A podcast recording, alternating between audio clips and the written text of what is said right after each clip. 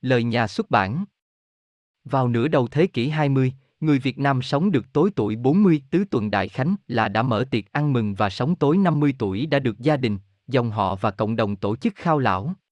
Từ nửa sau thế kỷ 20, tuổi thọ trung bình của người Việt Nam liên tục tăng lên nhưng sống tối 70 là một sự hiếm có, nhân sinh thất thập cô Lai Hy.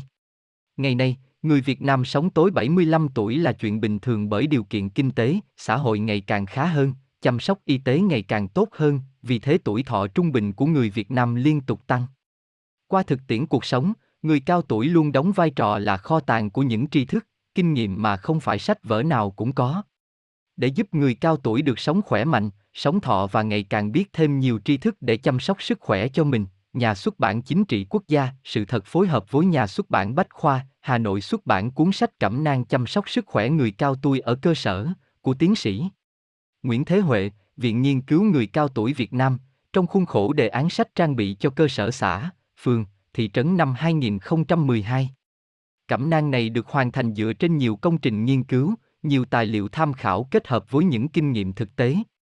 Đọc cẩm nang này, người cao tuổi sẽ có thêm hiểu biết về những thay đổi về tâm, sinh lý của tuổi già, những bệnh tật thường gặp và cách phòng tránh, chế độ ăn, uống, nghỉ ngơi và luyện tập của người cao tuổi, qua đó rút ra nhiều điều bổ ích cho bản thân mình.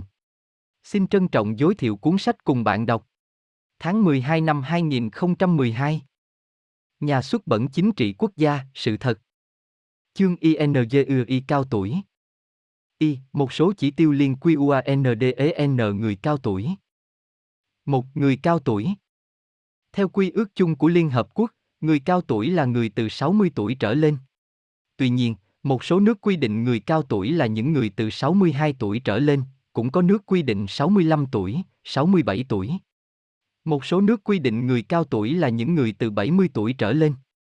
Ở Việt Nam, pháp lệnh người cao tuổi được Ủy ban Thường vụ Quốc hội ban hành năm 2000, quy định tại điều 1, người cao tuổi là từ 60 tuổi trở lên. Như vậy từ đây, nhà nước ta đã sử dụng khái niệm người cao tuổi thay cho người già.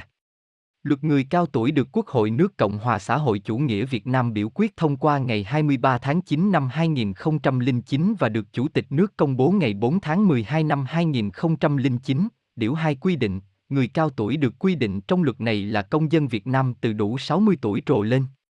Như vậy, cụm từ người cao tuổi bao hàm sự kính trọng, động viên hơn so với cụm từ người già. Tuy nhiên, về khoa học, thuật ngữ người già hay người cao tuổi đều được dùng với cùng ý nghĩa như nhau.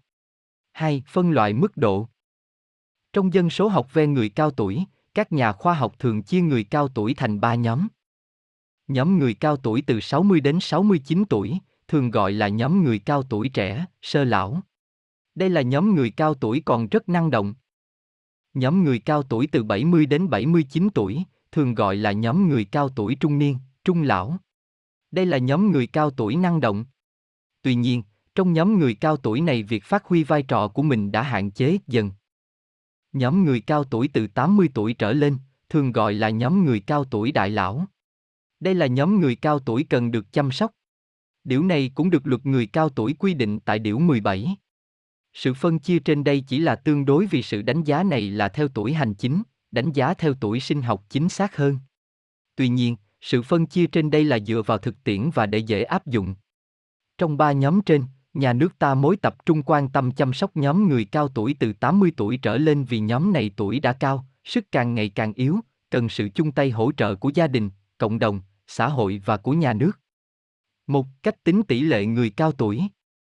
Theo thông lệ, các nhà khoa học tính người cao tuổi là số người từ 60 tuổi trở lên so với tổng dân số ở một địa phương nhất định và vào một thời điểm nhất định, tính bằng Số người cao tuổi, 60. Tỷ lệ người cao tuổi, 7, ít 100. Tổng dân số. Ví dụ, theo số liệu tổng điều tra dân số ngày 1 tháng 4 năm 2009 ở Việt Nam, dân số cả nước là 85.789.573 người, trong đó số người cao tuổi là trên 7.450.000, chiếm 8,68% tổng dân số cả nước. Điều này có nghĩa là cứ 100 người thì có 8,68 người cao tuổi từ 60 tuổi trở lên. Theo quy định của Liên Hợp Quốc, một nước có tỷ lệ người cao tuổi từ 10% trở lên thì gọi là nước có dân số già. Dựa vào quy định trên, đoạn cuối năm 2011, Việt Nam đã trở thành nước già hóa dân số. 2. Tỷ lệ người cao tuổi phụ thuộc. Tỷ lệ người cao tuổi phụ thuộc là tỷ số so sánh giữa số người cao tuổi với người đang trong độ tuổi lao động, được tính bằng. Tỷ lệ này thể hiện mối tương quan giữa người cao tuổi, 60 trởn, so với số người đang trong độ tuổi lao động, từ 15 đến 59 tuổi. Tỷ lệ người cao ti phụ thuộc. Tỷ lệ người cao ti phụ thuộc. X100. X100 số người cao tuổi, 60. Số người ở độ tuổi 15, 59. 3. Chỉ số già hóa. Chỉ số già hóa là tỷ lệ giữa số người cao tuổi, 60 trở lên, so với trẻ em, không, 14 tuổi. Chỉ số này nói mối tương quan giữa hai thế hệ già và trẻ và xu hướng dân số của một nước. Theo quy định trên, nếu chỉ số này bằng 100, có nghĩa là số trẻ em và số người cao tuổi bằng nhau, nếu trên 100 thì số người cao tuổi nhiều hơn số trẻ em và đương nhiên, dưới 100 thì số trẻ em nhiều hơn số người cao tuổi. Số người cao tuổi. Chỉ số già hóa, ít 100. Số trẻ em, 0, 14. 4. Tốc độ già hóa.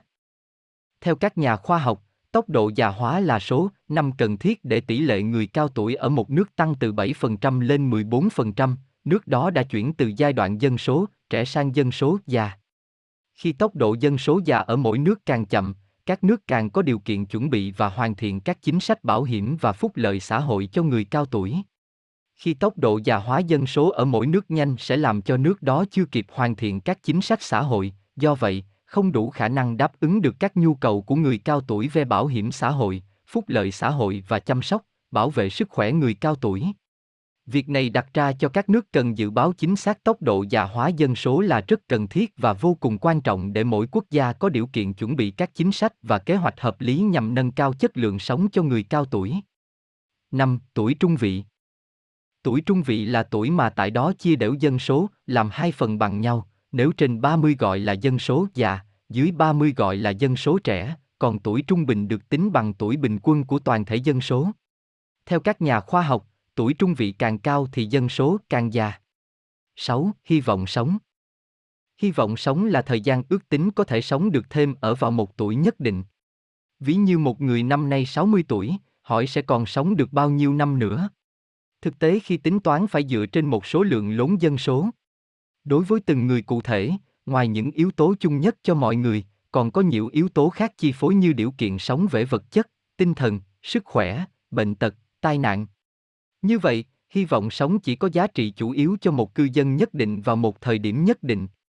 Khi một em bé mới được sinh ra, hy vọng sống cũng có ý nghĩa là tuổi thọ trung bình, cách tính như sau. S, x1, S, x2, S, x100. sơ. Sản xuất. Trong đó Herser là hy vọng sống ở tuổi ít, Sản xuất là số người có đến tuổi ít tiếp tục tính với số người có đến tuổi cao nhất của cư dân ở thời điểm đó. Ví dụ, hiện nay ở Việt Nam, người 50 tuổi có thể sống đến 73,8 tuổi, người 60 tuổi sống đến 76,3 tuổi, người 70 tuổi sống đến 80,2 tuổi, người 80 tuổi sống đến 85,7 tuổi. Y, người cao tuổi trên thế giới. Một già hóa dân số. Già hóa dân số là một hiện tượng mang tính toàn cầu, xảy ra ở khắp nơi và ảnh hưởng đến mọi quốc gia, dân tộc. Đây là hiện tượng chưa từng thấy trong lịch sử loài người, bắt đầu xuất hiện trong thế kỷ 20 và được dự báo là sẽ tiếp tục trong thế kỷ 21 với mức độ ngày càng gia tăng. Già hóa dân số có ảnh hưởng sâu rộng đến mọi phương diện của cuộc sống con người. Trong lĩnh vực kinh tế, già hóa dân số tác động đến tăng trưởng kinh tế, tiết kiệm, đầu tư và tiêu dùng, thị trường lao động, lương hưu, tiền thuế và sự chuyển giao giữa các thế hệ. Trong lĩnh vực xã hội, già hóa dân số ảnh hưởng đến y tế và chăm sóc sức khỏe, cấu trúc gia đình và thu xếp cuộc sống, nhà ở và di cư. Về mặt chính trị, già hóa dân số có thể tác động đến việc bầu cử và người đại diện. Dưới góc độ dân số, già hóa dân số là quá trình chuyển đổi nhân khẩu học theo hướng tỷ lệ người cao tuổi tăng lên. Quá trình già hóa dân số diễn ra là do sự phát triển kinh tế, xã hội, nhất là sự chăm sóc sức khỏe và nâng cao đời sống nhân dân đã làm giảm tỷ lệ chết ở các nhóm tuổi, tăng tuổi thọ bình quân, đồng thời đó còn là kết quả của quá trình thực hiện chương trình dân số, kế hoạch hóa gia đình, đã làm giảm tỷ lệ trẻ em dưới 15 tuổi và làm tăng tuổi trung vị của dân số 1, tình trạng già hóa dân số trên thế giới 19502050. Tạp chí Dân số và Phát triển, số 10, 2002, TR. 11. Cùng với tổng tỷ suất sinh giảm dần xuống mức sinh thay thế, tuổi thọ bình quân tăng lên đã làm tăng số lượng người già trên toàn thế giới. Theo quy ước của Liên Hợp Quốc, một quốc gia có tỷ lệ người cao tuổi từ 10% trở lên thì quốc gia đó được coi là dân số già. Pháp có tỷ lệ này từ năm 1935, Thụy Điển từ năm 1950. Thời gian để một nước tăng tỷ lệ người cao tuổi từ 7% lên 10% đạt ngưỡng dân số già rất khác nhau. Pháp là 70 năm, từ 1865, 1935, Mỹ là 35 năm, 1935, 1975, Nhật Bản chỉ có 15 năm, 1970, 1985. Như vậy, tốc độ già hóa dân số diễn ra song song với tốc độ phát triển kinh tế, xã hội. Tốc độ phát triển kinh tế, xã hội ở mỗi quốc gia càng nhanh thì tốc độ già hóa dân số càng mạnh. Năm 1950, số người cao tuổi mối chỉ có 214 triệu, năm 1975 đã là 346 triệu, năm 2000 là 590 triệu và dự báo đến năm 2025 với tốc độ phát triển như hiện nay sẽ là trên 1 tỷ người và đến giữa thế kỷ này sẽ có khoảng 2 tỷ người cao tuổi. Như vậy, trong vòng 75 năm, 1950-2025 đã tăng 423% hoặc trong vòng 50 năm, 1975-2025 tăng 223%. Đây là một hiện tượng gia tăng chưa từng có trong lịch sử loài người. Tỷ lệ người cao tuổi từ 8,6% dân số vào năm 1950 tăng lên 9,7% năm 2000 và dự báo sẽ tăng lên đến 14% vào năm 2025, đến lúc đó cứ 7 người dân thì có một người cao tuổi. Hiện nay, cộng đồng quốc tế rất quan tâm đến vấn đề già hóa dân số và cho rằng già hóa dân số đang là một trong những thách thức chủ yếu của quá trình phát triển. Bản 1 Số lương và tỷ lệ người cao tuổi trong tông dân số 2, Bộ Y tế, Tổ NG Cục Dân số, Kế hoạch hóa gia đình, tài liệu hội thảo thách thức về già hóa dân số ở Việt Nam, tháng 10 năm 2009. 5. Thế giới các nước phát triển. Các nước đang phát triển. Số người cao tuổi, triệu. Tỷ lệ. Số người cao tuổi, triệu. Tỷ lệ. Số người cao tuổi, triệu. Tỷ lệ. 1950 205 8,2 95 11,7 110 6,4 2000 606 10,0 232 19,4 374 7,7 2050 1964 21,1 395 33,5 1569 19,3 Già hóa dân số sẽ trở thành một vấn đề lớn ở các nước đang phát triển, nơi mà dân số sẽ bị già hóa nhanh chóng trong nửa đầu thế kỷ 21. Các nước đang phát triển sẽ là nơi có tỷ lệ người cao tuổi tăng cao nhất và nhanh nhất theo dự báo số người cao tuổi ở khu vực này sẽ tăng gấp 4 lần trong vòng 50 năm tới. Tỷ lệ người cao tuổi theo dự báo sẽ tăng từ 7,7% lên 19,3% vào năm 2050, trong khi đó tỷ lệ trẻ em giảm xuống. Hơn một nửa dân số tuổi 80 trở lên sống ở những nước đang phát triển, dự báo sẽ tăng lên 71% vào năm 20.503. 2. Liên Hợp Quốc, triển vọng dân số thế giới phiền tuổi trung vị của thế giới dự báo sẽ tăng từ 28 tuổi năm 2005 lên 38 tuổi năm 2050. Điều quan trọng hơn là nhóm dân số già nhất, 80, tăng nhanh hơn nhiều. Nếu dân số 60 dự kiến tăng gấp 3 vào năm 2050 thì nhóm dân số này tăng sấp xỉ 5 lần, từ 88 triệu năm 2005 lên 402 triệu năm 20.504 bản 2006. Trong tổng số người cao tuổi, số rất già có tốc độ tăng nhanh nhất. Trên toàn thế giới, số người từ 80 tuổi trở lên năm 1950 mối có 15 triệu và sẽ tăng lên 111 triệu năm 2025, tăng 640%. Ở các nước phát triển, tỷ lệ này là 460%, các nước đang phát triển tỷ lệ đó là 857%. 2. Sự phân bố Sự phân bố người cao tuổi không đều giữa các vùng địa lý khác nhau cho thấy, tỷ lệ người cao tuổi nhiều nhất ở Đông Á, 29,89%, Nam Á, 27,44%, sau đó là châu Âu, 11,51%, châu Phi, 9,09%, châu Mỹ Latin, 8,3%, Bắc Mỹ, 6,82%, và ít nhất là ở châu Úc, 0,57%, vào năm 2025. Cũng đến năm 2025, những nước có tỷ lệ người cao tuổi so với dân số quá 20% là Tây Âu, 26,81%, Nam Âu, 25,72%, Nhật Bản, 25,02%, Trung Âu, 24,44%, Bắc Mỹ, 22,28%, Đông Âu, 22,05%. Đó là những vùng được xếp vào loại có dân số già cao nhất. Giữa các khu vực có sự chênh lệch rõ rệt về số lượng và tỷ lệ người cao tuổi. Tỷ lệ người cao tuổi cao nhất ở các nước phát triển như Thụy Điển khoảng 22%, gấp hơn 3 lần Ấn Độ, 7,2%, nhưng số lượng người cao tuổi nhiều nhất lại ở các nước đang phát triển.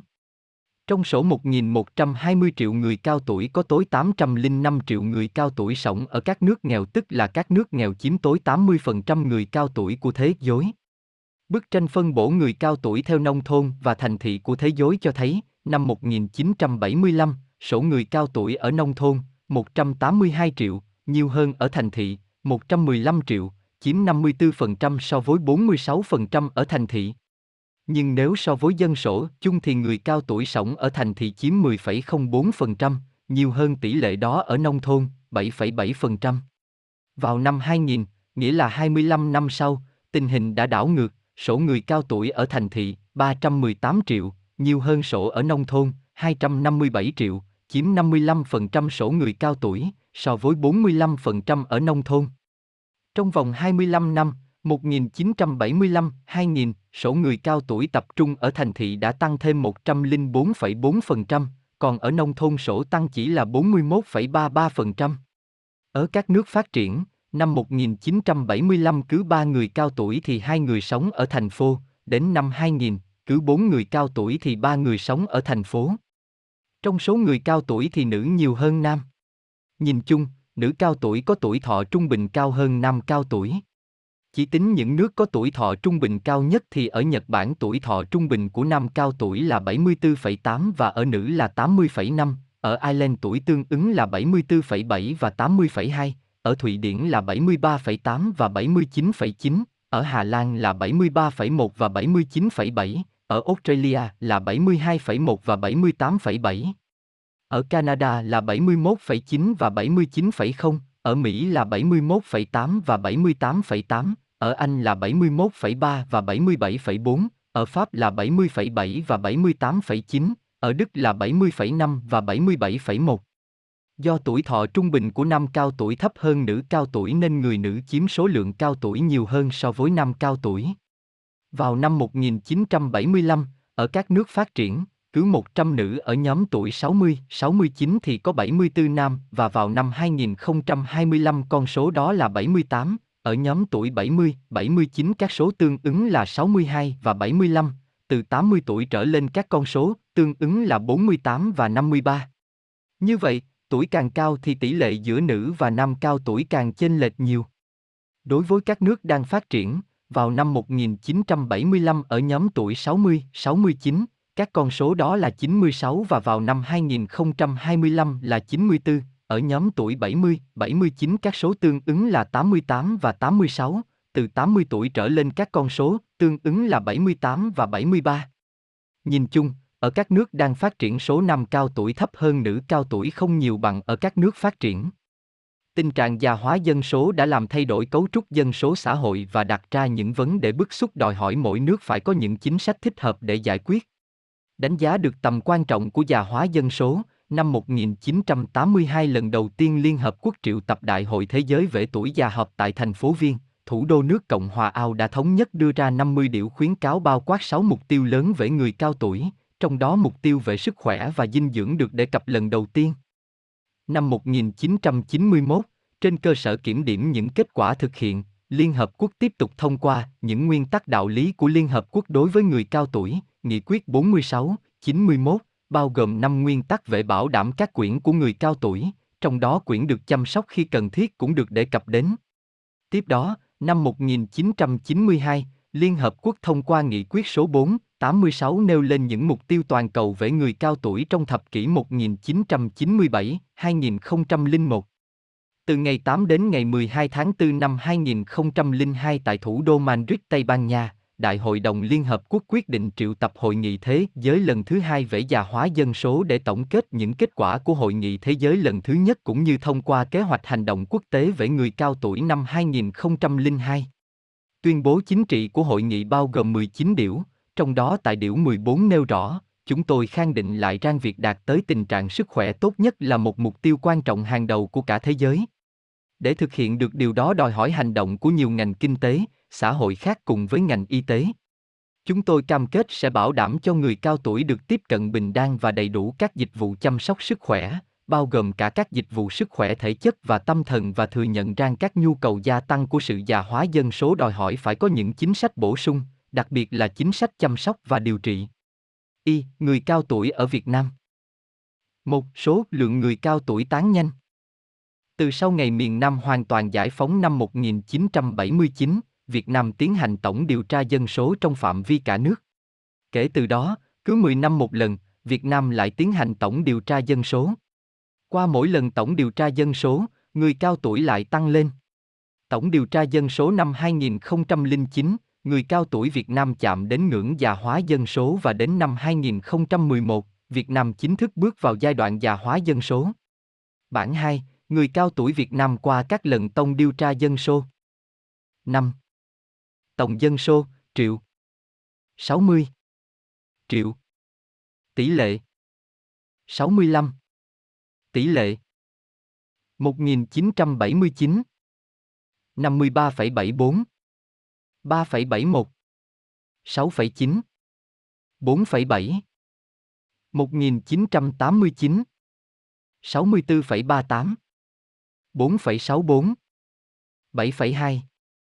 4,7 1999 76,33 6,19 8,1 5,8 2009 85,84 7,45 8,68 6,4 2010 86,75 8,15 9,4 6,8 2011 87,61 8,65 9,9 7,0 Nhìn vào bảng trên ta thấy rằng, người cao tuổi từ 65 tuổi trở lên tăng nhanh cả về số lượng và tỷ trọng. Từ năm 1979 đến năm 1989, tỷ trọng người trên 65 tuổi là 4,7%, năm 1999 là 5,8%, năm 2009 là 6,4% và năm 2011 là 7,0%. Trong 3 thập kỷ, 1979-2009, người cao tuổi tăng mỗi năm 0,06% điểm.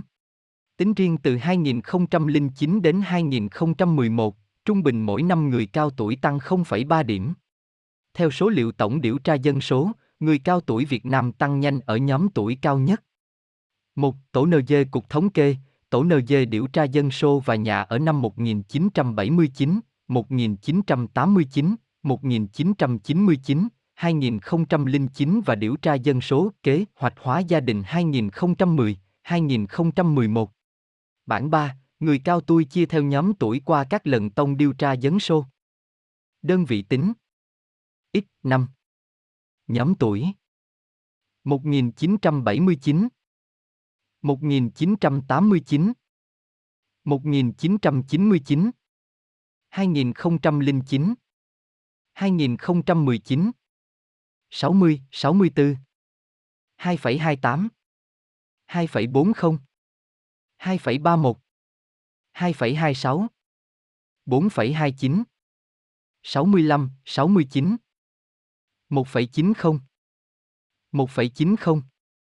1,90 1,90 2,20 1,81 2,78 70, 74 1,34 1,40 1,58 1,65 1,67 75, 79 0,90 0,80 1,09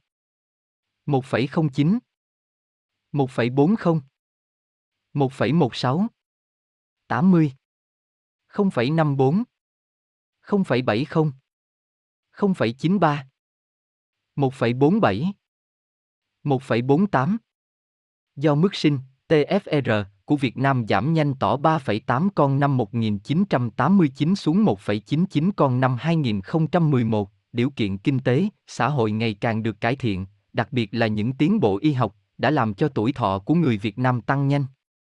Trước cách mạng tháng 8 năm 1945, tuổi thọ trung bình của người Việt Nam là 32 tuổi, đến tổng điều tra dân số năm 2009, tuổi thọ trung bình là 72,8, tăng hơn 2 lần sau 67 năm, nhưng vẫn thấp hơn tuổi thọ trung bình của Hàn Quốc là 7,7 năm. Số người thọ tỏ 100 tuổi trở lên của Việt Nam qua tổng điều tra dân số 2009 là 7.200 người trong khi của Hàn Quốc chỉ là 1.836 người. Tuy tuổi thọ trung bình của Việt Nam cao, song tuổi thọ khỏe mạnh của người Việt Nam thấp xếp thứ 166, 172 nước trên thế giới. Trung bình mỗi người cao tuổi Việt Nam từ 60 tuổi trở lên có 2,67 bệnh tiềm ẩn. Đó là do người cao tuổi Việt Nam hiện nay sống ở nông thôn chiếm 72,9% tổng số người cao tuổi. 2. Đời sống người cao tuổi khó kháng. Trong những năm gần đây, đất nông nghiệp bị sử dụng nhiều để mở rộng đô thị, xây dựng khu công nghiệp, làm đường giao thông, giảng dân, xây dựng nghĩa trang, nên người nông dân làm nông nghiệp trong đó có người cao tuổi thiếu đất sản xuất. Thiên tai, hạn hán liên tục xảy ra làm cho thu nhập của người nông dân nói chung và người cao tuổi còn rất thấp. Xu hướng chuyển dần từ gia đình truyền thống xưa sang gia đình hạt nhân đang mất đi chỗ dựa, nơi cứu cánh của nhiều người cao tuổi. Tình trạng người cao tuổi sống không có vợ chồng chiếm tỷ lệ cao, trong đó số nữ cao tuổi cô đơn cao gấp 5,44 lần so với nam cao tuổi. Đây là hậu quả của hai cuộc chiến tranh chống thực dân và đế quốc, nam giới đã hy sinh nhiều trong kháng chiến. Bên cạnh đó, số phụ nữ cao tuổi sống ly hôn, ly thân ngày càng tăng, gấp 2,2 lần so với nam giới năm 2009. Theo số liệu của Tổng cục Thống kê ngày 1 tháng 1 năm 2006, cả nước có 6 triệu 136.399 người cao tuổi, trong đó chưa có vợ chồng là 62.030 người, số người cao tuổi quá là 2.262.410 người, ly HN là 21.581 người, ly thân là 42.295 người. Trong số người cao tuổi chưa có gia đình, tỷ lệ nữ hơn nam trên 3 lần, quá, nữ hơn nam gần 6 lần, ly HN, tỷ lệ nữ hơn nam gần 3 lần, ly thân, tỷ lệ nữ nhiều hơn nam.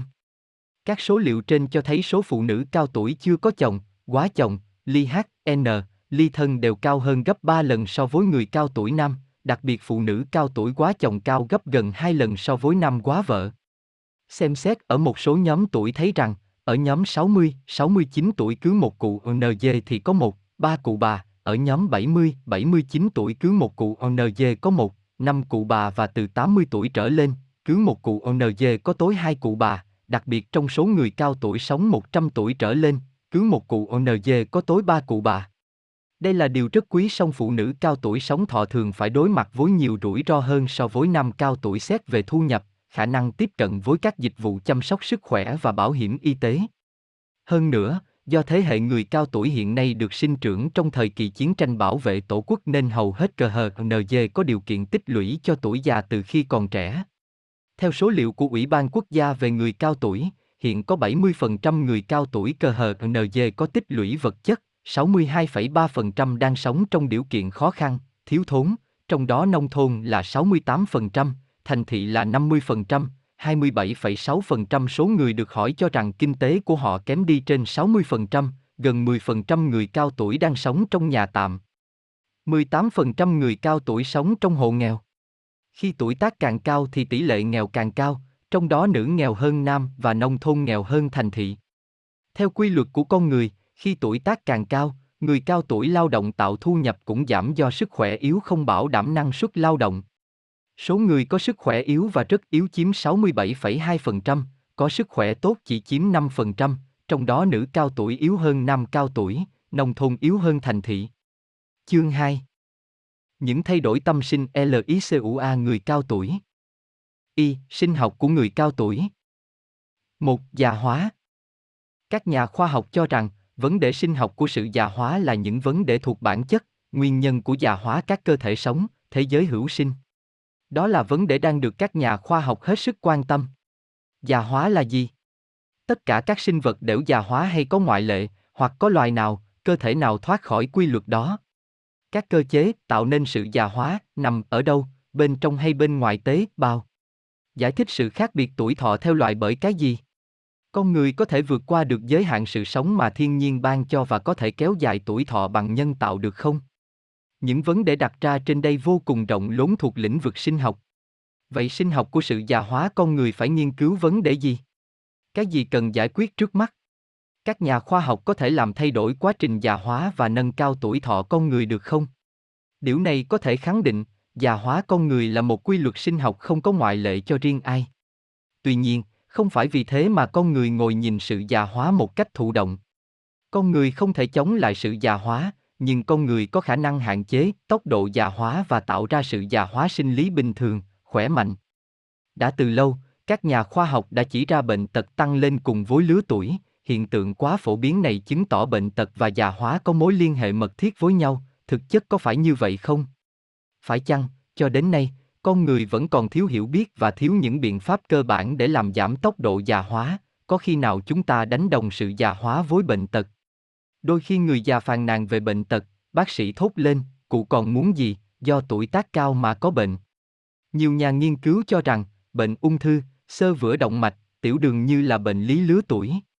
Những thập kỷ gần đây, các trung tâm nghiên cứu lớn của thế giới đã khẳng định, già hóa tạo tiền đề cho bệnh tật phát triển, còn bản thân nó không thể xem là bệnh mà đó là quá trình sinh lý.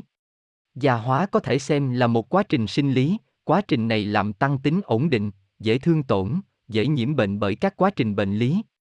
Chính đó là tiền để cho sự phát triển bệnh tật lúc ve già. Nghiên cứu các quá trình già hóa, sinh lý của cơ thể con người đang già hóa về thực chất là nghiên cứu những nguyên nhân gây nên sự phát triển của chúng. Những phân tích trên đây giúp các nhà khoa học đi đến kết luận quan trọng, sinh học của sự già hóa nói chung và sinh học của sự già hóa con người nói riêng đã trở thành hướng cơ bản của lão khoa. Ý nghĩa sinh học của sự già hóa đối với tự nhiên học, đối với y học là ở chỗ, nó đưa con người đến hiểu biết thực chất của già hóa và cho con người biết không chỉ như thế nào mà cả tại sao những bệnh chủ yếu của con người phát triển, trên cơ sở đó tìm con đường kéo dài tuổi thọ và sức khỏe. Giải quyết những vấn đề này trên lâm sàng và trong thực nghiệm là nhất quán. Có những cơ chế sinh học chung, cơ bản của sự già hóa đặc trưng cho thế giới hữu sinh. Tuy nhiên, vẫn còn có các cơ chế khác hẳn về mặt định tính và định lương cho một loài cụ thể. Ở con người, các nhân tố xã hội có ảnh hưởng lớn đến nhịp độ và đặc điểm của sự già hóa. Già hóa con người là một quá trình sinh lý diễn ra không đồng đều, không đồng thì. Các hệ thống riêng biệt, các khâu riêng biệt của hệ thống, các tế bào khác nhau, các cơ quan khác nhau của tế bào già hóa không đồng thì. Ngoài ra, các nhà nghiên cứu còn thấy tính chất không đều, không tương ứng của những biến đổi cấu trúc và chức năng. Điều đó đưa đến sự kiệt quệ, suy yếu một số cơ chế, cơ chế khác được hoạt hóa có ý nghĩa thích nghi, trong đó có nhân tổ thích nghi mối, đặc biệt của cơ thể đổi với điều kiện mối nảy sinh có liên quan đến già hóa, đến biến đổi các hệ thống chức năng của cơ thể. Các khâu riêng biệt của hệ thống tim mạch, ở những người thực tế khỏe mạnh, lứa tuổi khác nhau, già hóa với nhịp độ không giống nhau. Chức năng tự động, dẫn chuyển, co bóp tim, tính đàn hồi các mạch khác nhau, biến đổi không giống nhau. Những biến đổi theo tuổi đụng đến các mao mạch. Do sự biến đổi đã dẫn đến suy giảm cung cấp máu bao trùm lên các hệ thống khác nhau như não, cơ, nội quan đưa đến quá sức, làm tăng huyết áp động mạch ở người cao tuổi. Kết quả nghiên cứu của nhiều nhà khoa học cho thấy, cùng với hoạt hóa chung của hệ thống đông máu khi lão hóa, hoạt tính tiêu fibrin tăng lên. Tăng cường tiêu fibrin hướng đến phòng nghẽn mạch, mang tính chất phản ứng thích nghi, bù trừ. Sự già hóa tế bào là cơ sở của già hóa cơ thể, nhưng sự già hóa cơ thể không đơn giản là tổng số các tế bào già hóa. Sự điều chỉnh giữa các nhóm tế bào giữ vai trò chủ yếu đối với tiến triển già hóa. Số phận của một cơ quan, Một hệ cơ quan được đánh giá không phải chỉ qua số lượng các tế bào đã chết mà cơ bản phải dựa vào trạng thái chức năng của các tế bào đang sống. Sự tích góp lipofun và các sản phẩm cuối cùng của oxy hóa lipid kiểu peroxide tạo ra gốc tự do có thể cho là dấu hiệu thường xuyên và vạn năng nhất của sự lão hóa hệ thần kinh. Tuy nhiên, sự xuất hiện lipofun trong tế bào chưa thể coi là khởi đầu của cái chết, vì nó có thể bị đẩy ra khỏi tổ chức thần kinh. Cái chết của tế bào có hai kiểu khác nhau, apoto, tế bào chết theo chương trình đã được mã hóa từ trước, và necro, hoại tử.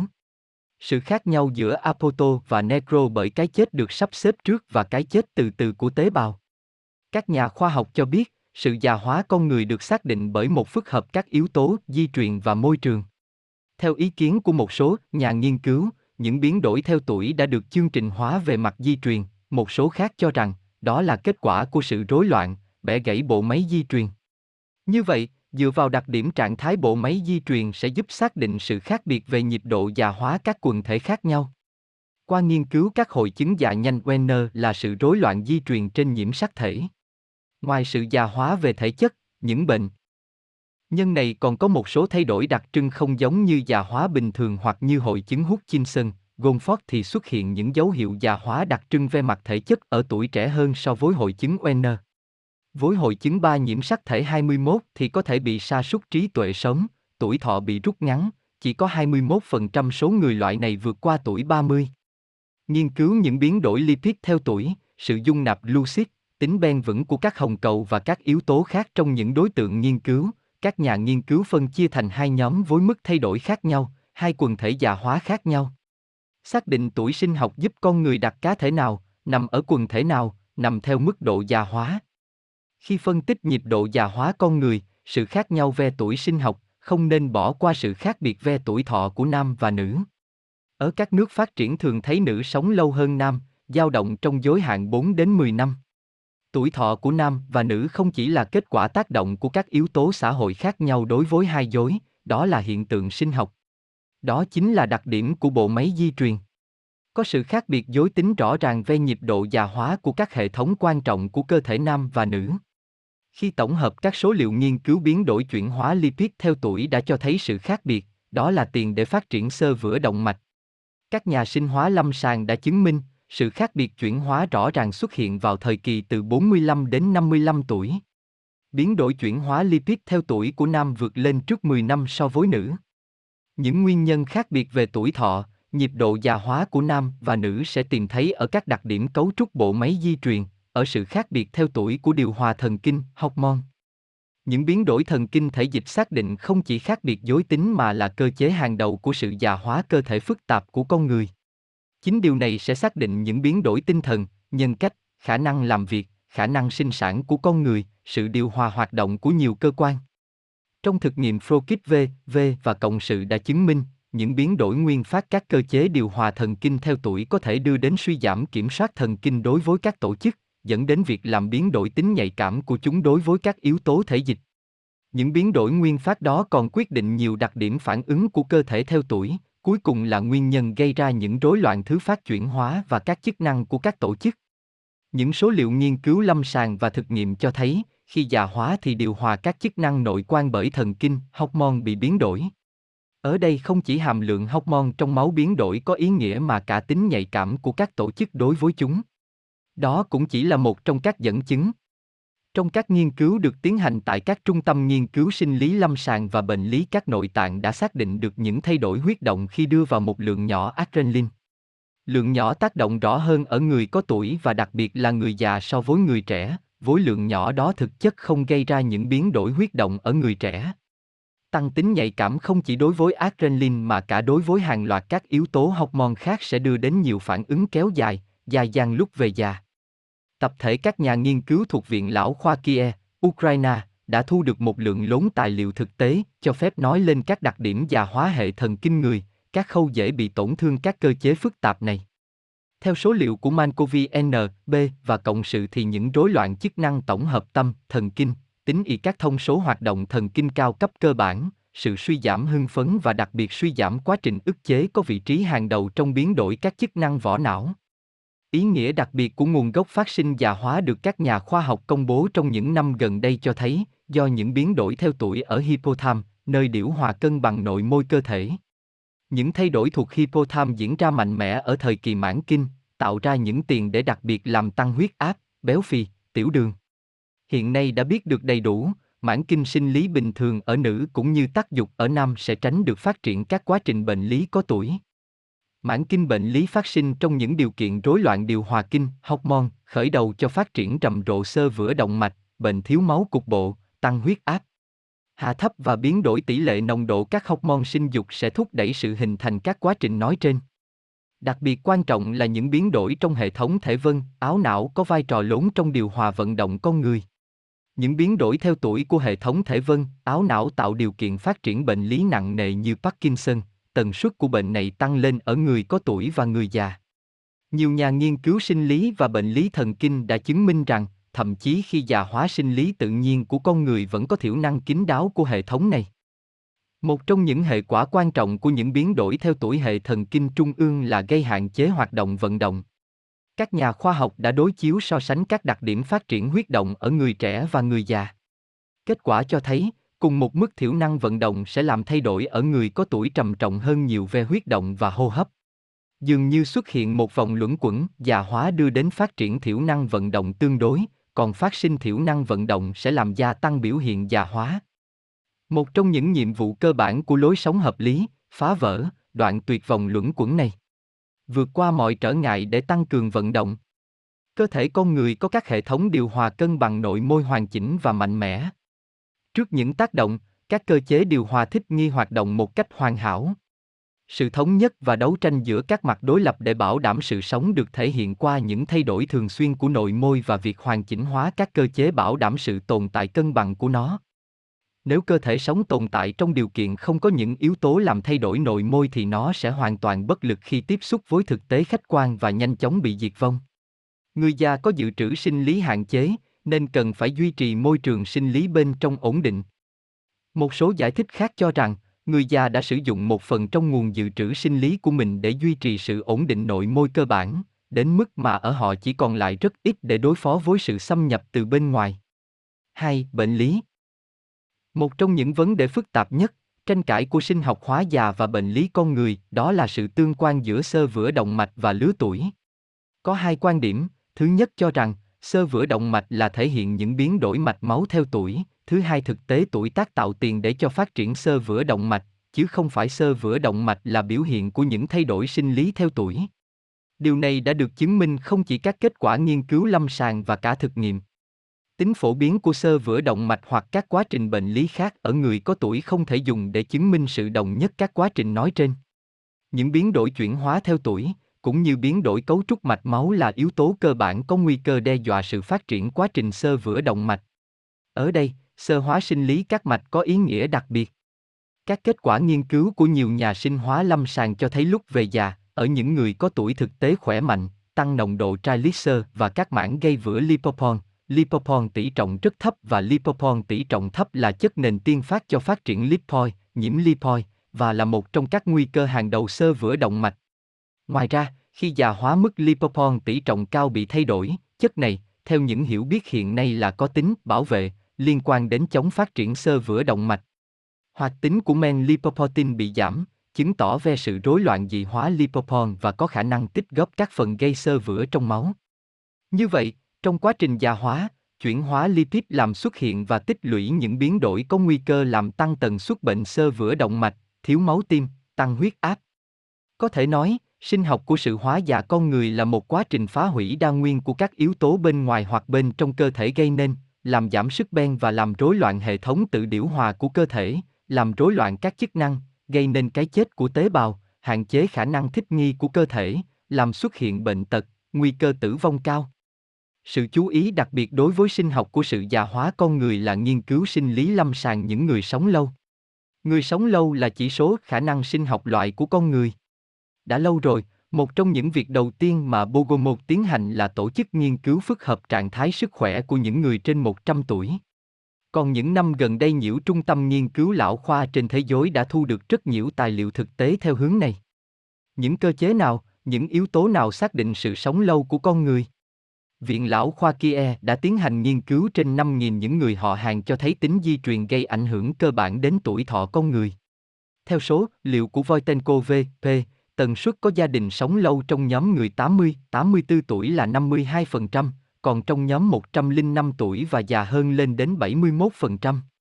Phân tích một cách tỉ mỉ tính quy luật này cho thấy, sự tương giao giữa di truyền và tuổi thọ không phải là không thay đổi, mối liên quan đó phụ thuộc bởi nhiều yếu tố xã hội và sinh học.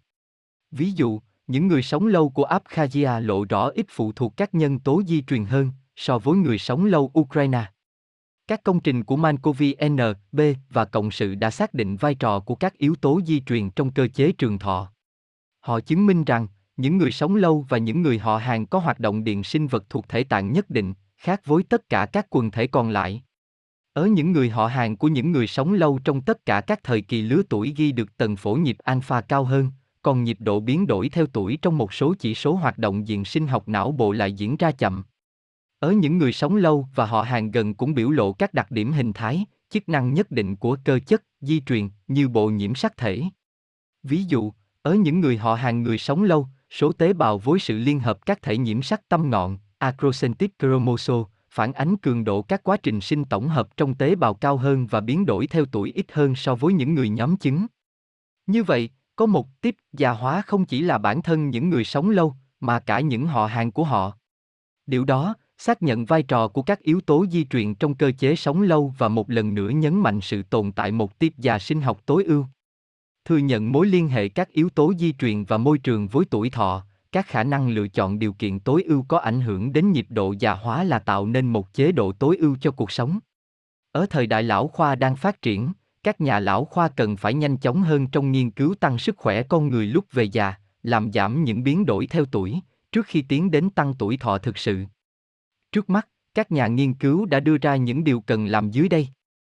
1. Xây dựng, thực hiện lối sống tích cực, điều độ.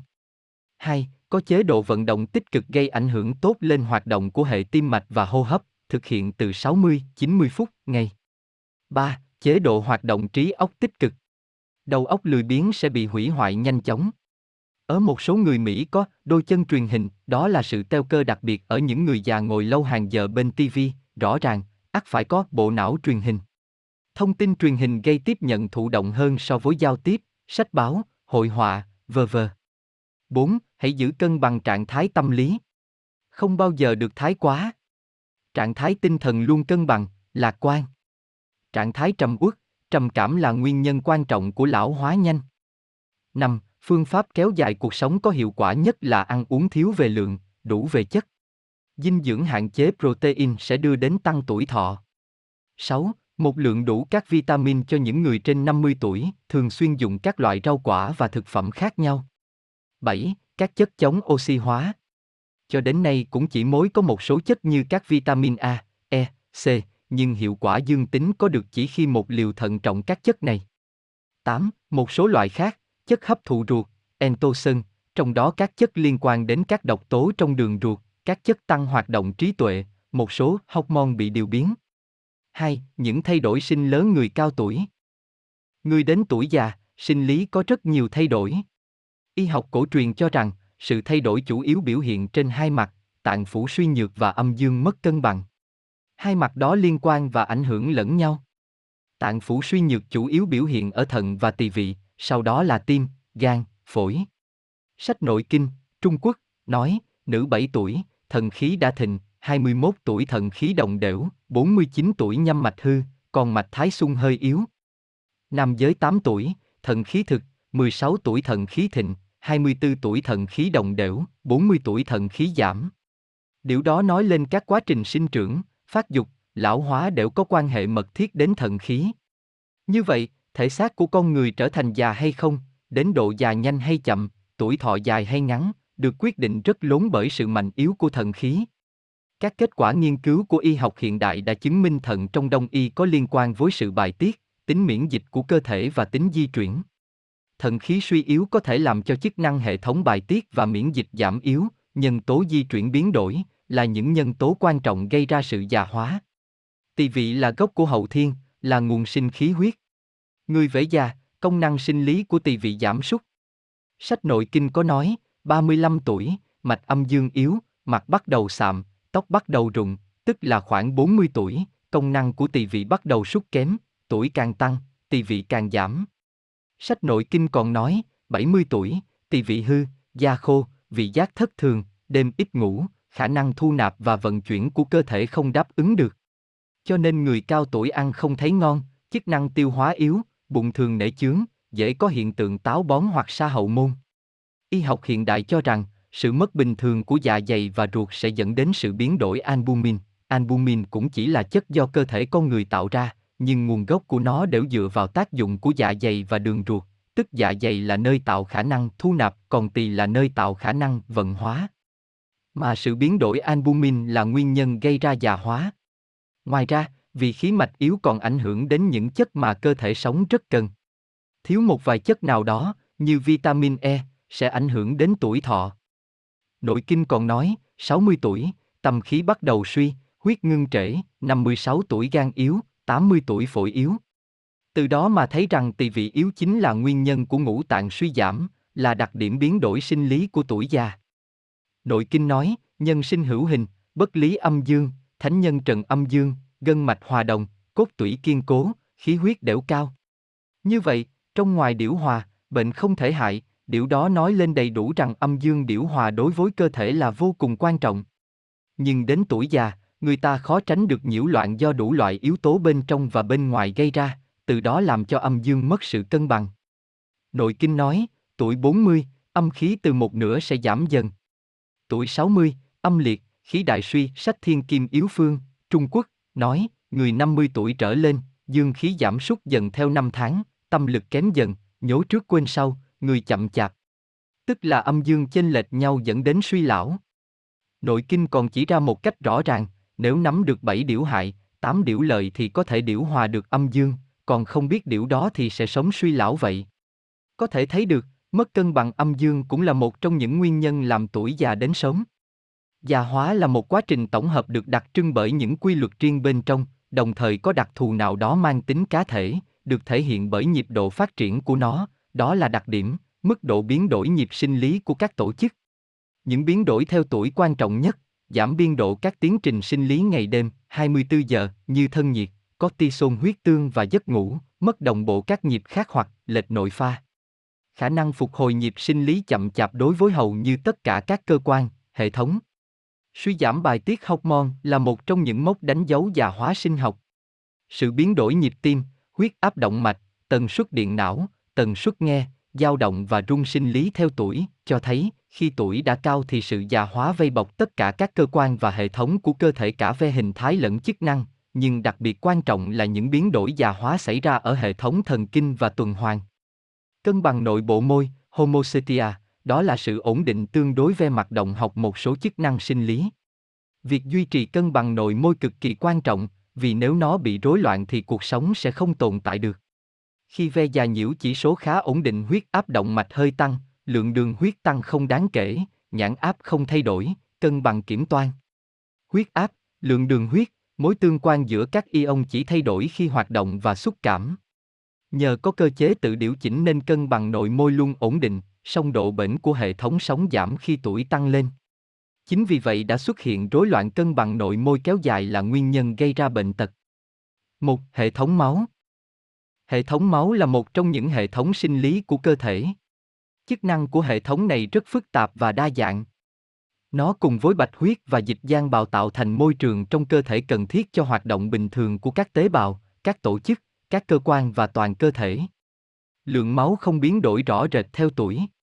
Độ quán của máu ở người cao tuổi và người già không lệch quá giới hạn bình thường.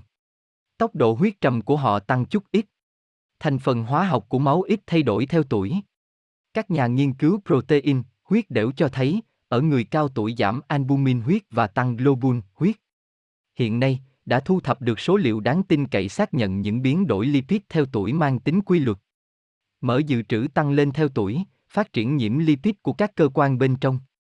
Trong máu và các tổ chức lượng mỡ trung bình tăng lên. Lượng ion Na và K trong máu người thực tế khỏe mạnh, không thấy có dao động rõ rệt theo tuổi. Ở người lứa tuổi 60, 70 quan sát thấy năng lượng magie trong huyết tương tĩnh mạch. Nồng độ các ion Mg2 trong hồng cầu máu tĩnh mạch cũng như động mạch ở tuổi 60, 80 ổn định. Người lứa tuổi 70 và cao hơn lượng sắt không hồng cầu trong huyết thanh bị giảm, do hấp thu kém trong đường tiêu hóa dạ dày, ruột. Từ 50 tuổi lượng coban, kẽm, nai cần trong máu giảm. Về các phần tử hữu hình của máu, kích thước hồng cầu rõ ràng không thay đổi theo tuổi. Tuy nhiên, tuổi thọ hồng cầu của người có tuổi kéo dài đến 145 ngày so với 135 ngày ở tuổi trung niên. Số bạch cầu cơ bản không thay đổi theo tuổi, mặc dù ở nhóm tuổi già hơi lộ rõ khuynh hướng giảm bạch cầu. Còn số tiểu cầu ở người có tuổi và người già bị giảm, đó là kết quả rút ra từ nhiều công trình nghiên cứu. Có suy giảm chút ít cường độ tạo huyết do không chỉ bởi quá trình thu teo tổ chức tạo máu, mà chính là bởi nhu cầu suy giảm của một cơ thể già. Hệ thống đông máu là một trong các hệ thống sinh lý của cơ thể trải qua các giai đoạn hình thành, tạo dựng bền vững tương đối ổn định. Ngoài 50 tuổi, hoạt động của hệ thống đông máu có sự chệch choạc giữa các thành phần dẫn đến rối loạn tính bền vững. Những biến đổi trong hệ thống đông máu ở người có tuổi và người già liên quan với biến đổi các quá trình sinh tổng hợp, với sự rối loạn tương quan các thành phần protein và với các hiện tượng sơ vữa động mạch đi kèm. 2. Hệ thống cơ xương những biến đổi cơ trong quá trình già hóa rất khác nhau tùy thuộc cá thể, cũng như khác nhau giữa các nhóm cơ trong cùng một cá thể. Nói chung, từ 30 đến 80 tuổi các khối cơ giảm song song với cân nặng, khoảng từ 30 đến 40%. Cơ lực cũng bị suy giảm nhưng ít hơn. Tuy nhiên, từ 30, 80 tuổi sức nắm bàn tay giảm 60% nếu họ ít sử dụng. Mất cơ lực xảy ra không đồng đều. Sự lắng động lipofun tăng. Sự phân bố thần kinh trong cơ cũng có thay đổi. Sự già hóa đã làm cho số lượng đơn vị vận động giảm đi trong tất cả các cơ. Cơ thể người cao tuổi còn thấy sự thay đổi ở mức năng lượng cơ xương. Hoạt tính các enzyme phân giải gluco giảm nhiều hơn hoạt tính các enzyme oxida. Người ta đã chứng minh được rằng nhiều men giảm theo tuổi ở nam giới. Tuy nhiên, việc luyện tập và các hoạt động thể chất khác có vai trò quan trọng khắc phục hiện tượng đó. Sự thiếu hụt tương đối hormone tăng trưởng và androgen diễn ra cùng với sự già hóa cũng có vai trò quan trọng trong toàn bộ chức năng của cơ. Cơ hoành ít bị thay đổi theo tuổi. Khi tuổi tăng lên, thành phần nước trong gân và dây chằng cũng giảm đi, mức độ cứng của gân cũng tăng lên. Sự thay đổi collagen trong cơ thể già hóa đã làm cho tốc độ hồi phục, tái tạo gân và dây chằng giảm đi. Các sụn khớp bị thay đổi rất nhiều khi già. Lực căng của sụn khớp giảm vì trong thành phần sinh hóa của nó có nhiều thay đổi. Nước trong sụn bị giảm. Các thành phần monom của protegolian cũng giảm và protein liên hợp, nối kết các monom của protegolian này thành các polym hình như bị phân đoạn. Do vậy, kích thước polym cũng bị giảm. Chondrotin cũng phải chịu những thay đổi tương tự. Mặc dù thành phần của các sợi không thay đổi, nhưng chiều dài của các sợi cơ bản bị giảm đi. Keratinus tăng lên. Axit hyaluronic tăng lên trong sụn nhưng lại bị giảm trong hoạt động dịch khớp. 3. Hệ thần kinh Sự già hóa hệ thần kinh không chỉ chi phối sự già hóa cơ thể nói chung, là các khả năng thích nghi của nó, những biến đổi hành vi, các phản ứng cân bằng theo tuổi. Già hóa các chức năng não bộ sẽ làm biến đổi khả năng tổng hợp, điều hòa mối tương quan giữa các trung tâm. Các nhà khoa học đã nêu ra những thay đổi tiêu biểu nói lên sự suy giảm chức năng các cấu trúc tạo năng lượng và bộ máy tổng hợp protein, cũng như sự hình thành và tích tụ dị vật bằng cách tự thực, autophagy, tích góp lipofun và các thể cạn khác. Đặc điểm chung của những thay đổi này trong hệ thần kinh là không đồng đều, không đồng thì, không đồng tốc. Nó được thể hiện rõ nét không chỉ về mặt chức năng, mà còn cả cấu trúc của những thành phần khác nhau thuộc não bộ, cũng như giới hạn trong một cấu trúc. Trọng lượng não bộ giảm theo tuổi, lưu lượng máu lên não giảm 20% và quá trình tự điểu hòa não cũng thay đổi. Các neuron bị mất đi theo tuổi không đồng đều trong các vùng khác nhau. Vùng hồi não, ghi rút, thái dương trên mất một nửa số neuron. Vùng hồi não thái dương dưới mất gần 10% số neuron. Các neuron thùy đỉnh, thùy chậm cũng bị mất khi vào già nhưng ít hơn. Khuynh hướng chung, những neuron càng quan trọng thì càng dễ mất. Chẳng hạn, ở tiểu não các tế bào mạng Purkin bị chết, trong khi đó các nơ khác được bảo tồn. Những vùng dưới vỏ, liềm xanh, lo cất cerulet và liềm đen, lo cất niger, cũng bị mất nhiều nơ khi tuổi già.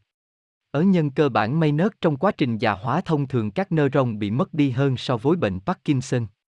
Vùng đồi thị, cầu não và hành tủy mất ít nơ hơn trong quá trình già sinh lý. Mật độ liên kết các sợi nhánh neuron vùng vỏ não bị giảm theo tuổi. Tuy nhiên, một số tác giả cho rằng, hoạt động quan trọng là của các mối quan hệ còn lại và do sự đổi mối thường xuyên của não bộ đã dẫn tới sự bù trừ. Lipofun được tích lũy trong một số vùng của vỏ não, đặc biệt ở vùng hải mã và thùy trán. Milen giảm đáng kể, đặc biệt trong chất trắng vỏ não. Trong quá trình già hóa có những thay đổi các enzyme, cũng như các chất dẫn truyền thần kinh. Có những protein bất thường nhóm lại thành đám rối và các mảng, tăng lên chút ít tại một số vùng trong già hóa bình thường, nhưng ít hơn so với bệnh Alzheimer. Các neuron vận động của tuổi sống phần lớn được bảo tồn cho tối tuổi 60. Tuy nhiên, các tế bào của sừng trước vào cuối mất nhiều hơn. Khi khả năng dự trữ của các tế bào bù trừ, điều hòa bị thu hẹp lại ở người có tuổi và người cao tuổi thì những biến đổi hoạt động chức năng hình thành và các hội chứng lâm sàng già hóa có tầm quan trọng đặc biệt, là cơ sở của sự xuất hiện bệnh lý lứa tuổi. 4. Hệ tim mạch Người ta cho rằng tuổi của người là tuổi của mạch, tuổi của người là tuổi của mao quản. Sự khẳng định này có thể quá cứng nhắc, song nó đã thể hiện vai trò của những thay đổi thuộc hệ tim mạch theo tuổi trong một cơ thể già hóa. Các nhà khoa học cho biết, tần số các bệnh tim mạch tăng lên theo tuổi. Nó trở thành một trong số những nguyên nhân tử vong cơ bản ở các nước có nền kinh tế phát triển. Ở Nam, tử vong do bệnh tim mạch tăng 200 lần và nữ 260 lần ở tuổi 60, 69 so với lứa tuổi 20, 29. Chúng thực sự trở thành bệnh dịch của thời đại. Khi già, các chỉ số hoạt động tim mạch cơ bản cần thay đổi. Cụ thể, giảm khả năng co bóp của tim, lưu lương phúc, nhịp co bóp của tim thưa hơn, sức cản của mạch tăng lên, rối loạn tính thấm của các mao quản. Ở người cao tuổi, lưu lương phúc của máu ít hơn 25% so với người trẻ. Khả năng chịu đựng của tim đổi với gắng sức giảm đi theo tuổi. Vật tải mà người trẻ có thể chịu đựng được một cách dễ dàng sẽ gây hiện tượng đói oxy ở tim, thiểu năng vành, loạn nhịp, khó thở đối với người cao tuổi, thậm chí bắt họ phải ngừng công việc. Có nghĩa là những thay đổi chức phận của hệ tim mạch là một trong các yếu tố quan trọng nhất làm giảm khả năng lao động của người già. Máu do tim đẩy vào động mạch chủ được phân phối cho các cơ quan. Tuy nhiên, lúc già sự phân phối này thay đổi. Dòng máu tối thận giảm đi 73%, phổi 22%, não 8%, tim 25%. Chức năng cơ bản của tuần hoàn là cung cấp oxy và chất dinh dưỡng cho các tổ chức trong cơ thể, xảy ra tại các mao quản. Tuy nhiên, khi già hóa số lượng các mao quản giảm, làm cho khoảng cách giữa chúng tăng lên. Do vậy, cung cấp oxy kém hơn, sẽ gây ra đói oxy. Bản thân các mao quản còn lại đó cũng bị biến đổi, dài và giãn ra, xoắn lại, làm rối loạn cấu trúc tế bào. Thêm nữa, cung cấp máu cho mô xấu đi khi hoạt động căng thẳng do số lượng các mao quản dự trữ thường tham gia lúc này cũng bị giảm đi. Như vậy, bản thân những thay đổi chức năng của hệ tim mạch theo tuổi mang tính chất thứ phát so với những rối loạn ở mức phân tử, nó quyết định sự già hóa toàn bộ cơ thể, gây ra đói oxy mô, hạn chế khả năng thích ứng của cơ thể, tạo tiền để phát triển bệnh lý của lứa tuổi, sơ vữa động mạch, tăng huyết áp, thiếu máu tim cục bộ. Đó chính là nguyên nhân tại sao các biện pháp dự phòng phối hợp, trong đó trước hết phải kể đến tăng cường vận động, chế độ dinh dưỡng chống sơ vữa và cuộc sống tinh thần vui vẻ, thoải mái, thanh thản sẽ cho phép kéo dài tuổi thọ khỏe mạnh. Khi già các khâu điều tiết thần kinh, thể dịch thay đổi đáng kể, ảnh hưởng của thần kinh lên tim suy yếu. Nhiều hormone như adrenaline, vasopressin, thyroid, các steroid sinh dục có thể gây ra phản ứng của hệ tim mạch người và động vật với liều lượng thấp hơn hang. Điều này chứng tỏ tính nhạy cảm của tim và mạch đối với các chất hoạt hóa sinh lý tăng. 5. Hệ thống hô hấp Khi phân tích những biến đổi nảy sinh trong quá trình lão hóa cơ thể của hệ thống hô hấp, việc trước tiên phải chú ý đến là còng lưng và biến dạng lồng ngực. Canxi hóa và mất tính đàn hồi sụn sườn. Sự thu teo các sợi cơ, đặc biệt là cơ gian sườn và cơ hoành, việc tăng sinh các tổ chức sơ, ngưng động mở giữa các sợi cơ, đã tạo nên những đặc điểm chung biến đổi lồng ngực lúc về già. Lồng ngực bị thu hẹp lại, bên sườn trở nên đặc cứng, thành dạng thùng tròn, mất khả năng tăng dung tích so với lúc trẻ. Do phổi bị biến đổi, như giảm kích thước, thể tích và ít di động, giảm tính chung của các sợi đàn hồi cũng như thu teo của chúng, làm biến dạng các phế nang không còn vách ngăn, giãn ống phế nang. Hiện tượng hóa phổi tăng lên, tăng các sợi collagen ở các vách ngăn phế nang làm hạn chế tính đàn hồi tổ chức phổi. Những biến đổi tàn khí ở người già sẽ phát triển, kèm theo là giảm bể mặt trao đổi khí của phổi. Sự khác biệt chức năng quan trọng nhất khi tuổi già là sự bảo vệ của phổi chống lại các tác nhân gây nhiễm trùng bị suy giảm. Ho là một trong những phản xạ bảo vệ cơ học quan trọng nhất, nhưng ở tuổi này không còn mạnh mẽ nữa, dung tích kính tối đa không đủ khả năng cho ho bật ra mạnh để tống những gì không cần thiết ra ngoài. Chức năng phổi giảm dần theo tuổi, đạt đỉnh cao nhất lúc 30 tuổi và chính đỉnh điểm cao nhất này sẽ quyết định khả năng của những biến đổi sau này do những thay đổi khi tuổi cao. Có thể nói những sai lầm, không chịu rèn luyện thể chất lúc còn trẻ sẽ phải trả giá lúc già. 6. Hệ tiêu hóa Khi tuổi cao, thành biểu mô niêm mạc miệng sẽ mỏng hơn, nhưng không có biến đổi về cấu trúc tổng thể và không có hiện tượng phân lập các tế bào vào miệng. Lợi của người già bị co lại, làm cho xi măng răng hở ra, làm tăng khả năng biến đổi của răng, cho nên người già hay bị sâu răng. Men răng và ngà răng máng đi nhưng bản thân răng được bảo tồn toàn vẹn, nếu không bị sâu răng. Tuyến nước bọt thay đổi không nhiều, thể hiện rõ giảm đôi chút lượng tế bào hình hạt nho và được thay bằng mô mỡ hoặc mô liên kết. Sản xuất nước bọt bị giảm ở một số tuyến. Khả năng nhai thức ăn của người già kém đi, ngay cả khi răng của họ vẫn còn nguyên vẹn. Do vậy, họ thường nuốt mẫu thức ăn không nhuyễn. Sự điều phối hoạt động nuốt của người già kém đi, điều đó làm tăng nguy cơ nuốt nhầm, còn khó hơn đối với người già lắp răng giả. Những thay đổi giải phẫu thực quản, phì đại cơ vân ở 1 phần 3 trên, dày lóc cơ trơn dọc theo chiều dài ở 2 phần 3 dưới, giảm số lượng các tế bào hạch mạc treo điều phối nhu động thực quản.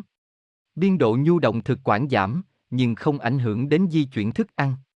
Sức giãn và tính toàn vẹn của cơ vòng thực quản dưới không bị thay đổi trong quá trình hóa già. Các nhà khoa học cho rằng, nhu động bất thường của thực quản khi nuốt và những co bóp lặp đi lặp lại xuất hiện khi tuổi cao là hiện tượng bệnh lý.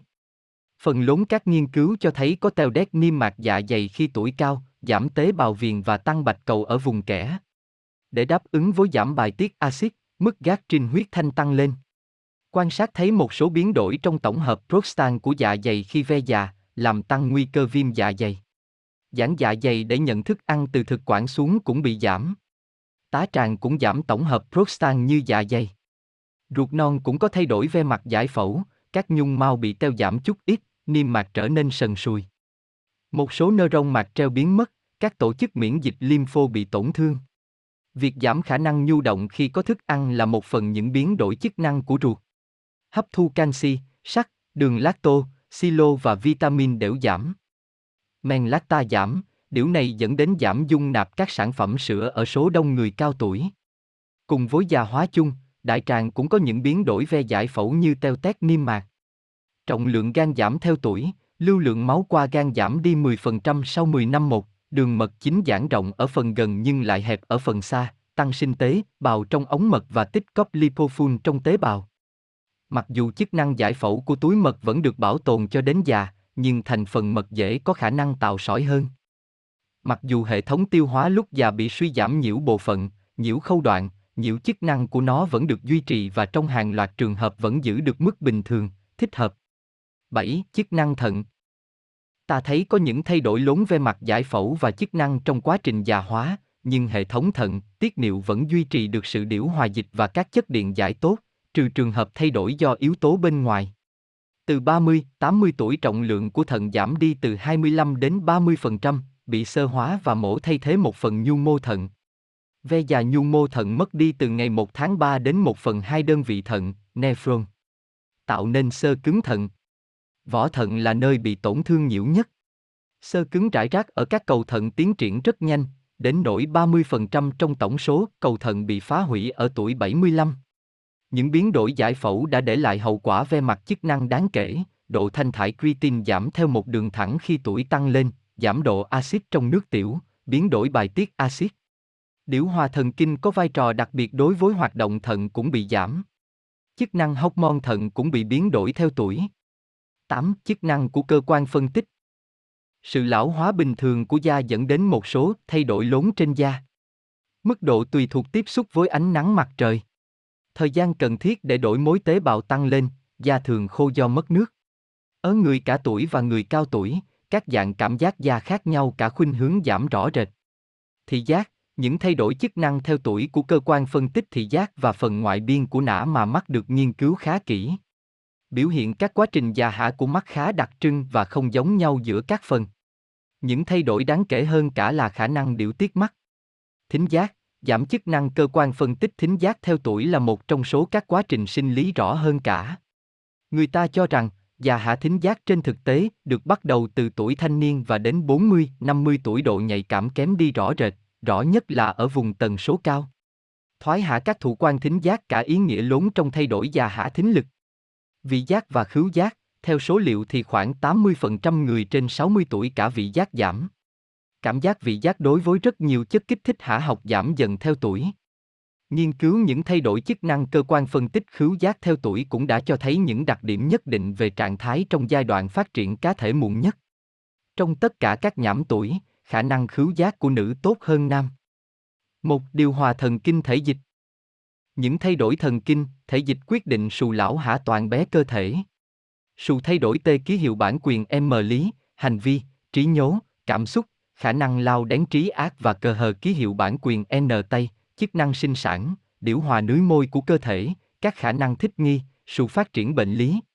Ngoài ra điểu hòa thần kinh, thể dịch còn liên quan với các cơ chế, đặc biệt tăng sự sống, khả năng ổn định của cơ thể, tăng tuổi thọ. Các neuron trong NO quan hệ với nhau bằng ngôn ngữ hả học. Chúng nải chuyện với nhau nhờ sự giúp đỡ của các chất môi dối. Tuy nhiên, tính nhạy cảm của mét số cấu trúc đối với acetylcholine, catechomilan lúc già tăng, còn đối với các chất khác giảm xuống. Các cơ chế thần kinh và thể dịch liên hệ mật thiết với nhau. Tuy nhiên, trong từng hệ thống điều tiết cả cơ hờ ký hiệu bản quyền U chỉ mang tính chất thần kinh và chỉ mang tính chất thể dịch. 2. Những thay đổi tâm lớn người cao tuổi. Một quan niệm của các nhà khoa học về thay đổi tâm lý của người cao tuổi. Khi bước vào tuổi già đồng thời với việc xuất hiện sự nặng nề của cơ thể, tinh thần, sức khỏe bị sa sút thì bên cạnh đã xuất hiện sự thay đổi của tâm lý. Theo các nhà khoa học, sự thay đổi tâm lý của người cao tuổi được thể hiện thông qua vận động, một động tác nhưng mất nhiều thời gian, sự lẫn lộn về thời gian, rối loạn trí nhớ, khó khăn trong việc tái hiện, có thể nhớ được khi có sự gợi ý, có khi lú lẫn, do liên quan đến sự suy giảm ý thức và tập trung chú ý. Tư duy, suy nghĩ chậm chạp, liên tưởng chậm, ý tưởng tự ti, tự cho mình là thấp kém, chuyện xưa thì nhớ kỹ, chuyện nay nhanh quên, nặng hơn có thể có hoang tưởng bị tội, bị hại, nghi bệnh. Tri giác, giảm tốc độ xử lý thông tin, có sự suy giảm về tri giác nên nhận thông tin chậm, đôi khi bị nhiễu.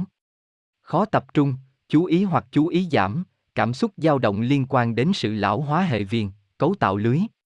Những biến đổi tâm lý nặng có thể có lo âu, trầm cảm. Những biểu hiện của lo âu rất đa dạng, phức tạp, cảm giác sợ hãi, lo lắng thái quá về sức khỏe của mình, lo lắng về tương lai, khó tập trung tư tưởng, dễ cáu, khó tính, căng thẳng vận động, bồn chồn, đứng ngồi không yên, đau đầu, khô miệng, đánh trống ngực. Những biểu hiện của trầm cảm ở người cao tuổi thường thấy là cảm giác buồn phiền, chán nản, bi quan, mất hứng thú với những ham thích trước đây, mất niềm tin vào tương lai, giảm nghị lực, giảm tập trung, rối loạn giấc ngủ, ăn không ngon miệng, và họ có thể trở nên suy kiệt.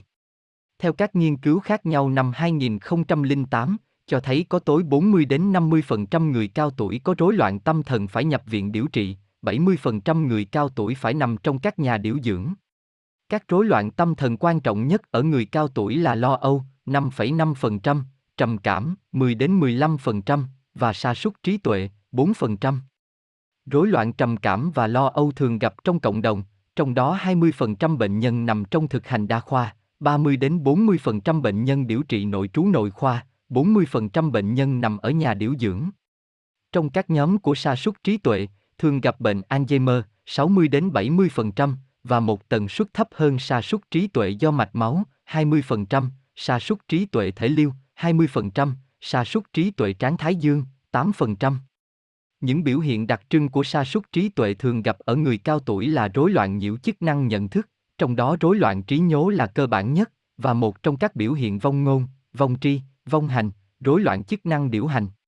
Các rối loạn này gây ảnh hưởng đáng kể đến chức năng xã hội và nghề nghiệp, làm suy giảm đáng kể mức độ hoạt động chức năng trong sinh hoạt trước đó. Trong bệnh Alzheimer, rối loạn trí nhớ là dấu hiệu đầu tiên của suy giảm nhận thức, người bệnh có thể đặt nhầm chỗ đồ vật, quên hay tự lặp lại, hoặc rối loạn biểu đạt và tiếp nhận ngôn ngữ, hỏi đi hỏi lại một câu hỏi, bị lạc ở những chỗ quen thuộc, không thể nhận ra người thân và bạn bè. Các rối loạn trong hoạt động cho sinh hoạt, nấu ăn, mua sắm, quản lý tiền nông, sử dụng các đồ gia dụng, các rối loạn hành vi, lục lọi, xáo trộn đồ đạc, mắng chửi, đánh đá, đi lang thang, hoặc mất ức chế tình dục, rối loạn cảm xúc, trầm cảm, vô cảm, lo âu và loạn thần, hoang tưởng, ảo giác, cũng thường thấy ở người cao tuổi bị bệnh Alzheimer. Ngoài ra, người ta còn nhận thấy một số rối loạn tâm thần giống tâm thần phân liệt, như các hoang tưởng bị cô lập, bị truy hại, các ảo thanh, ảo khứu, ảo giác xúc giác. Như vậy, ngoài phát hiện những thay đổi chức năng sinh lý các hệ thống cơ quan trong cơ thể, người ta cũng nhận thấy những biến đổi về tâm lý ở nhiều mức độ khác nhau của người cao tuổi. Nghĩa là, ở người cao tuổi thường xuất hiện những rối loạn tâm thần đặc trưng, cũng như các bệnh lý cơ thể thường gặp ở lứa tuổi này. Từ đó, giúp cho người thầy thuốc có cách nhìn tổng quan trong việc tiếp cận khám và điều trị các rối loạn tâm, sinh lý người cao tuổi, nhằm đưa lại hiệu quả trong việc chăm sóc sức khỏe thể chất và tâm thần cho người cao tuổi trong cộng đồng. 2. Khủng hoảng tâm lý của người cao tuổi. Khủng hoảng là một từ có vẻ không mấy dễ nghe nhưng nó cũng là một phần cuộc sống của mỗi người. Đó là những cột mốc, những khoảng thời gian mà trong thế giới nội tâm có những biến đổi rất là kỳ nên dễ dàng nảy sinh những phản ứng hẫn hụt về tâm lý, như khủng hoảng tuổi lên ba, khủng hoảng tâm lý vị thành niên. Khủng hoảng tâm lý người cao tuổi cũng là giai đoạn rất khó khăn với người trong cuộc. Suy nghĩ hỗn độn. Suy nghĩ của người cao tuổi lẫn lộn và hỗn độn, không rõ ràng. Những tình cảm sợ hãi, bẻ bàng, sốc, mất tự chủ ngoài dự kiến, vô vọng, bị tổn thương, giận dữ và tự sĩ vả, đến cùng một lúc và có thể làm tăng thêm sự rối loạn, là tiễn đe của rối loạn tâm lý. Người bị khủng hoảng gặp rất nhiều khó khăn và cách nghĩ, sự kiện hành động theo một hệ quả logic chủ quan. Các chi tiết quan trọng có thể bị lờ đi hoặc không nhìn thấy được. Người đó có thể đi từ ý kiến này sang ý kiến khác, tạo ra sự giao tiếp rất khó kết nối. Nỗi sợ hãi và lòng mong muốn có thể bị lẫn lộn trong thực tế. Người cao tuổi có thể không biết phải nghĩ như thế nào về tình hình và làm sao để đánh giá thực tế. Điều này có thể làm tổn hại năng lực tạo các giải pháp và đánh giá hiệu quả. Thiếu khả năng thực hiện các chức năng có hiệu quả. Theo sau sự kiện khủng hoảng, người cao tuổi có thể làm thái quá những chuyện đơn giản mà họ có thể kiểm soát và làm chủ. Làm như vậy có thể làm dịu căng thẳng phát sinh từ việc thiếu khả năng đương đầu với khủng hoảng. Sự tham dự tạm thời vào những công việc lặp đi, lặp lại có thể có hiệu quả trong việc tạo cho người cao tuổi cảm giác đã hoàn thành chúng và đánh giá cao bản thân trong khi người khác đang chuẩn bị đương đầu với khủng hoảng. Những hành động như vậy có thể tạo nên việc phủ nhận sự thiếu thích nghi, thể hiện cho nỗ lực tránh phải đương đầu với khủng hoảng với nhau. Bởi vì, thể hiện cảm xúc sau khủng hoảng là rất quan trọng cho mọi người, loại hình, thái độ cư xử như thế là không lành mạnh. Sự thù địch và thái độ xa cách về tình cảm. Những người khủng hoảng đã trở nên quá thất vọng về việc mất tự chủ và cảm giác bơ vơ không nơi nương tựa, từ đó họ sẽ trở nên thù địch với mọi người. Họ có thể phẫn nộ trước nhu cầu hỗ trợ hay cảm xúc tổn thương của chính mình. Nhà tham vấn cũng có thể là một trong những đối tượng họ trút giận hoặc bạo hành. Một người gặp phải chuyện hết sức đau buồn có thể tự mình rút ra khỏi xã hội và đóng chặt cửa lại. Họ có thể bị áp đảo bởi hoàn cảnh và bởi những phản ứng của cảm xúc không thể kiểm soát được, từ đó họ cố gắng chống tất cả sự kích thích của môi trường bên ngoài ảnh hưởng đến họ. Họ có thể tự phong tỏa trong hoàn cảnh và thái độ xa cách ve tình cảm và họ có thể chỉ phản ứng bằng sự câm lặng. Thái độ bốc đồng Một số người có thể phản hồi và hành động ngay tức thì để phản ứng lại khủng hoảng, những hành động như vậy có thể chưa suy nghĩ được kỹ càng hoặc chưa được đánh giá.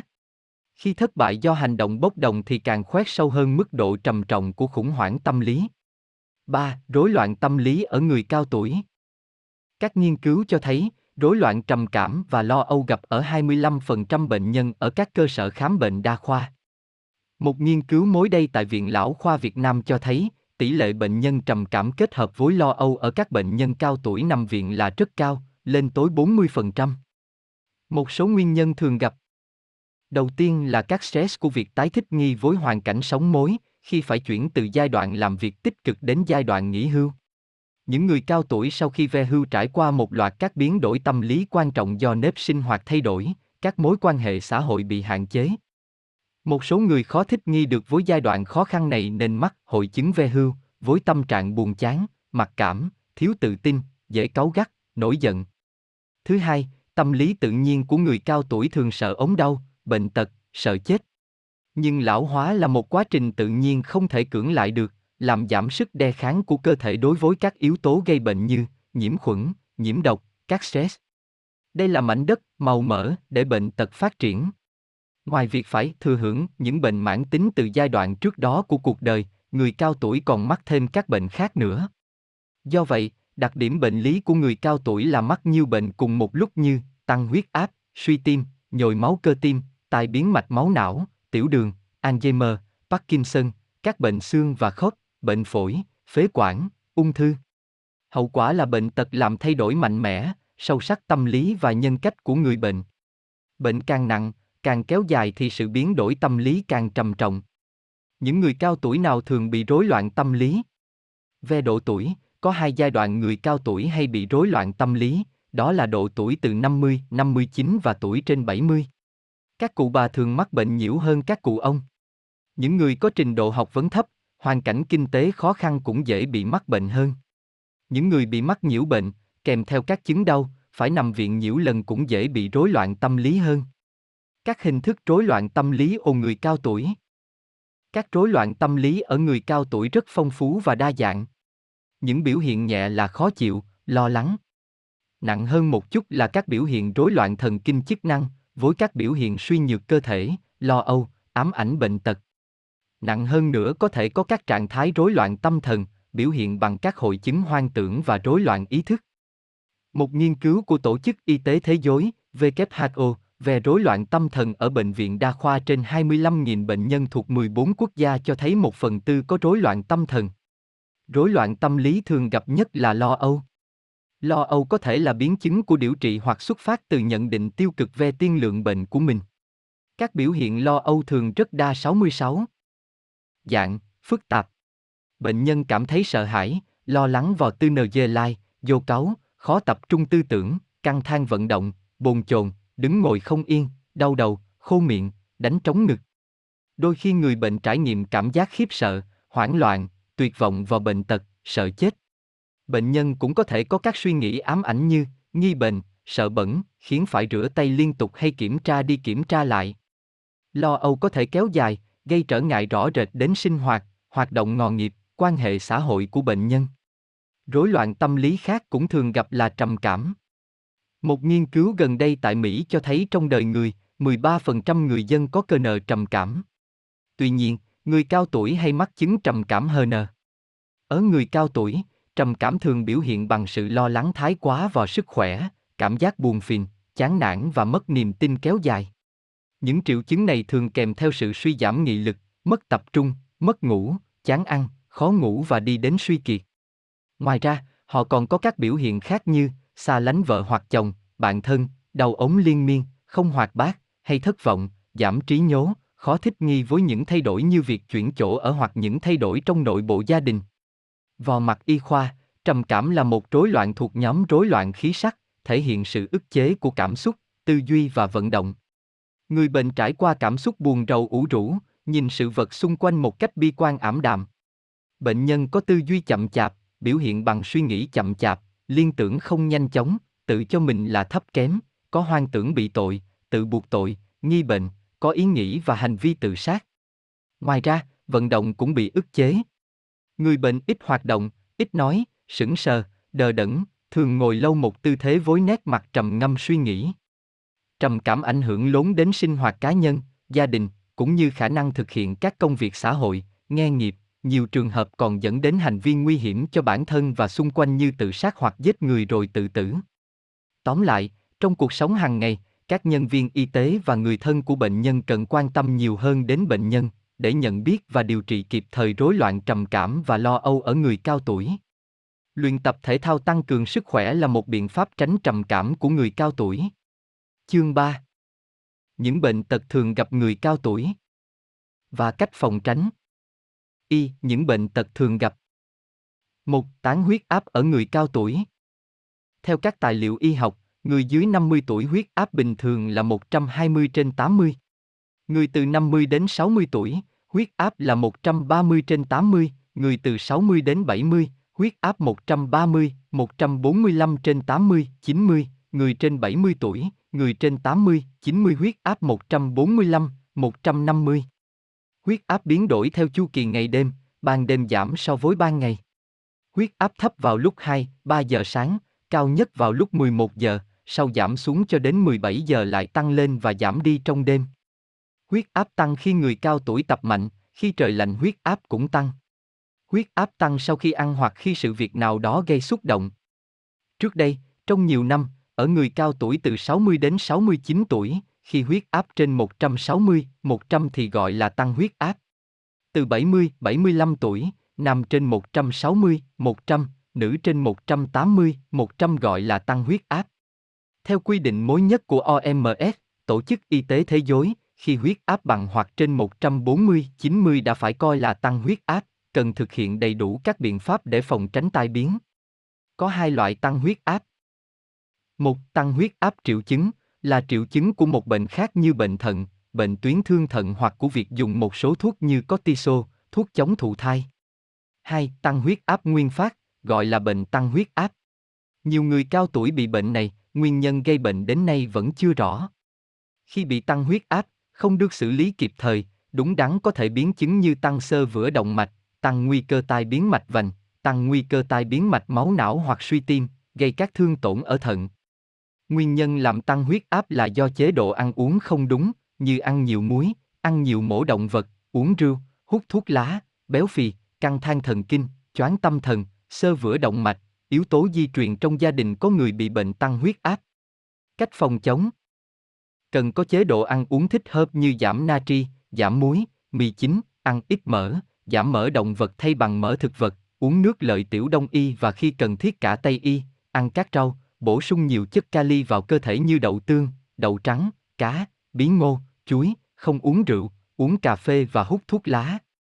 Hàng ngày tập thể dục nhẹ nhàng, đi bộ, không tập những động tác đòi hỏi tim làm việc mạnh như chạy, tập các động tác cầu kỳ, quá mạnh. Kết hợp với xoa bóp, bấm huyệt. Có chế độ làm việc điều độ, vừa sức, bảo đảm giấc ngủ, tránh các chấn thương tâm thần và thoát ra khỏi các chấn thương một cách an toàn. Dùng thuốc theo đúng chỉ định của thầy thuốc. Tránh tự ý dùng thuốc hạ huyết áp quá mạnh theo lời khuyên của bạn bè vì thuốc có thể hợp với người này nhưng không hợp với người kia. Hạ huyết áp đột ngột có thể gây tai biến. Một số thuốc hạ huyết áp có thể gây tác dụng phụ tai hại. Cần theo dõi huyết áp, tùy nhu cầu. Khi huyết áp tương đối ổn định, không nên đo huyết áp hàng ngày, sẽ gây tâm lý không hay. Có thể đo huyết áp hàng tuần hoặc 10 ngày một lần. 2. Co thắt ngực ở người cao tuổi. Cơn đau thắt ngực là một hội chứng lâm sàng do thiếu máu cục bộ vùng cơ tim, biểu hiện bằng cơn co thắt ngực. Những bệnh nhân bị cơn đau thắt ngực thường là bị sơ vữa động mạch vành và nhiều vùng sơ hóa ở cơ tim. Nguyên nhân Thường thì cơn đau xuất hiện ở ngực sau xương ức với cảm giác chèn ép trong lòng ngực, hoặc cảm giác nóng bỏng đè ngang ngực. Chứng bệnh này thường hay xuất hiện vào mùa đông, gió lạnh, sau bữa ăn, cảm giác đau lan từ ngực lên hàm dưới, tay trái, sau gáy, ra lưng sau hoặc chỉ là một cơn chèn ép, không có dấu hiệu đau. Muốn chẩn đoán chính xác phải làm điện tâm đồ lúc gắng sức.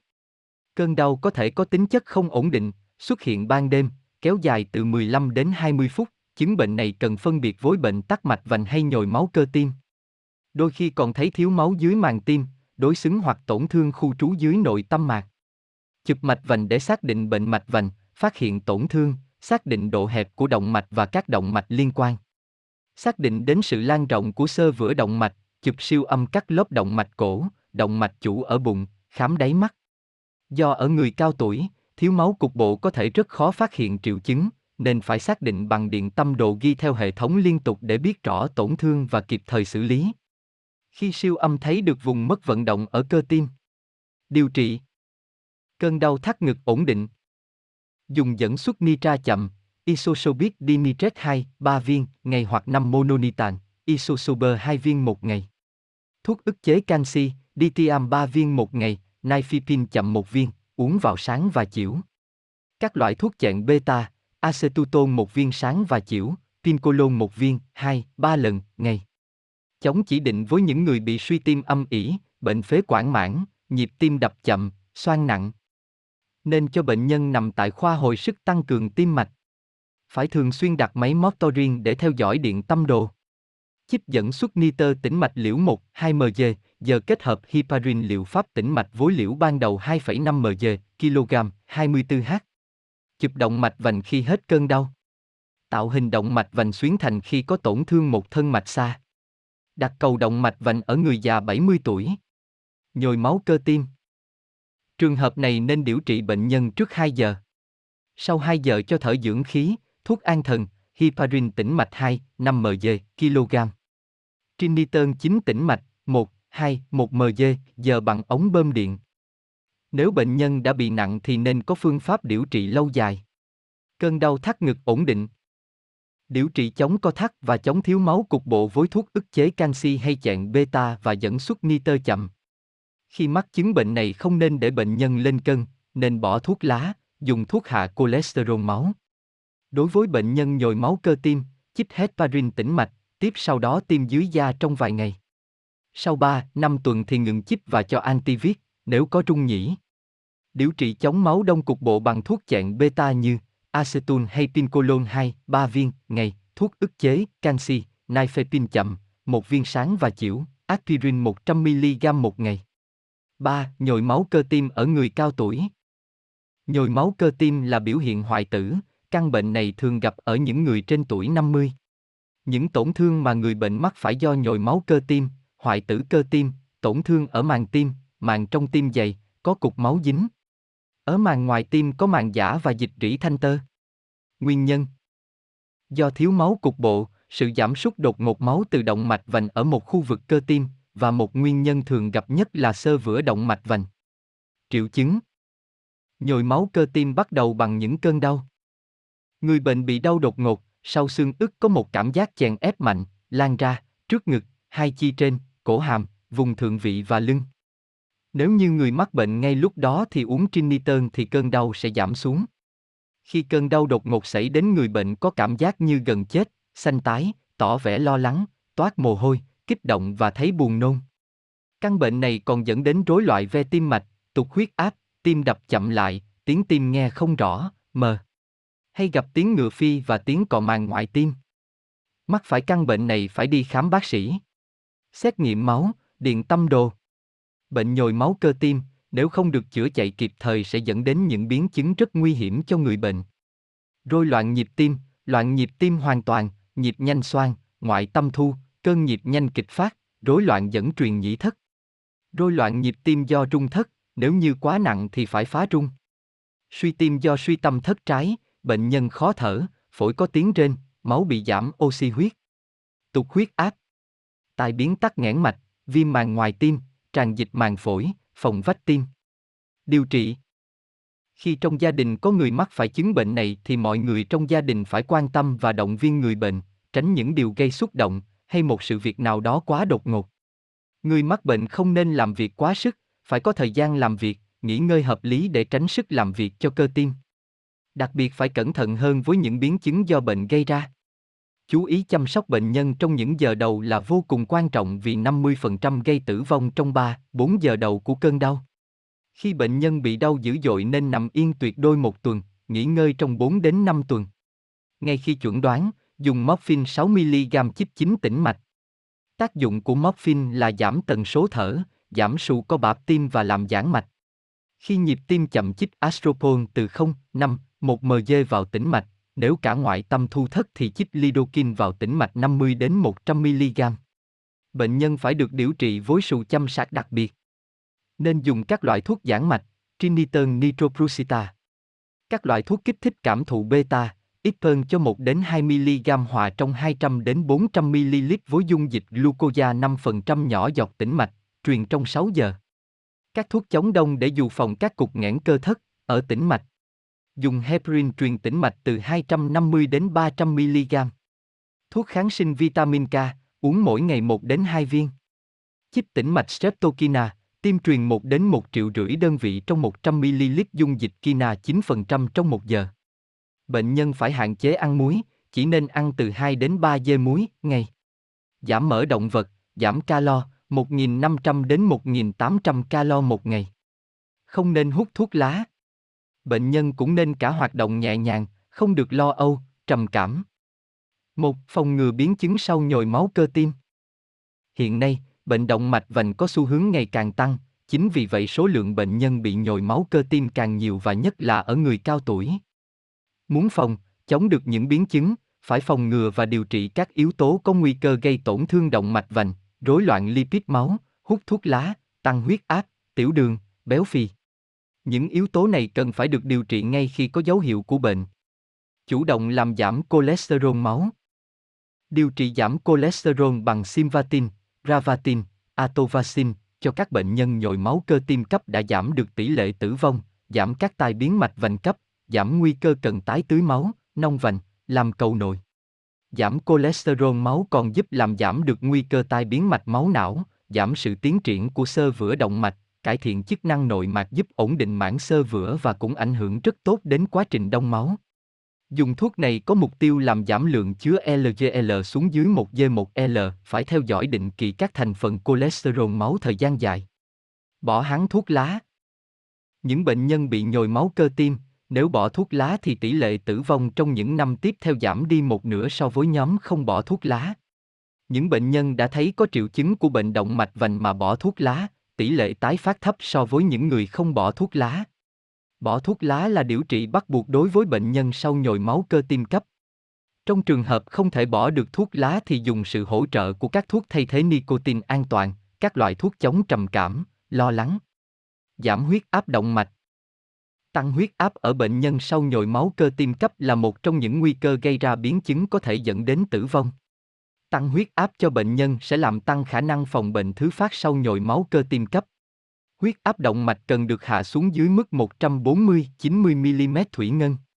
Với bệnh nhân có huyết áp 160, 100 nên được bắt đầu điều trị bằng các phương pháp không dùng thuốc.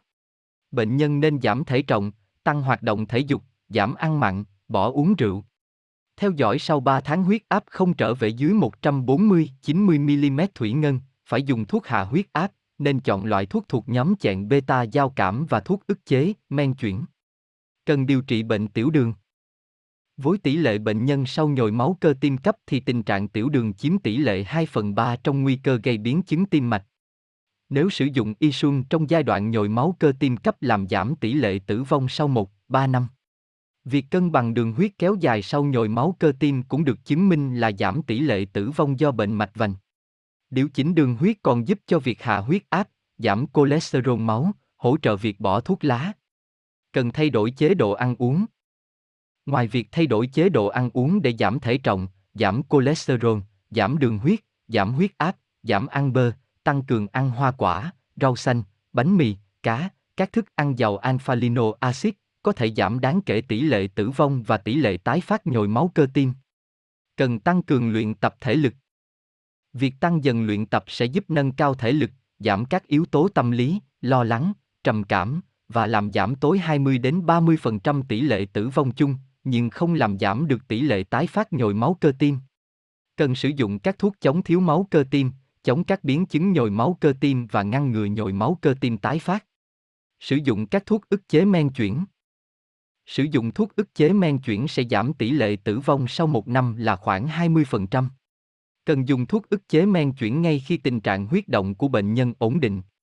Phải điều trị kéo dài từ 4 đến 6 tuần nếu bệnh nhân nhồi máu cơ tim trên diện nhỏ và hoàn toàn không có dấu hiệu suy tim. Điều trị dài đối với bệnh nhân có rối loạn thất trái trên siêu âm. Sử dụng các thuốc chẹn beta giao cảm. Nếu không có chống chỉ định thì việc sử dụng các thuốc chẹn beta giao cảm được khuyến khích ở các bệnh nhân sau nhồi máu cơ tim. Dùng thuốc này có thể làm giảm tỷ lệ tử vong trong vòng một năm khoảng 25% ở nhóm bệnh nhân có nguy cơ cao, giảm tỷ lệ đột tử khoảng 31% và giảm tái phát nhồi máu cơ tim khoảng 27%. Các thuốc nên dùng: acetone, metoprolol, timolol. Sử dụng thuốc chống đông. Dùng thuốc chống đông ngưng kết tiểu cầu sẽ làm giảm tối 31% tỷ lệ tái phát nhồi máu cơ tim, giảm 39% tỷ lệ tai biến mạch máu não, giảm 15% tỷ lệ tử vong do bệnh thiếu máu cục bộ gây ra. Thường sử dụng aspirin với liều lượng 80-325 mg ngày. Nên giảm liều dùng để có thể giảm được tác dụng phụ. Liều dùng tối thiểu để có hiệu quả là 75mg một ngày.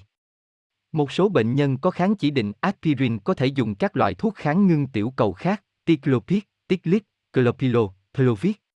Các phương pháp điều trị khác Thuốc Pintian có thể làm giảm tỷ lệ tái phát sau nhồi máu cơ tim và giảm đau ngực ở nhóm bệnh nhân không có sóng quy và không có dấu hiệu suy tim. Varapin có khả năng làm giảm tỷ lệ tử vong ở bệnh nhân sau nhồi máu cơ tim thuộc nhóm rối loạn chức năng và chống chỉ định của chẹn beta. Việc tái tưới máu động mạch vành bằng cách nông động mạch vành qua da bằng bóng có hoặc không có giá đổ hay phẫu thuật cầu nối động mạch chủ, động mạch vành là quan trọng. Phòng các biến chứng sau nhồi máu cơ tim là vấn đề rất quan trọng, phải kết hợp các phương pháp khác nhau để phòng bệnh một cách hiệu quả. Một, suy tim ở người cao tuổi. Bệnh tim mạch là một trong những căn bệnh nguy hiểm nhất ở người cao tuổi. Trong quá trình lão hóa, tim mạch có nhiều thay đổi ảnh hưởng đến sức khỏe. Chính vì vậy, mỗi người phải tự thích nghi với môi trường sống một cách hài hòa để duy trì được lưu lượng tim bình thường trong mọi điều kiện sinh hoạt, lúc nghỉ ngơi cũng như lúc lao động nặng nhọc. Nguyên nhân Do suy động mạch vành, gây suy tim sung huyết tiến triển. Do làm đầy tâm thất kém, thành tâm thất bị sơ cứng do thiếu máu cục bộ. Suy tim là một bệnh rất nặng, nhất ở người cao tuổi, sức đề kháng cơ thể kém nên tỷ lệ tử vong rất cao. Theo thống kê ở một số nước, tỷ lệ tử vong do bệnh tim mạch ở đàn ông trong 2 năm đầu là 37%, trong 6 năm sau là 82%. Ở phụ nữ trong năm đầu mắc bệnh là 38%, trong 6 năm sau là 67%. Trong 10 năm trở lại đây, việc chẩn đoán bệnh tim mạch bằng siêu âm đạt hiệu quả cao nên cũng giảm được tỷ lệ tử vong đáng kể. Triệu chứng Những người mắc bệnh suy tim thường khó thở, nhất là trong những lúc cố gắng làm nhiều, người mắc bệnh nặng bị khó thở ngay cả những lúc đi lại, sinh hoạt hàng ngày. Khi khó thở mà đi nằm, gan to, phù hai chi dưới, hai mu bàn chân và can chân, có khi bệnh nhân còn phải đi cấp cứu như phù phổi, đau dữ dội khi sờ hạ sườn phải.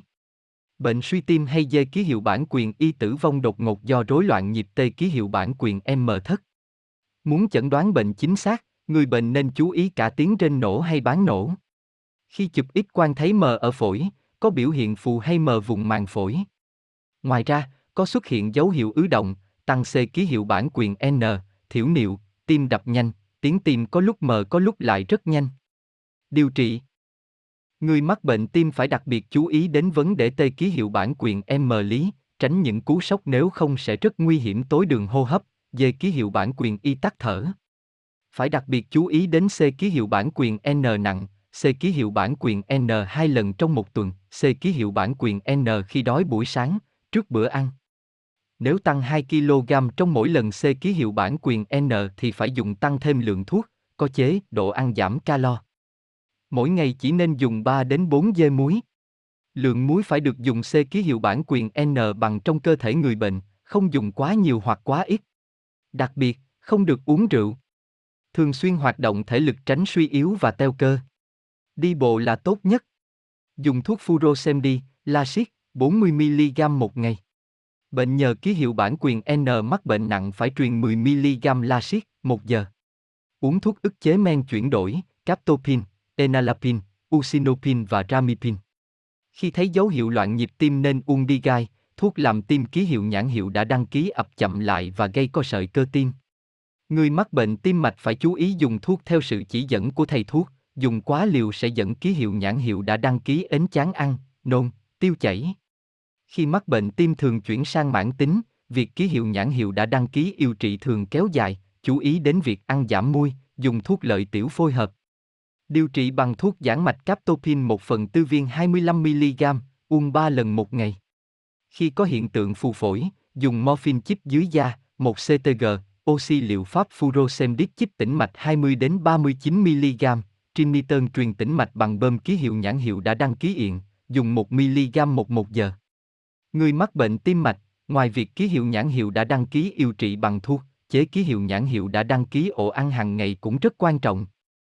Người bệnh suy tim nên ăn các loại thức ăn, gạo trắng, rau xanh, quả ngọt, thịt, cá, sữa ký hiệu nhãn hiệu đã đăng ký ẩu nành.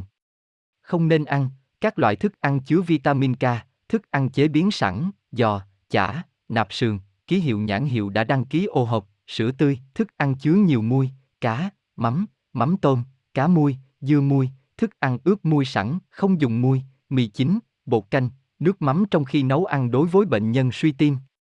Khi chế biến thức ăn cần chú ý, nấu nhạt hoàn toàn, không cho thêm mắm muối, bột canh, mì chính vào thức ăn. nấu phải như, ít nước. Một ngày nên ăn nhiều bữa, 4, 5 bữa. Người mắc bệnh suy tim không nên uống rượu nhất là khi đói. Rượu là một chất ức chế sẽ làm giảm chuyển hóa của các khoáng vitamin K ở gan. Rượu có thể làm hạ đường huyết. Không nên kiêng muối quá khắc khe, sẽ dẫn đến chán ăn, giảm lưu lượng máu. Tránh để chảy máu, va đập, ngã có thể gây bọc máu. Nên dùng bàn chải đánh răng mềm. 2. Sơ vữa đông mạch ở người cao tuổi.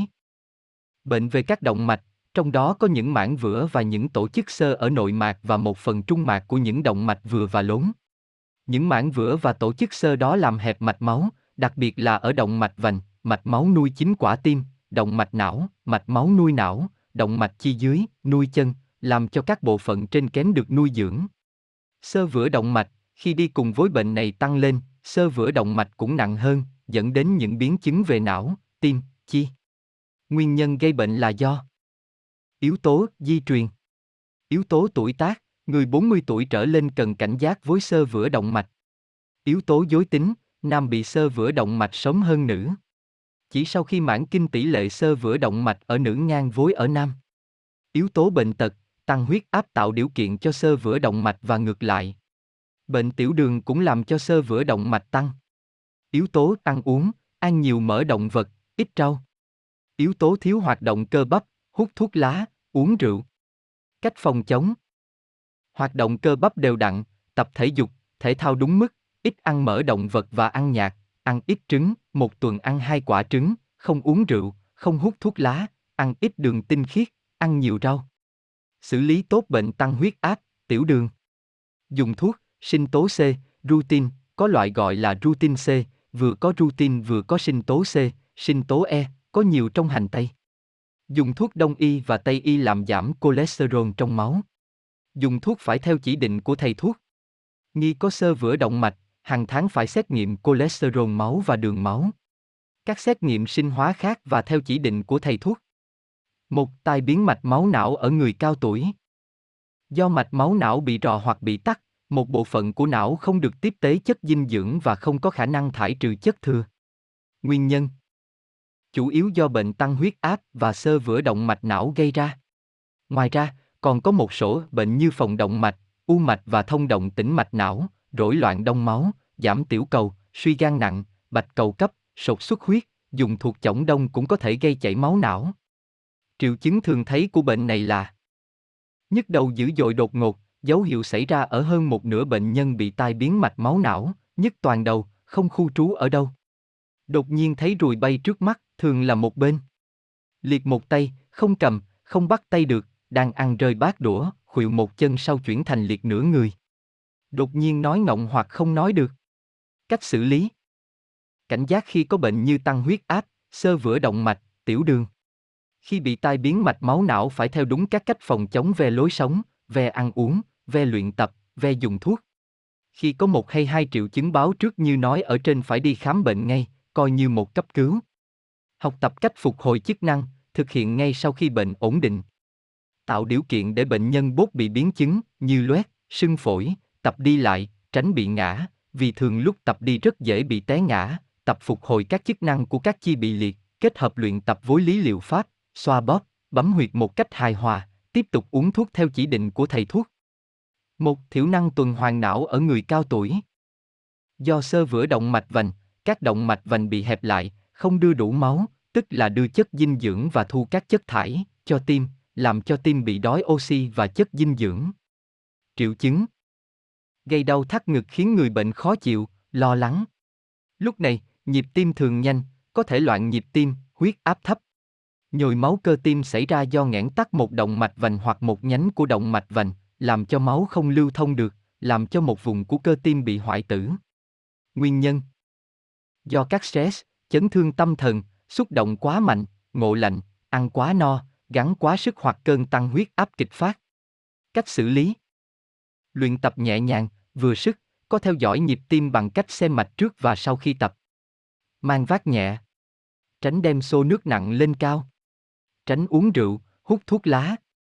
Tránh các buổi ăn uống quá độ. Không ăn quá no, dừng lại khi còn đói để tim bốt làm việc. Cần chú ý đến giấc ngủ. Tránh tắm lạnh hoặc tắm đêm tránh các cuộc họp quá căng thang. Nghe nhạc êm dịu, không nghe nhạc pop, nhạc trốc, quá ồn ào. Ve sử dụng thuốc, cần theo chỉ định của thầy thuốc. Trong túi luôn có một lọ đựng thuốc nhỏ, khi đau thắt, đặt một viên dưới đầu lưỡi. Khi nghi là nhồi máu cơ tim không di động ngay, mời thầy thuốc đến cấp cứu. Một đột quỵ ở người cao tuổi. Nguyên nhân Do huyết khối mạch não, xuất huyết não, xuất huyết màng não, tắc mạch máu não, sơ vữa động mạch. Triệu chứng Bệnh hay xuất hiện buổi sáng khi ngủ dậy hay ban đêm lúc đang ngủ. Căn bệnh thường xảy ra đột ngột. Khi hiện tượng này xuất hiện người bệnh thấy nhức đầu, buồn nôn, tăng huyết áp, mất trí giác và các dấu hiệu thần kinh khác, rối loạn ngôn ngữ, lệch mắt, cứng cổ. Chú ý, theo dõi các thay đổi tần số và nhịp tim, huyết áp, đáy mắt. Khi xét nghiệm lâm sàng, protein niệu, đường niệu, cholesterol máu, lipid máu, điện di protein, điện tâm đồ, chụp động mạch não nhấp nháy đồ não, SAN. Điều trị Diễn biến của căn bệnh này rất nhanh và gây nguy hiểm nặng cho người mắc bệnh. Khoảng một phần tư bệnh nhân mắc bệnh này bị đột quỵ não tử vong trong 24 giờ và khoảng một nửa trong 2 đến 3 tuần, chủ yếu do bệnh xuất huyết não. Khoảng một nửa bệnh nhân tử vong trong vòng 4 đến 5 năm do tai biến mạch máu não tái phát, nhồi máu cơ tim hoặc suy tim. Căn bệnh này gây tổn thương rất nặng, xuất huyết dưới màng nhiệt, xuất huyết trong nhu mô não, hoại tử do thiếu máu não. Chính do diễn biến của căn bệnh rất nhanh nên bệnh nhân thường được đưa đi cấp cứu trong tình trạng hôn mê, thăng bằng nước, điện giải, đặt ống thông bàn quang. Cần bảo đảm thông khí đường hô hấp, cho thở oxy đủ, tiêm truyền tĩnh mạch để bảo đảm lượng nước và dinh dưỡng, chú ý theo dõi lưu lượng nước tiểu. Tránh hoại tử mô, phải điều trị tốt căn bệnh suy tim, rối loạn nhịp tim, cao huyết áp. Nên dùng các loại thuốc chống co thắt, loại tiêm tĩnh mạch natriperna, nên tránh các loại thuốc an thần vì cơ thể gây suy hô hấp. Khi điều trị về huyết áp, chỉ nên đưa huyết áp xuống 170, 110 mmHg nếu tăng áp lực não do phù não, dùng dung dịch ưu trương, manitol 20% sorbitol 40% glycerin, dùng heparin ngăn không cho biến chứng tai biến mạch máu não phát triển, hạn chế dùng các loại thuốc chống đông khác. Phải tập luyện sau khi mắc bệnh từ 6 đến 12 tháng, động tác nhẹ, 2, 3 lần, ngày. Và phải chú ý theo dõi hướng dẫn của bác sĩ, chính người bệnh cũng phải tự nỗ lực. Cần có các phương pháp tối ưu để phục hồi chức năng về thính giác, các phương pháp trợ giúp việc đi lại và tự vận động để giúp cơ thể người có khả năng đối kháng lại sự phát triển của căn bệnh nguy hiểm này. 2. Loãng xương ở người cao tuổi. Loãng xương là hậu quả của sự giảm dần của khối xương, làm teo xương xót, đặc biệt gây chèn ép hay nén các đốt sống, làm gãy cổ xương đùi. Nguyên nhân Kém hấp thụ canxi ở ruột hoặc trong trường hợp cường giáp trạng thời kỳ mãn kinh. Các yếu tố về môi trường cũng ảnh hưởng rất lớn đến bệnh này, sống thiếu vận động, nghiện thuốc lá, nghiện rượu, thiếu dinh dưỡng, làm thiếu canxi trong thức ăn, rối loạn hấp thu ở ruột. Triệu chứng Chứng bệnh loãng xương ở người cao tuổi gặp chủ yếu ở nữ giới. Đau cột sống hay thắt lưng xuất hiện đột ngột sau một động tác cố gắng đôi khi có tính chất tự phát. Có hiện tượng đau như thế là do sự nén hay chèn ép các đốt sống. Có thể gãy xương tự phát hay do một chấn thương tối thiểu gây ra, gãy xương cổ, xương đùi, xương sườn. Người mắc chứng bệnh này sẽ bị gù lưng nhưng dấu hiệu này xuất hiện từ từ, kèm theo đau lưng. Các dấu hiệu này thường xuất hiện khi không có dấu hiệu khác, gầy, sốt, ăn không ngon. Cần phải chú ý xem trước đó người bệnh có dùng thuốc corticoid, heparin. Điều trị Trường hợp bị nén cột sống có dấu hiệu đau, bệnh nhân nên nằm nghỉ, nằm lưng thang trên ván cứng trong thời gian không quá 2 tuần lễ. Nên dùng các loại canxi, canxi tôn tổng hợp, thuốc có tác dụng giảm đau và ức chế sự tiêu hóa xương. Uống thuốc giảm đau, aspirin, paracetamol. Khi dùng các loại thuốc chống viêm không steroid nên thận trọng vì có nguy cơ không dung nạp thuốc của người cao tuổi, đặc biệt là đường tiêu hóa. Sau khi nằm nghỉ 3 tuần, bệnh nhân có thể ngồi dậy, cho ngồi ghế phô tơi và tập đi dần, nếu cần tiến hành vận động liệu pháp, bệnh nhân sẽ hết đau sau 4, 6 tuần. Nếu bệnh nhân để lâu ngày thì phải có phương pháp điều trị lâu dài. Muốn hạn chế sự mất xương, cần phải bảo đảm cung cấp đủ canxi và vitamin D cho canxi 1D một ngày dưới dạng gluconate hay carbonate de canxi 2 viên một ngày hay canxi fodilo 5 giọt một ngày. Hạn chế sự vận động quá nặng cho cột sống, mang các vật nặng, không nên hoạt động quá nặng, cũng phải thận trọng để giảm sự tiêu hao xương, ví dụ, đi bộ mỗi ngày từ 1, 2 tiếng. Không nằm trên giường quá lâu. Không được té ngã, nếu đi lại nên dùng gậy. Thận trọng khi dùng thuốc an thần và các loại thuốc gây hạ huyết áp thể đứng, chóng mặt, buồn ngủ. Tránh tình trạng làm hao hụt canxi trong cơ thể. Phải theo dõi chặt chẽ người bệnh khi có các dấu hiệu khát nước, buồn nôn, ăn không ngon. 11. Phòng bệnh loãng xương ở người cao tuổi. Nếu như chứng loãng xương diễn biến từ từ là tất yếu thì chế độ ăn uống vệ sinh an toàn thực phẩm và dinh dưỡng hợp lý có thể ngừa được bệnh này. Ở người cao tuổi hay bị gãy xương là do loãng xương. Đó là mất đi một lượng xương lốn tổ chức xương trong toàn bộ khối lượng xương, làm giảm độ đặc của xương đi. Tỷ lệ khối xương giảm đi hàng năm từ 0,5 đến 2% tùy theo từng người, những người khi còn trẻ có độ đặc xương thấp, thì khi ve già càng dễ loãng xương. Người cao tuổi dễ bị gãy xương, thường là xương đùi và xương chậu, có khi chỉ do một chấn thương nhẹ, nhất là ở các cụ bà, và hậu quả thường rất trầm trọng, có nhiều ca tử vong, một số người đã tạm gọi là khỏi nhưng đòi hỏi sự chăm sóc lâu dài, chu đáo. Khi tỷ lệ người cao tuổi càng tăng trong cộng đồng thì bệnh loãng xương càng trở thành vấn đề lớn đối với việc chăm sóc sức khỏe của người cao tuổi. Nhiều người thường liên kết canxi với loãng xương. Nhưng canxi chỉ là một trong nhiều yếu tố. Muốn tăng cường chất xương, cần phải chú ý đến cách sống hợp vệ sinh và dinh dưỡng hợp lý. Phải hạn chế dùng canxi mà phải phối hợp tập luyện thể dục hàng ngày. Đề phòng loãng xương. Nên ăn nhiều trái cây, rau và có chế, độ ăn đầy đủ, hợp lý. Các yếu tố sau đây có ảnh hưởng tối độ đặc của xương, thiếu estrogen, thiếu hoạt động, hút thuốc lá, uống rượu, chế độ ăn uống không hợp lý, nhất là không nên thiếu canxi, cà phê, trà cola. Có thời gian hoạt động ngoài trời để tổng hợp vitamin D cho cơ thể. Vitamin D rất cần thiết để củng cố xương, được tổng hợp bởi da, dưới tác dụng của ánh sáng mặt trời. Cá béo, lòng đỏ trứng gà rất giàu vitamin D. Nên sử dụng lượng protein vừa phải.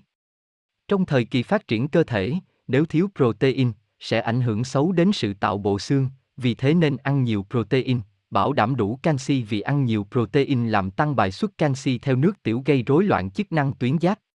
Đối với phụ nữ, khi ở tuổi 50, các vấn đề ve xương khớp cần phải tuyệt đối lưu ý, vì phụ nữ ở độ tuổi nào cũng rất sợ tăng cân nên họ thường giảm ăn, giữ nguyên lượng thực phẩm ăn vào cơ thể và phải tăng hoạt động cơ thể. Những năm đầu của thời kỳ mãn kinh lượng canxi mất đi đáng kể. Cần tăng lượng canxi bằng cách dùng nhiều sữa và các chế phẩm từ sữa, dao, phô mát và sử dụng nhiều rau quả là nguồn canxi và vị chất dinh dưỡng. Rau quả là nguồn vitamin C rất quan trọng, tác dụng của vitamin C là rất tốt. Các phụ nữ mãn kinh không được sử dụng hormone thì có thể dùng phytoxan. Phytoxan có trong đậu nành, sữa đậu nành, tàu hũ miếng, chè tàu hũ, ngũ cốc, đậu xanh, đậu phộng. Rau tươi là thực phẩm cần thiết cho xương. Cải bắp có khả năng biến đổi estrogen tốt, làm giảm triệu chứng thời kỳ kinh nguyệt. Trái cây, nước ép trái cây, trà xanh rất giàu flavonoid. Hành củ có chứa polyphen có vitamin quan trọng trong chuyển hóa xương. Khoáng chất và vitamin phải được cung cấp đầy đủ. Nếu sợ tăng cân có thể dùng sữa bốt kem, trái cây, rau quả, giàu axit hữu cơ và kali, ngăn chặn sự bài tiết canxi qua nước tiểu. Ngoài ra, magnesium rất cần thiết để phân phối canxi đến xương, nếu thiếu magnesium, canxi sẽ tích tụ trong tế bào của các mô mềm, dẫn đến sơ hóa động mạch, đỏ cứng, viêm các khớp và sỏi thận. 12. Bệnh mỡ máu cao ở người cao tuổi. Chứng mỡ máu cao là căn bệnh rất nguy hiểm và hay bắt gặp ở người cao tuổi. Chứng mỡ máu cao hay còn gọi là chứng tăng lipid huyết. Nguyên nhân Do thành phần mỡ trong huyết tương cao hơn mức bình thường, chủ yếu là cholesterol, triglycer. Phospholipid thường gặp ở người cao tuổi. Căn bệnh này thường liên quan đến các bệnh như sơ vữa động mạch, bệnh động mạch vành, cao huyết áp, tai biến mạch máu não, béo phì, tiểu đường, sỏi túi mật. Đối với người cao tuổi để phòng tránh bệnh này phải có một chế độ ăn thích hợp, hạn chế hoặc không ăn mỡ động vật. Do lipid máu tăng cao, do cách đo ở mỗi địa phương khác nhau. Mỡ máu tăng cao khi trị số cholesterol cao hơn 200, 220 mg, triglycerides cao hơn 130%. Do diliponpo, alpha lipoprotein cũng được gọi là lipopon mật độ cao, HDL, có tác dụng làm giảm sơ mạch, beta lipopon còn gọi là lipopon mật độ thấp, LGL, và tiễn beta lipopon, VLGC. Nếu lượng mỡ trong máu tăng cao làm tăng sơ vữa động mạch thì cần phải khám chữa lại kịp thời. Triệu chứng Theo nguyên nhân chuẩn đoán căn bệnh mỡ máu cao thì có những triệu chứng cơ bản sau. Nắng tiếp của chứng lipid huyết cao, theo Frederson. Chứng chilomin cơn huyết cao, hyperchimoronemi, tiếp y, có triệu chứng sau. Cholesterol bình thường, triglycer cao, chilomin cơn rất cao, đó là bệnh di truyền do thiếu men lipase lipopon, rất nhạy cảm với chất mỡ, ít gây ra triệu chứng sơ cứng động mạch. Chứng tăng cholesterol di truyền, đây là một bệnh nặng, dễ gây biến chứng sơ cứng mạch sống, tiếp 2 cholesterol cao, beta, lipopon rất cao, triglycer bình thường. Chứng bệnh này còn có tên gọi là chứng beta, lipopon huyết cao hoặc chứng tăng lipid huyết do người mắc bệnh ăn nhiều. Đặc điểm của bệnh, cholesterol và triglycer tăng nhưng vừa còn beta và tiền beta, lipopon lại tăng rất cao. Chứng tăng lipid huyễn hỗn hợp, tiếp 3, cả cholesterol, triglycer đều cao là bệnh nặng có biến chứng sơ cứng mạch, dễ tổn hại do hydrat carbon. Chứng tăng triglycer cholesterol bình thường, tiếp 4 đây là căn bệnh di truyền, dễ gây biến chứng sơ vữa động mạch, người mắc chứng bệnh này rất nhạy cảm với chất hydrat carbon và rượu. Tiếp hỗn hợp do hai tiếp, tiếp Y và tiếp 4, tiếp V, hyperlim và triglycer ethylomincơn, nhạy cảm với mổ và hydrat carbon. Ở dạng tiếp V này, cholesterol cũng tăng rất cao. Căn bệnh này cũng có thể gặp ở trẻ nhỏ và người trung niên. Phương pháp điều trị Điều trị theo biến chứng luận trị Thấy nhiệt uất kết, người nóng khát nước, tiểu ít, người phù, bụng đầy, rêu lưỡi dày vàng, mạch hoạt sát, lipid huyết cao, người khỏe. Người mắc chứng bệnh này nên uống thanh nhiệt để lợi thấp. Bài thuốc, tứ linh tán hợp lục nhất gia vị. Bạch truột, bạch linh, trư linh, trạch tả, nhẫn đồng đằng, ý dĩ đểu 10 đến 15 dê, hà diệp, cúc hoa, rau bắp 10 đến 12 dê, hoạt thạch 20, 30 dê, sắc trước, cam thảo 4 dê, thảo quyết minh tươi 20 dê, sắc uống. Khí trệ huyết ứ.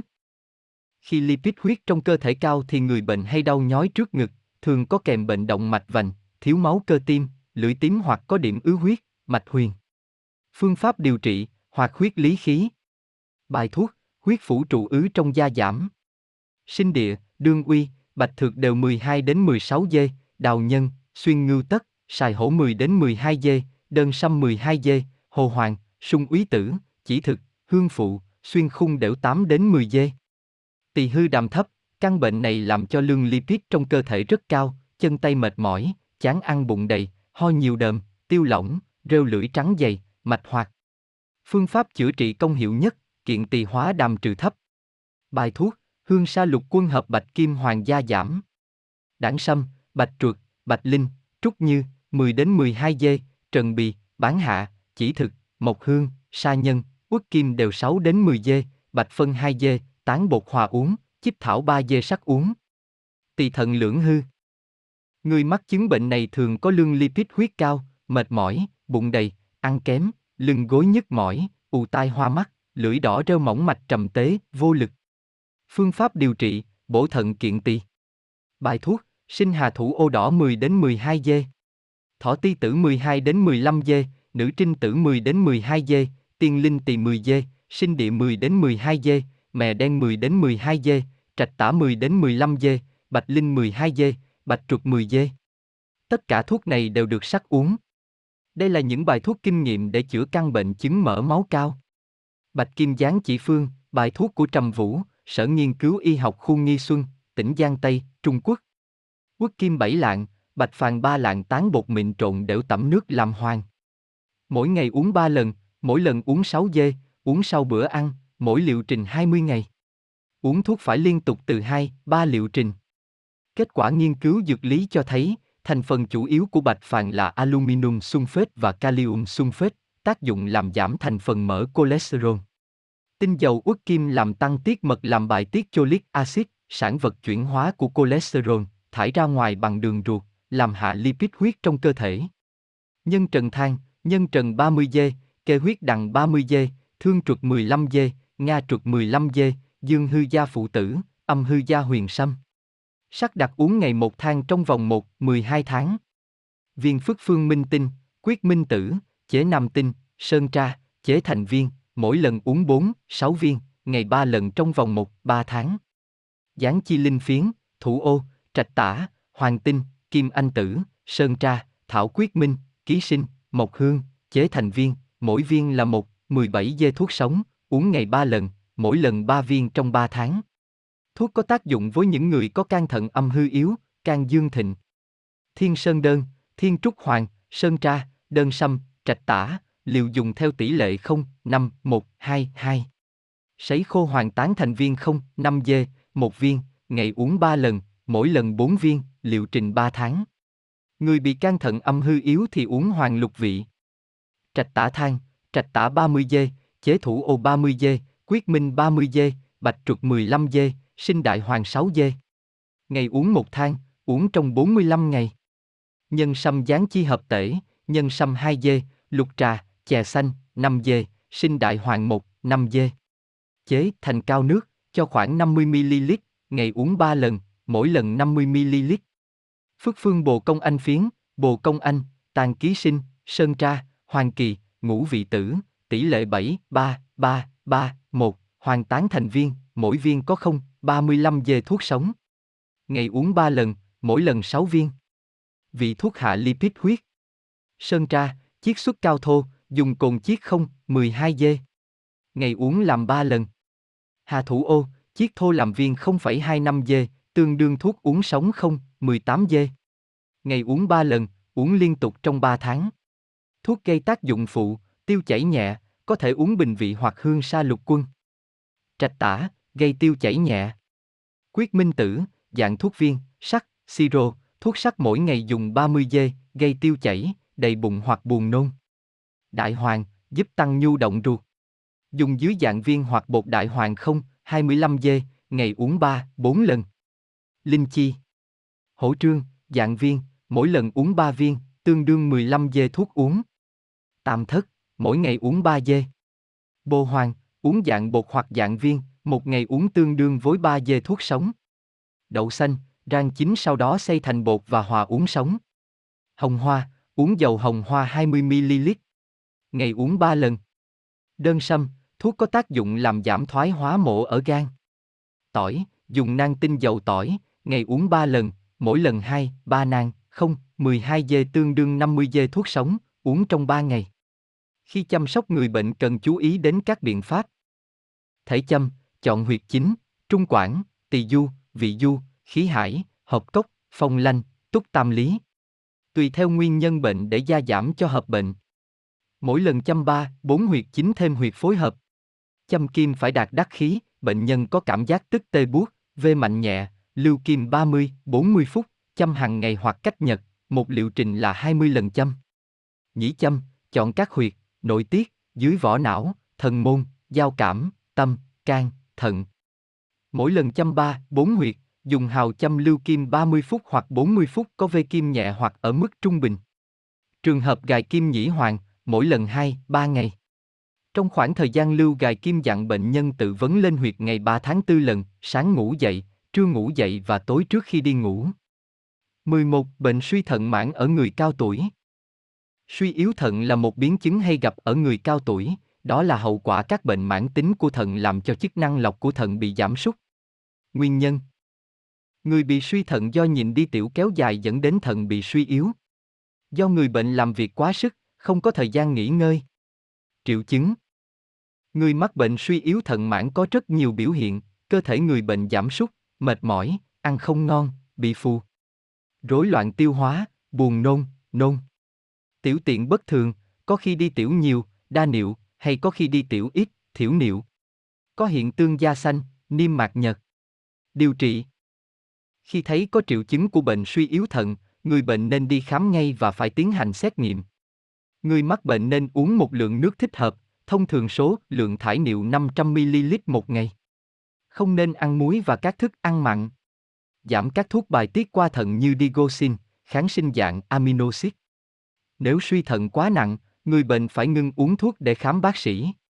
Tiến hành lọc ngoài thận. Bệnh suy thận khi điều trị lâu dài phải chú ý điều trị theo nguyên nhân gây bệnh. Nếu suy yếu thận do tiểu đường vì thiếu insulin thì phải chích insulin dưới da để giảm nồng độ đường huyết. Nếu suy thận do nhiễm trùng nên uống kháng sinh không độc hại thận với liều dùng thích hợp. Nếu suy thận do dinh dưỡng nên cung cấp nước đủ số lượng thải niệu 500ml. Nếu bệnh nhân bị cao huyết áp phải uống thuốc lợi tiểu furosemide liều cao, 60-80mg một ngày. Khi muốn thay đổi chế độ dinh dưỡng phải luôn chú ý đến nước, muối, kali. Khi dùng thuốc chống nhiễm trùng phải thận trọng các loại kháng sinh, phải đồng thời điều trị bệnh khác kèm theo để tránh những tác dụng phụ của thuốc lợi tiểu. Phải thường xuyên theo dõi cặn trong nước tiểu sau tiểu tiện. Đặc biệt người mắc bệnh suy yếu thận nên ăn các loại thức ăn sau. Thực phẩm có ít chất đạm, miến dông, bột sắn, khoai lang. Các loại hoa quả ngọt, chuối, nhãn, vải, na, xoài, đu đủ, nho ngọt. Các loại rau ít muối, bầu, bí, mướp, dưa chuột, giá đỗ, rau cải, cải bắp. Các loại thực phẩm như trứng gà, thịt nạc, sữa, cá, tôm nên dùng ở mức độ ít. Khoảng một lạng thịt nạc hoặc hai quả trứng gà trong một ngày. Những loại thức ăn nên hạn chế, gạo, khoai tây, đậu đổ, lạc vừng. Các loại rau, rau ngót, rau muống, rau ren, giá đỗ. Các phủ tạng động vật, gan, bầu dục, ốc, tim. Nên kiêng hang các loại thức ăn sau, dưa, cà, mắm tôm, cá mắm, rượu, bia. Khi nấu ăn, chú ý nấu nhạt, không cho muối và mì chính, chỉ nên dùng một thìa nước mắm trong một ngày. Khi bị phun người bệnh phải ăn nhạt hoàn toàn. Nước uống, nên uống nước đun sôi để nguội, nước rau luộc, nước quả, nước cam, nước quýt. Uống nước phải BNG lượng nước tiểu ra trong một ngày, uống thêm 200 đến 300 ml, khoảng một bát ăn cơm. 12. Bệnh gút ở người cao tuổi. Bệnh gút là một loại bệnh biểu hiện BNG những đợt viêm khớp cấp tính hay tái phát do sự lắng động của các tinh thể axit xung quanh và trong các khớp xương. Bệnh này ít gặp ở phụ nữ, những người phụ nữ mắc bệnh này thường ở thời kỳ mãn kinh. Nhưng đến tuổi 60 thì tỷ lệ nam, nữ mắc bệnh này như nhau. Nguyên nhân Do các cặn acitric gây phản ứng viêm tại chỗ, mắc chứng bệnh này cũng một phần do đường tiết niệu vì độ pH trong nước tiểu thấp nên acitric tự do kết tổ thành sỏi. Chính vì acitric tự do kết tổ nên 5% người mắc bệnh gút chết do suy thận.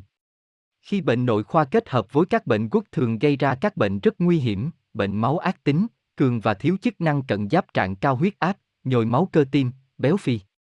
Triệu chứng Bệnh gút có hai dạng khác nhau, gút cấp tính và gút mãn tính. Khi người bệnh bị viêm cấp các khớp thì gọi là gút cấp tính, còn bệnh gút mãn tính thì biểu hiện bằng các u cục và viêm nhiều khớp. Gút cấp tính thể hiện bằng những đợt viêm cấp tính và đau dữ dội ở ngón chân cái. Mắc bệnh này khi người bệnh ăn một bữa ăn nhiều thịt sau một chấn thương hoặc phẫu thuật, lao động nặng, đi lại nhiều, sau stress, sau nhiễm khuẩn, sau khi dùng một số thuốc như lợi tiểu, thuốc chống lao, steroid. Biểu hiện của bệnh gút cấp tính, có tối 60 đến 70% bệnh nhân có biểu hiện đau dữ dội ở ngón chân cái, cơn đau xuất hiện đột ngột vào nửa đêm. Ngón chân cái sưng to, phù nề, căng bóng, nóng đỏ, sung huyết, trong khi đó các khớp khác bình thường. Toàn thân sốt nhẹ, mệt mỏi, lo lắng, khát nước, uống nhiều, nhưng đi tiểu ít. Đợt viêm kéo dài một, hai tuần, sau đó nhẹ dần, giảm đau, giảm phù nề ngứa nhẹ ngón chân cái, bong vẫy và sau đó khỏi hẳn. Bệnh này cũng có thể tái phát một vài lần trong một năm. Gút mãn tính Khi bệnh chuyển sang giai đoạn mãn tính người bệnh thường thấy xuất hiện các cục u sau đó là tình trạng viêm đa khớp mãn tính, gút mãn tính thường bắt đầu từ từ và tăng dần qua các đợt cấp. Ngoài các tổn thương ở khớp còn có thể gây sỏi thận, tổn thương gân, túi thanh dịch, da, móng chân, tai, mắt. Phương pháp điều trị Căn cứ vào triệu chứng của bệnh, người mắc bệnh gót cần phải nghỉ ngơi hoàn toàn, giữ ấm, ăn nhẹ và uống nhiều nước, 1-2 lít ngày. Cần thường xuyên khám chuyên khoa xương khớp. Cần uống thuốc chống viêm đặc hiệu là Conchisin, Voltaren, Phenibut và thuốc để làm giảm lượng acitric máu là Allopurinol, Thipal, acid uric, Ziloric. Thuốc tăng thải acitric, Benmid, Anteren, Amlivit. Khi bệnh gót đã chuyển sang mãn tính thì thuốc uống có hai loại. Tăng thải acitric, Banemid, Probensic, viên 500mg, uống 1-2 viên, ngày, Anturen, Sulfipilan, viên 100mg, uống 2-3 viên, ngày, Ampivit, Banjidon, viên 100mg, uống 1-2 viên, ngày.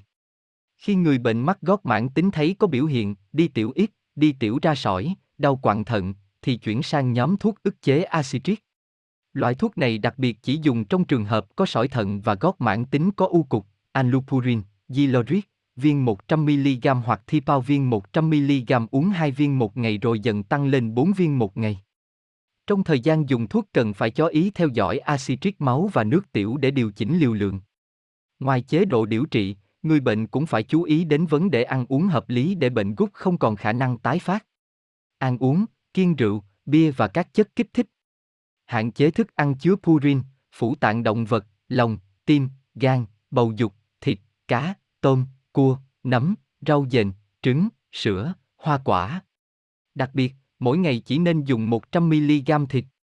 Uống 2 lít nước, ngày, nên dùng loại nước có nhiều bicat, bonat.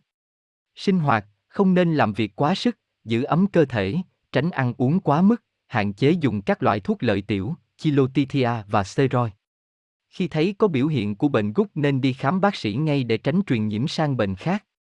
13. Bệnh táo bón ở người cao tuổi. Nguyên nhân Nguyên nhân nội tiết, giảm chức năng giáp trạng.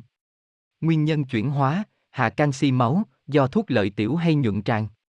Nguyên nhân thần kinh, tổn thương sọ não, màng não. Do bệnh nhân nằm lâu không đi lại. Triệu chứng Hay gặp ở người lớn tuổi, có khi hai ngày mối đi đại tiện một lần, hay lâu hơn nữa. Phân cứng như hòn bi nhỏ hoặc phân dê, rặn nhiều mối đi được, cảm giác trực tràng bị ứ động. Đôi lúc thấy chướng bụng, nhiều hơi. Có thể gây tổn thương, ung thư, tắc ruột hay cục phân. Điều trị Táo bón do mất trương lực đại tràng, do bệnh nhân ăn không có chất xơ, không dùng thuốc kháng sinh Choliner. Phải chú ý uống nhiều nước. Dùng Sobiton tăng cường thẩm thấu, cho uống dầu paraffin làm mềm phân, các thuốc kích thích vận động đại tràng như Prosin. Uống thuốc nhuận tràng. Táo bón có viêm đại tràng co thắt. Không nên dùng các loại thuốc nhuận tràng mà nên cho dùng kích thích các thuốc chống co thắt cơ như Floglucimon, các loại như Chelodipe, chế độ ăn nên có nhiều chất xơ, cám, gạo, trái cây. Khi bệnh nhân đi đại tiện, để tư thế ngồi, người nghiêng ra phía trước. Chế độ lâu dài, chế độ uống nhiều nước, uống mỗi ngày 1,50 lít, ăn khoai, ăn nhiều loại có chất xơ như trái cây sống, rau, ngũ cốc. Tránh các thức ăn có nhiều nước chấm hay mổ. Chú ý đến các biện pháp dinh dưỡng, tiết chế. Không nên dùng quá nhiều thuốc nhuận tràng. Tránh ăn những trái cây nóng, ổi, dứa, ốt, tỏi, mít, dưa hấu, xoài. 11. Té ngã ở người cao tuổi.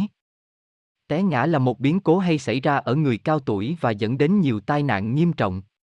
Sự lão hóa làm cho người cao tuổi mất cảm giác và tốc độ các động tác giảm đi, độ chính xác về giác quan, vận động và xử lý thông tin, cơ chế hoạt động hàng ngày bị rối loạn. Các bộ phận cảm thụ cũng bị rối loạn. Bình thường người cao tuổi sử dụng thị giác để giữ tư thế đứng thang của mình. Tất cả mọi hoạt động trở nên yếu kém và chậm chạp do thiếu luyện tập hoặc do các yếu tố co thắt hay co cứng, bệnh thần kinh. Trong trường hợp giảm sút trí tuệ, chức năng phối hợp của hệ thần kinh bị rối loạn và ảnh hưởng đến tư thế thăng bằng. Môi trường sống cũng tác động khá mạnh đến căn bệnh này, bị ngã do bị trượt chân, bị ngã do cầu thành dốc và các rối loạn thần kinh tâm lý. Chính vì thế, người cao tuổi rất cần ánh sáng để họ dễ dàng đi lại.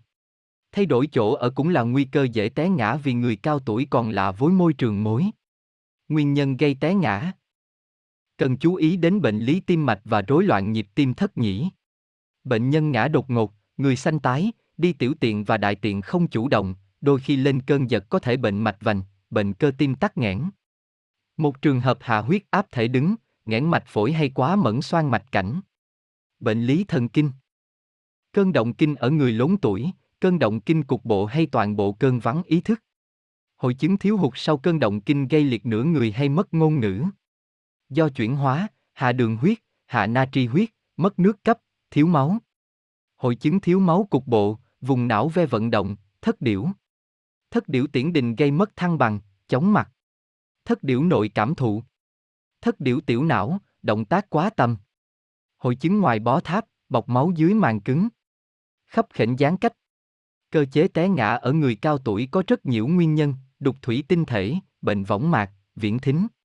Suy yếu chức năng vận động, cảm giác cơ, tiểu não, phản ứng tư thế, lú lẫn, có khi chỉ do dùng thuốc quá liều. Điều trị Phải dựa trực tiếp vào nguyên nhân gây bệnh, người cao tuổi phải có chế độ ăn uống hợp lý, đầy đủ dinh dưỡng.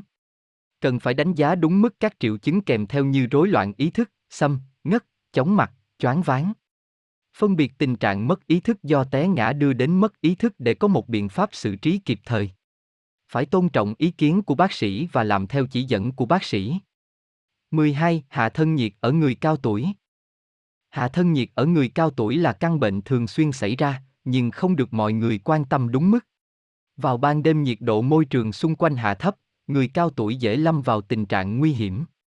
Nếu không phát hiện kịp thời sẽ dẫn đến tử vong. Nguyên nhân Do vùng kiểm soát thân nhiệt ở não của người cao tuổi hoạt động kém hiệu quả nên khả năng nhận biết về sự thay đổi nhiệt độ, làm cho người cao tuổi không cảm nhận được sự nóng hay lạnh của thời tiết. Do rối loạn tuyến giáp, bệnh Parkinson, tai biến mạch máu NO tác động đến rối loạn thân nhiệt. Nhiều bệnh nhiễm khuẩn như viêm phế, quản, viêm phôi, ký hiệu nhãn hiệu đã đăng ký ôi khi gây hạ thân nhiệt, mức độ nguy hiểm của bệnh này rất cao. Triệu chứng Người bệnh thở rít, thở nhanh, nóng nhưng mạch lại chậm dần, huyết áp tụt xuống. Khi bước sang giai đoạn nguy hiểm, người bệnh bị lú lẫn, bán hôn mê. Căn bệnh tiến triển xấu dần, đi đến co giật, hôn mê sâu kèm theo rối loạn nhịp thở, rối loạn nhịp tim và dẫn đến tử vong. Điều trị Người mắc căn bệnh này có thể dùng thuốc an thần, thuốc ngủ có thể gây tình trạng nửa tỉnh, nửa mê, làm tăng nguy cơ hạ thân nhiệt. Thuốc chữa tăng huyết áp và rượu có thể tác động tối sự cân bằng nhiệt độ cơ thể nếu như nhiệt độ ngoài trời hạ thấp. Người cao tuổi dễ rơi vào trạng thái trầm cảm nên có lúc họ quên đi các nhu cầu cá nhân, ăn không đủ no, mặc không đủ ấm. Một số trường hợp bị sa sút tâm thần, không để họ đi ra ngoài trong thời tiết xấu. Khi người cao tuổi mắc bệnh này, cần đưa họ vào phòng và sưởi ấm, phòng không được quá nóng. Toàn bộ cơ thể, kể cả đầu cũng phải được ủ ấm và mặc quần áo thích hợp. Khi người bệnh mệt mỏi, lơ mơ, cần cho uống từng ngụm nước ấm pha đường, không được đặt vật nóng trực tiếp lên người bệnh vì nhiệt đột ngột tăng lên quá nhanh có thể sẽ gây tử vong. Người bệnh bị hôn mê phải đưa đến bệnh viện, không cho ăn uống thứ gì. Nếu bị hôn mê sâu thì gây nguy hiểm càng lớn. Như vậy, người cao tuổi mắc bệnh hạ thân nhiệt phải tìm hiểu kỹ nguyên nhân gây hạ thân nhiệt để có phương thức phòng tránh. Muốn phòng bệnh được tốt thì trước hết người bệnh phải luôn giữ ấm là điều kiện đầu tiên chống hạ thân nhiệt. Không được đột ngột từ phòng ấm ra ngoài lạnh, có thể gây nguy hiểm cho bất kỳ ai. Người cao tuổi nên quàng khăn và đội mũ để tránh căn bệnh hạ thân nhiệt này. 13. Thiếu máu ở người cao tuổi. Thiếu máu là một triệu chứng hay gặp ở người cao tuổi do nhiều nguyên nhân khác nhau. Thiếu máu xuất hiện khi huyết sắc tố, 1G, 100 ml thường do nhiều yếu tố gây nên. Triệu chứng Người bị thiếu máu da thường xanh xao, đánh trống ngực, niêm mạc xanh xao, khó thở, mệt lừ đừ, khó chịu, dễ bị té, hạ huyết áp thể đứng. Khi bị mắc bệnh thiếu máu người bệnh cần phải chú ý vì có thể đó là biểu hiện nặng của một bệnh khác như thiếu máu cục bộ cơ tim, suy tim, trùy mạch tim, lú lẫn, tâm thần, tai biến mạch máu não. Nhưng cũng có trường hợp là một biểu hiện của việc sử dụng thuốc quá liều như aspirin, thuốc giảm đau không steroid. Phải chú ý thường xuyên quan tâm đến trực tràng và âm đạo nếu thấy có máu thì đó là dấu hiệu của bệnh về máu rất trầm trọng. Khi thấy có hiện tượng thiếu máu phải làm điện tâm đồ để kiểm tra bệnh về tim. Xác định các dòng bạch cầu và tiểu cầu để phát hiện bệnh về máu thuộc loại nào. Chọc tủy xương để phát hiện các bệnh về máu.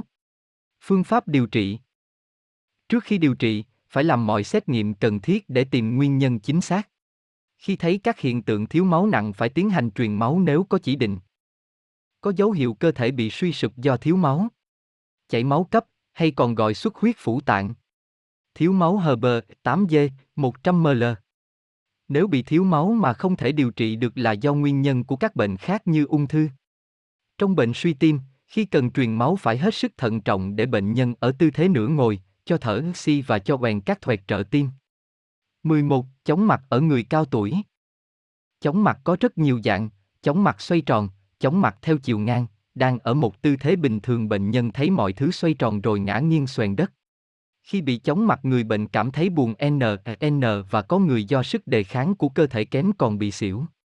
Nguyên nhân Do cơ thể thiếu máu cục bộ, u, thân não, tiểu não, có khi do viêm hay chấn thương. Chóng mặt cũng có thể xuất hiện do thay đổi tư thế của đầu, chóng mặt kích phát làm tính. Triệu chứng, rung giật nhãn cầu, di lệch các đoạn chi, dấu hiệu ẹt tiền đình. Khi bệnh nhân bị thiếu máu cục bộ thì xuất hiện triệu chứng thần kinh, song thi, loạn NGN, ảo ảnh thị giác. Nếu có tính chất cơ hờ NG ổn định, hư giác chệnh choạng, cường độ thấp, bệnh nhân cơ hờ NG ngã và cũng cơ hờ NG có triệu chứng gì kèm theo, có thể coi như gẹt trung tâm. Phương pháp điều trị Nếu bệnh nhân bị chóng mặt cấp gẹt trung tâm thì nên đến bệnh viện. Dùng các loại thuốc chống chóng mặt và ức chế tổ chức lưới của thân não, asin leucin tĩnh mạch một ống một ngày, sau đó uống bufen, mencozin, hydroxin. Nếu như chóng mặt giả xuất hiện trong các rối loạn nguyên nhân do huyết áp, thần kinh thực vật thì phải được nghỉ ngơi, còn dạng khác phải khám kỹ ve thần kinh, tìm các triệu chứng như rung giật nhãn cầu, di lệch các đoạn chi, dấu hiệu ốc tiễn đình. Nên làm thính đồ và nghiệm pháp ve các phản xạ bàn đạp. Chụp CN và làm cộng hưởng từ trường hạt nhân để phát hiện các u và các bệnh lý thoái hóa thần kinh và chụp scan các lớp để phát hiện các chấn thương xương đá. Uống Magni Bessinsin 3 viên một ngày và thuốc an thần. Nếu xuất hiện đục thủy tinh thể thì phải phẫu thuật. Nếu bị chóng mặt kịch phát do tư thế, thì nên tập luyện theo phương pháp vận động liệu pháp. Nếu bị viêm mê đạo thì dùng kháng sinh. Nếu do địa tạng, dùng các loại thuốc đồng vận dopamine, piriben và thuốc giãn mạch, trimetin. Phải cẩn trọng vì căn bệnh này rất dễ bị té ngã. Nếu như phải điều trị lâu dài thì ta dùng Priben một viên 50mg một ngày, Besinsin 3 viên một ngày. 12. Bệnh loét mô hoại tử ở người cao tuổi. Loét mô hoại tử một à một tổ chức hoại tử do thiếu máu cục bộ của mô da, thượng bì, bì và dưới da, hạ bì, cơ, do sự ép giữ vùng mặt, xương của bệnh nhân nằm trên mặt phan cứng. Có hiện tượng đau và suy dinh dưỡng là các triệu chứng đi kèm theo thường bắt buộc bệnh nhân phải điều trị tại bệnh viện trên 4 tháng. Ở đây, vấn đề dự phòng là quan trọng. Hiện tượng suy dinh dưỡng rất hay gặp ở người cao tuổi, dễ gây nguy cơ loét mô hoại tử và dễ dẫn tối tử vong do kiệt sức thành một vòng luẩn quẩn. Điều trị bệnh này dựa trên nguyên tắc gây lên sẹo trong môi trường ấm. Nguyên nhân Loét mô hoại tử là do sức ép mạnh kéo dài trên da, giữa hai mặt cứng, xương và chỗ nằm, làm tắc nghẽn các mao mạch, thiếu dưỡng khí huyết tại chỗ và thiếu máu cục bộ mô. Sự bất động làm cho bệnh nhân không thay đổi tư thế khi bệnh nhân nằm do bị liệt, gãy các chi, do bệnh Parkinson hay tư thế bắt buộc khác trong điều trị, tiêm chuyển, dùng thuốc an thần. Rối loạn cảm giác do tổn thương tủy sống, tai biến mạch máu não, hôn mê. Suy dinh dưỡng, không tự ăn uống được. Không tự kiểm chế được tiểu tiện. Loét mô hoại tử xảy ra rất nhiều giai đoạn trong quá trình phát bệnh. Sung huyết. Giai đoạn mất chất da bị bong, loét mông. Mất toàn bộ cấu trúc da và hủy hoại lan rộng tận xương, gân, khớp, cơ. Phương pháp điều trị Trước khi điều trị, có lẽ dự phòng là cách tốt nhất để tránh những tác hại của thuốc gây ra với cơ thể người bệnh. Nên dùng các vật dụng để đổ các chỗ lồi do xương khi bệnh nhân nằm để tránh sức ép. Các vật dụng đó là các miếng nệm bằng cao su mút để tránh làm ngấm nát tổ chức da. Dùng các nệm giường bơm phòng luân phiên. Nếu ngồi ghế, phô tơi thì nên dùng nệm bơm hơi. Chú ý bảo vệ các chỗ dựa của chi như gót chân, đầu gối bằng gối dựa hoặc bộ phận nâng cao chân. Cần lưu ý tư thế bệnh nhân và giúp bệnh nhân thay đổi tư thế thường xuyên. Để bệnh nhân nằm ở tư thế vững vàng và thoải mái, tránh cọ sát hay kéo qua lại gây tổn thương. Thay đổi tư thế theo chu kỳ 4 giờ một lần. Nhất là vào ban đêm sự thay đổi tư thế càng phải rõ ràng và chính xác, phù hợp. Không để bệnh nhân nằm nghiêng vì sẽ dễ gây nguy cơ cho vùng máu chuyển ở chi dưới. Để bệnh nhân nằm ở tư thế trung gian 30 độ so với mặt giường bằng các gối nệm chặn vào lưng. Hạn chế xoa bóp vì nó thường gây đau và khó chịu cho bệnh nhân. Cung cấp đủ năng lượng, bổ sung chất đạm và vitamin và cung cấp nước, vitamin. Giữ bệnh nhân sạch sẽ, không bị ẩm ướt, đặt sôn để tiểu tiện và có người làm công tác hộ lý giúp đỡ. Chống nhiễm trùng và thiếu máu. Rửa mặt bằng nước và dung dịch sinh lý. Dùng loại gel giữ ẩm tại chỗ. Đến giai đoạn có hoại tử, phải cắt lọc mô một cách hết sức nhẹ nhàng và nhanh chóng. Dùng kháng sinh uống lâu dài. Đây là bệnh gây ra tỷ lệ tử vong cao, đến 20% bệnh nhân chết vì suy tim, hô hấp hay do bệnh kèm theo hoặc trực tiếp do loét hoại tử. 13. Tắc nghẽn phổi mãn tính ở người cao tuổi. Tắc nghẽn phổi mãn tính là một căn bệnh vô cùng nguy hiểm, mức độ gây tử vong cho người bệnh đứng hàng thứ tư trong các loại bệnh trên thế giới. Căn bệnh này gây tàn phế hô hấp nặng nề, ở giai đoạn cuối, bộ máy hô hấp bị hư hỏng nặng và làm việc kém hiệu quả. Nếu như bệnh quá nặng người bệnh sẽ không thể tự di chuyển được những sinh hoạt hàng ngày. Căn bệnh này chỉ xảy ra sau tuổi trung niên, thường gặp ở những người trên 60 tuổi, đặc biệt nam giới có nguy cơ mắc bệnh nhiều hơn nữ giới. Bệnh phổi là bệnh lý của bộ máy hô hấp, tắc nghẽn, bị bít tắc, bị nghẽn lại, mãn tính, kéo dài lâu năm không điều trị khỏi được. Bệnh tắc nghẽn phổi mãn tính là căn bệnh kéo dài lâu năm do các đường dẫn khí trong phổi bị bít tắc lại. Bệnh tắc nghẽn phổi mãn tính do sự kết hợp giữa viêm phế quản mãn và khí phế thủng, hay còn gọi là viêm phế nang. Nguyên nhân Do cấu tạo của phổi gồm các ống dẫn khí gọi là phế quản, phần nhánh nhỏ, tận cùng mỗi nhánh nhỏ là một túi chứa khí gọi là phế nang. Bệnh có nguyên nhân chủ yếu là do người bệnh hút quá nhiều thuốc lá, môi trường nghe nghiệp. Ở bệnh viêm phế quản mãn, các phế quản bị viêm nhiễm làm cho thành dày lên, chứa nhiều cục đờm nhầy đặc nên bị bít tắc lại, không khí khó lưu thông làm cho sự hấp thu oxy và máu bị cản trở. Bệnh khí phế thủng xuất phát do một số phế nang trong phổi bị hư hỏng do mất tính đàn hồi làm cho khí đi vào phế nang bị nghẽn lại. Một số phế nang chứa khí bị ứ, bị rách, vỗ tạo thành những kén khí lốn. Khí lưu thông qua phổi bị hạn chế và sự hấp thụ khí oxy vào máu bị cản trở rất nhiều.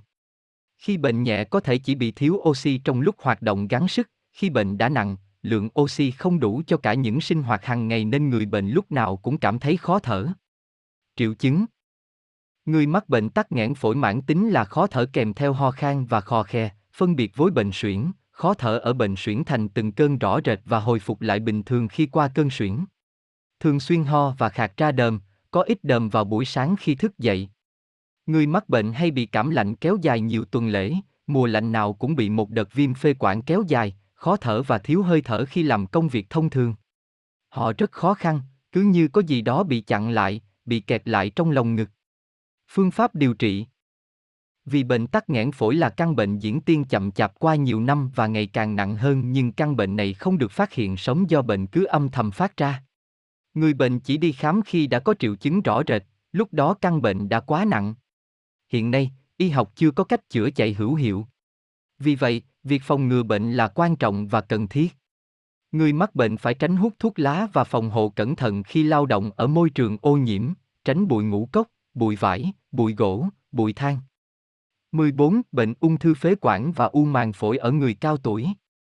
Nguyên nhân Do hút quá nhiều thuốc lá và hút trong thời gian dài ho dai dắng mà không có thuốc gì làm giảm được, kèm theo đau ngực, khó thở, ho ra máu, tuần hoàn màng hệ ở ngực.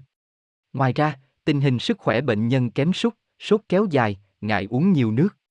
Ít quan có hiện tượng rối loạn không khí, xẹp phổi. Có những bệnh nhân còn bị áp phổi, tràn dịch màng phổi. Có hiện tượng di căn ung thư. Phải thận trọng chú ý hơn khi bệnh nhân có ung thư ở vùng khác như ung thư vú, dạ dày, tuyết tiền liệt, ruột hay thận. Triệu chứng Xét nghiệm nước bọt tim tế bào ung thư thường dương tính nhiều lần. Chọc màng phổi, lấy nước xem có tế bào ung thư nếu cần sinh thiết màng phổi. Soi mềm phế quản làm sinh thiết tổn thương hay rửa phế quản để tìm tế bào. Nếu cần chọc thường xuyên phế quản đến vùng u để điều trị bệnh có hiệu quả cao. Ung thư có nhiều loại, ung thư biểu mô dạng. Tuyến, ung thư biểu mô, ung thư dạng biểu bì, ung thư tế bào lốn. Phương pháp điều trị Ung thư phế quản và u màng phổi có rất nhiều nguyên nhân cho nên khi điều trị phải xác định đúng nguyên nhân gây bệnh là do đâu để điều trị từ nguyên nhân đó. Sau đó phải xem xét đến tiến triển của bệnh. Chẩn đoán bệnh xem có khả năng có thể phẫu thuật được hay không là do tình hình sức khỏe của bệnh nhân, tình trạng tim mạch, khả năng hô hấp, dị tật và loại tổ chức tế bào về giải phẫu sinh lý. Khi điều trị bệnh cần chú ý các phương pháp sau. Soi phế quản, thực quản để xác nhận các tổn thương điện tâm đồ. Cắt bỏ phổi hay thùy phổi tùy theo khả năng chẩn đoán. Dùng các thuốc chống ung thư và tiến hành ít quan trị liệu. Dùng các loại thuốc điều trị triệu chứng như thuốc giảm đau cortisol. 23. Các bệnh lao ngoài phổi. Ngoài phổi ra, các cơ quan khác trong cơ thể cũng đều có thể mắc bệnh lao. Dưới đây là những căn bệnh lao ngoài phổi thường gặp. Lao hạch. Bệnh xuất hiện do trực khuẩn lao lan theo đường máu hoặc đường bạch huyết đến các hạch bạch huyết. Phổ biến nhất là lau hạch cổ rồi đến hạch trên xương đòn hoặc hố hạch sưng nhưng không đau, có thể rò mũ rồi liền sẹo dúng gió, màu tím, trang nhạt. Đặc biệt những triệu chứng toàn thân thường chỉ gặp ở bệnh nhân nhiễm HIV. Bệnh nhân mắc bệnh lao hạch cũng có thể bị lao phổi hoặc không. Lao sinh dục, tiết niệu. Trực khuẩn lan theo đường máu đến bất cứ nơi nào của cơ quan sinh dục, tiết niệu nam hoặc nữ. Căn bệnh này nổi bật lên là những triệu chứng tại chỗ. Ở nữ giới, lao sinh dục, vòi trứng, buồn trứng, dạ con, có thể dẫn đến vô sinh hoặc rối loạn kinh nguyệt.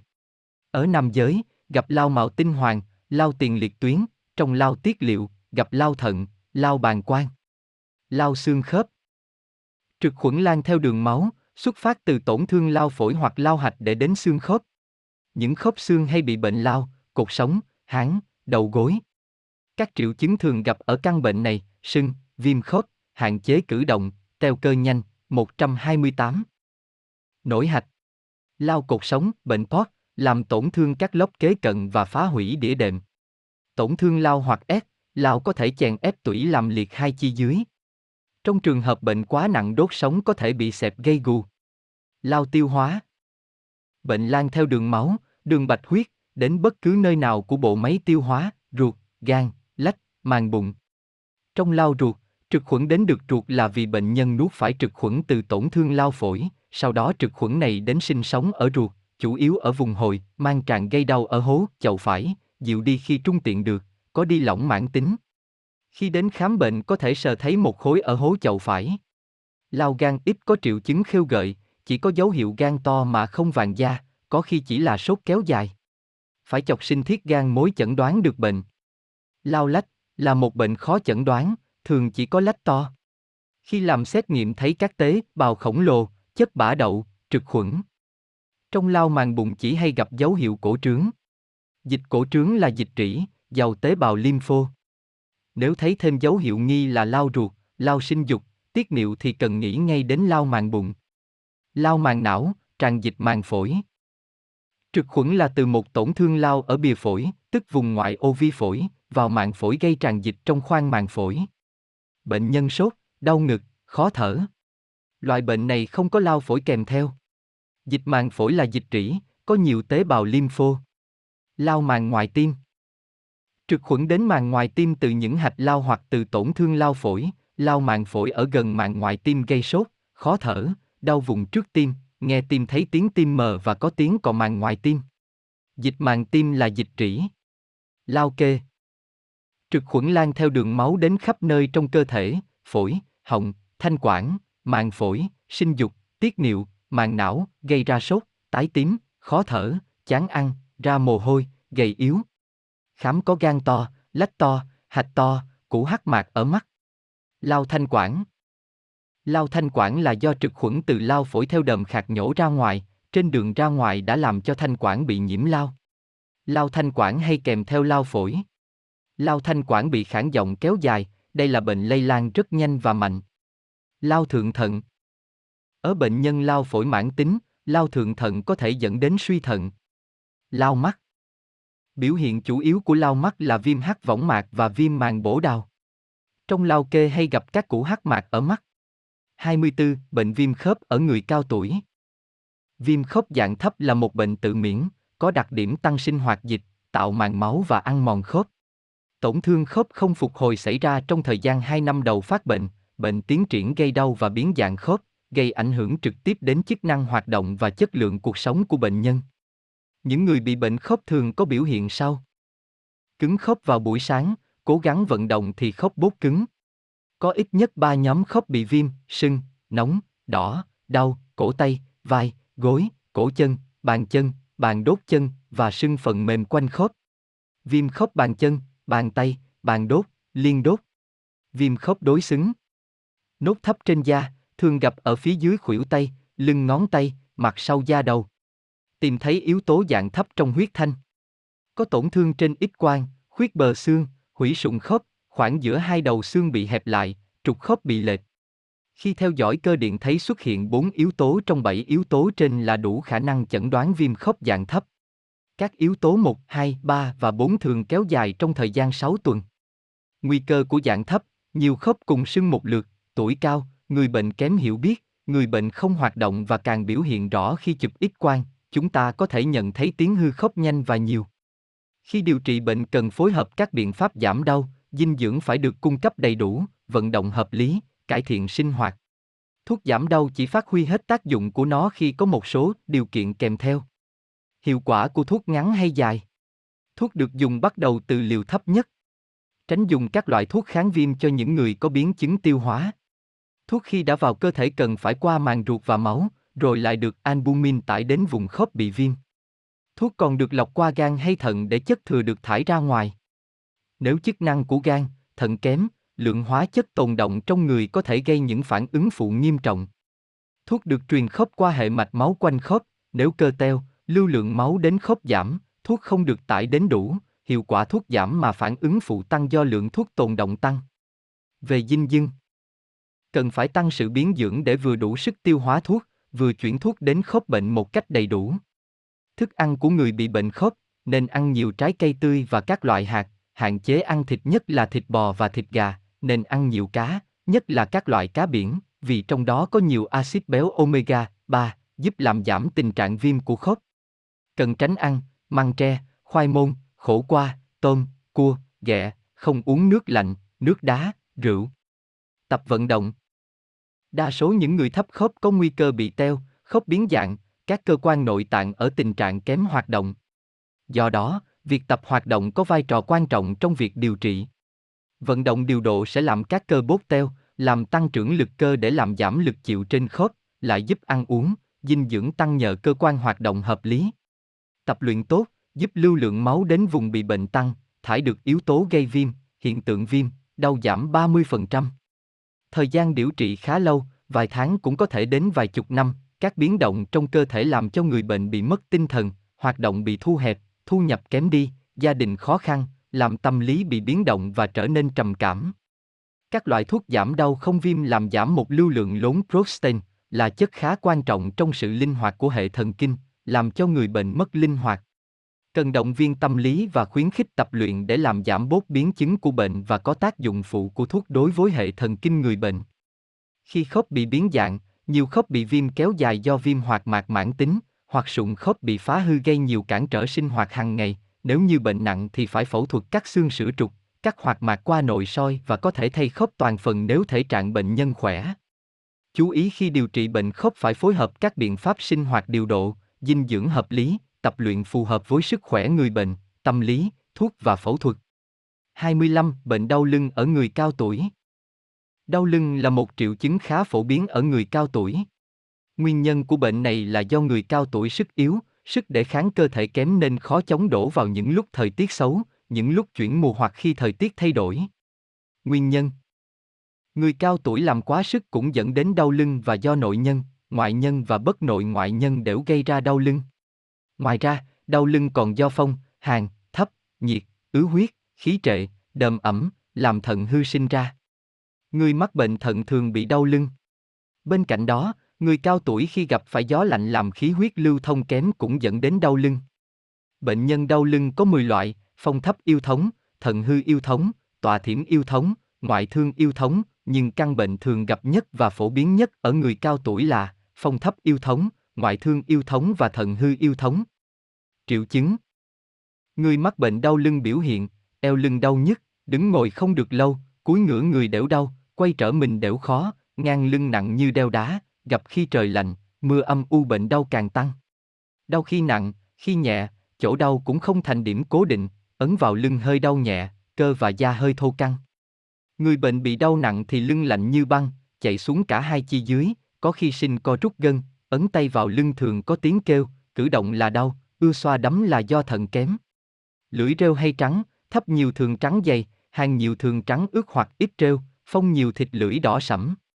Phương pháp điều trị Nên vừa công, vừa bổ, cũng có khi dùng vừa công vừa tả, tùy theo nguyên nhân từng bệnh để có cách chạy chữa thích hợp, mục đích khử phong tán hàng, ôn thấp, điều hòa khí huyết, có khi dùng bổ thận. Cách làm, người mắc bệnh nên thực hiện đều đặn các phương pháp sau, thận du, dương quan, yêu nhan, bát giao, cự giao, hoàng khiêu, quỷ chung, côn lôn, thừa sơn. Lăn, đẩy, bóp, ấn, điểm, vuốt, quay. Thao tác từng bước. Bệnh nhân nằm sấp, lăn đẩy các huyệt ở cục bộ lưng, sau đó điểm hoàng khiêu, bóp quỷ chung, điểm côn lôn. Bệnh nhân ngồi dùng vuốt ở lưng, sau đó dùng dầu xoa nóng. Bệnh nhân nằm ngửa, làm động tác vặn lưng, nhưng phải nhẹ nhàng không được quá mạnh. Nếu lưng đau nhiều, vặn lưng sợ đau quá sức nên để bệnh nhân đứng thẳng, hai tay bệnh nhân ông lấy gáy mình, đưa khuỷu tay hướng phía trước sát nhau, y sinh dùng thế đứng, ông giữ lấy hai tay bệnh nhân, ép khuỷu tay và hai tay đưa vào sát ngực bệnh nhân, y sinh dùng sức nhất bệnh nhân sốc lên đặt xuống hai, ba lần, xương sống sẽ bị thế, treo thẳng, giãn xương được dễ dàng. Khi lăn đẩy khúc lưng sẽ làm cho kinh lạc hoạt động, khử hàng trừ thấp, điểm hoàng khiêu, côn lôn, nã ủy trung để điều chỉnh trên dưới bằng phép, trên thực cần chữa ở dưới, dẫn tà khí chạy xuống, miết xoa lưng làm ấm, làm tan ẩm thấp, lại bộ thận, hồi nguyên dương. Lưng đau do thận hư yếu. Thường do phòng dục quá độ, khí thận suy tổn hoặc do làm việc lao lực quá sức, tinh khí hao sút, ảnh hưởng đến túc thiếu âm thận. Triệu chứng Ngang lưng đau ngâm ngâm ê ẩm, dẫn đến bụng dưới tức, vận động đau, đau lâu hoặc ngửa lưng không được, lưng đùi nặng nề, tê nhức mỏi mệt, thường có di tinh, đầu nặng, choáng váng, tinh thần, thể lực kém sút, nhan sắc tiêu tụy, đi nặng thì trán hay có mồ hôi, chân lạnh đi lại run. Mạch nhỏ yếu, tế, vô lực, đau nhiều hai bộ xích tế, sát, miệng nhợt nhạt. Cách chữa Cần chú ý đến bàn quan kinh và thần kinh, thủy hư, âm hư, cần bồi bổ thủy tiên thiên, hỏa hư, dương hư, nên củng cố mệnh môn hỏa. Cần chú ý các kinh có liên quan mật thiết như sung, nhâm, đái, đốc. Cách làm, người mắc bệnh nên làm đều đặn các phương pháp sau, đẩy, bóp, ấn, sát, lăn, chém, rây xoa. Bệnh nhân nằm sấp, dùng lăn, rây lưng, đẩy các huyệt thận du, mệnh môn, bóp ủy trung. Bệnh nhân nằm ngửa, vừa đẩy vừa xoa bóp trung quản, quan nguyên, khí hải, ân túc tam lý, thái khê, chân lạnh nên xoa bóp ở chân. Bệnh nhân ngồi, mài sát lưng nhất là kinh bàn quan, lăn nhẹ mạch đốc và kinh bàn quan. 26. Sa sút trí tuệ ở người cao tuổi. Sa sút trí tuệ là trạng thái hay gặp ở người cao tuổi. Sự giảm sút kéo dài ảnh hưởng đến giảm trí nhớ, ngôn ngữ, nhận thức, khả năng tập trung chú ý, cử động hữu ý, khả năng cảm xúc. Căn bệnh này gây ra nhiều trở ngại cho sinh hoạt thường ngày ở người cao tuổi. Nguyên nhân Do tổn thương mạch máu gây nên sa sút trí tuệ. Do tai biến nhồi máu não, mà yếu tố chính là sơ cứng động mạch. Bệnh này cũng thường xuất hiện ở người già đã trải qua giai đoạn bị bệnh tiểu đường, loại mỡ huyết, nghiện thuốc lá, bệnh tim tắc nghẽn, cao huyết áp, nghiện rượu, u nội sọ, nhiễm độc thuốc. Triệu chứng Bị ảnh hưởng đến tập tính hàng ngày, hoạt động hàng ngày chậm lại, cẩu thả trong sinh hoạt, vệ sinh thân thể, lơ đễnh trong quan hệ xã hội, thiếu sự linh hoạt về tâm thần và tập tính, cách xử sự máy móc, không có ý thức đặc biệt xuất hiện tính xung khắc, đột phá, gây gỗ. Rối loạn tình cảm, trầm cảm, lo âu, có suy nghĩ ám ảnh tư lự. Lãnh đạm ve tình cảm, mất cảm xúc trong mọi tình huống, mất sự vận động nhanh nhẹn hàng ngày, thiếu tính tự phát. Người mắc bệnh sa sút trí tuệ không những ảnh hưởng đến tập tính, tình cảm mà còn gây rối loạn ngôn ngữ, thể lực, tâm thần. Phương pháp điều trị Sa sút trí tuệ là một bệnh đặc biệt vì căn bệnh này không có khả năng đảo ngược, tức là khi đã mất đi thì không có khả năng hồi phục. Chính vì thế, việc phòng ngừa là điều đầu tiên mà bất cứ ai cũng phải chú ý. Phòng ngừa các bệnh lý mạch máu não để làm chậm quá trình tiến triển bệnh và điệu cốt yếu mà không để phát sang bệnh khác. Phòng ngừa bệnh cao huyết áp. Nếu là các bệnh tim gây tắc nghẽn mạch máu cần phải dùng các loại thuốc chống đông, điều trị theo nguyên nhân phát là tối ưu nhất. Nếu như chúng ta phòng ngừa không tốt các bệnh cao huyết áp, bệnh lý mạch máu não thì sẽ ảnh hưởng đến trí tuệ của người bệnh. Khi đã chuyển sang giai đoạn sa sút trí tuệ thì điều trị chỉ mang tính chất đối phó với các triệu chứng kết hợp với phục hồi chức năng. 27. Các trạng thái lú lẫn ở người cao tuổi. Nguyên nhân Do chấn thương nên bị bọc máu dưới màng cứng. Nhiễm trùng, chuyển hóa, nội tiết và bệnh tiểu đường. Tình trạng lú lẫn có thể xuất hiện sau phẫu thuật hoặc sau khi dùng quá liều các loại thuốc chống lo âu như benzodiazepine, các loại thuốc chống trầm cảm, các thuốc an thần, các thuốc chống lao. Có thể do phản ứng đối với môi trường, gia đình có chuyện không vui, hay đi đến nơi xa lạ. Triệu chứng Một trạng thái u ám về ý thức, ngây dại, mất định hướng trong thời gian và không gian, do bản thân phân vân, lo âu trước những sự xáo trộn trong nội tâm, nhất là vào buổi tối. Bên cạnh đó còn có hình ảnh ảo tưởng, giấc mơ kinh khủng đầy cảm xúc, là nguồn gốc của sự lo và hốt hoảng, kích động. Thời gian sau có các rối loạn ve phủ tạng như gầy, sốt, đau đầu, mất nước. Phương pháp điều trị Không nên để bệnh nhân căng thẳng trong cuộc sống hàng ngày, gần gũi và chăm sóc bệnh nhân thật tốt. Dùng thuốc an thần Chelopon chip bắp 25mg, tránh không nên lạm dụng loại thuốc này. Điểu hòa nước, điện giải cho cơ thể. Xoa bóp và vận động liệu pháp. Chống loét hoại tử.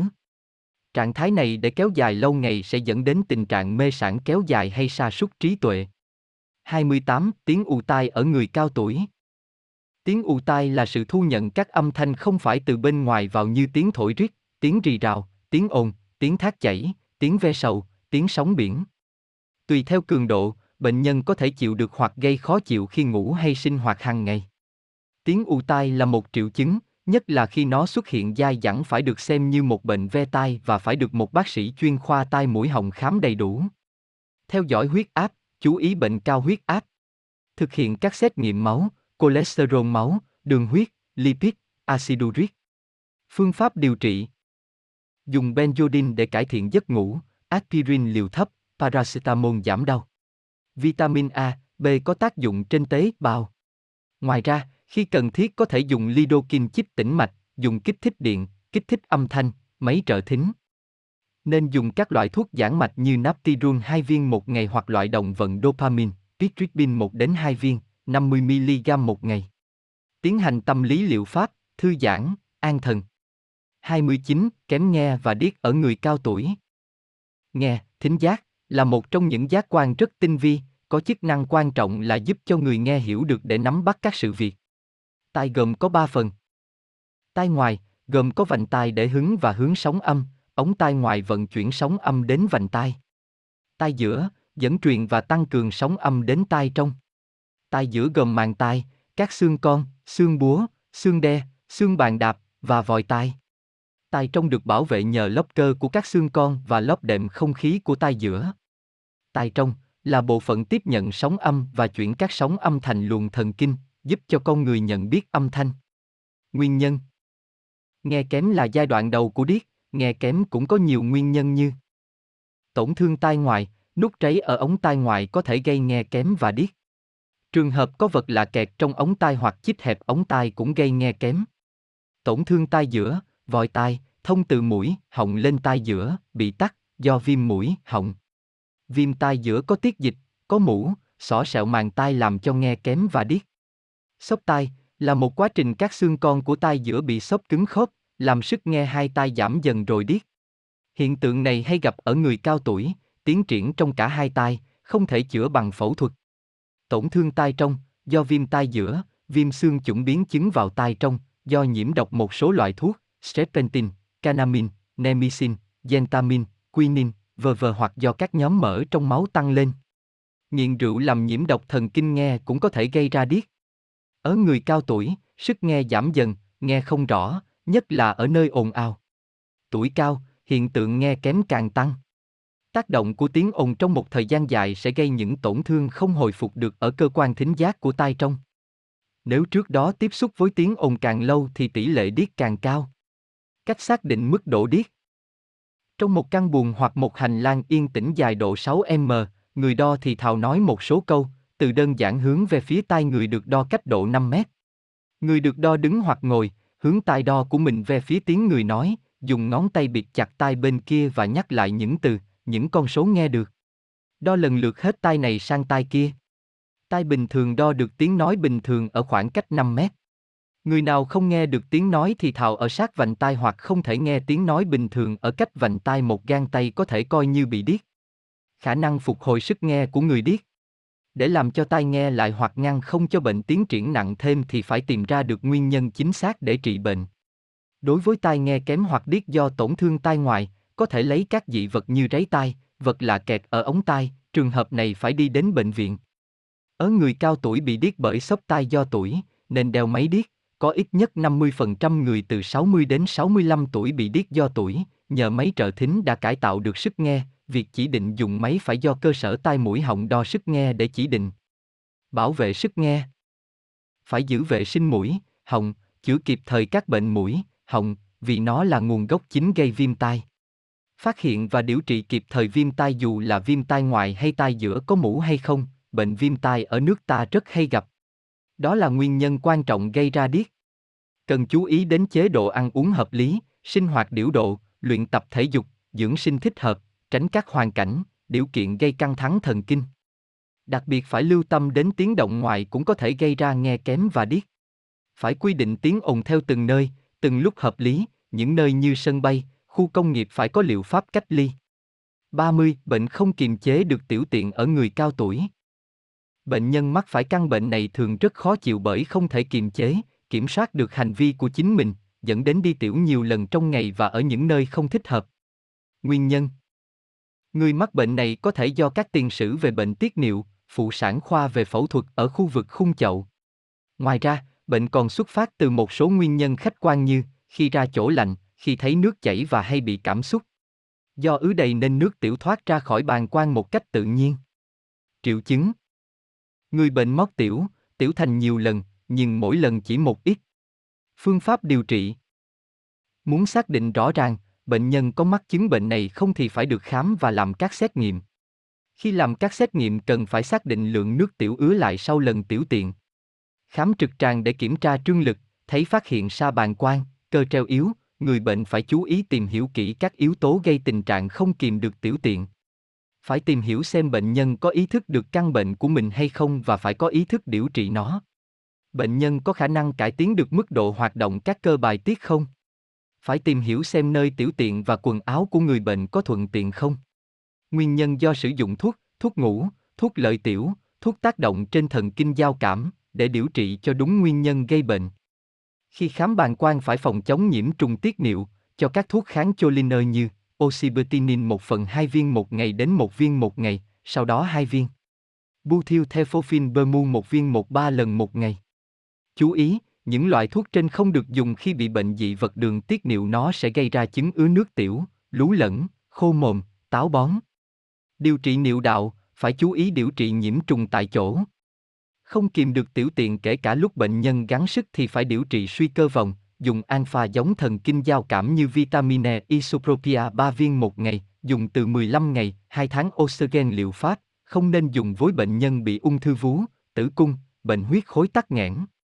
Khi đã mãn kinh, dùng estradiol 20mg. Tiêm 1 phần 2 liễu xuyên da, ngày trong 21 ngày mỗi tháng. Progestin 1, 2 viên, uống trong 10 ngày mỗi tháng. 2. Chế độ ăn uống, nghĩ NGIVA luyện tập của người cao tuổi. Một chế độ ăn uống và nghỉ ngơi của người cao tuổi.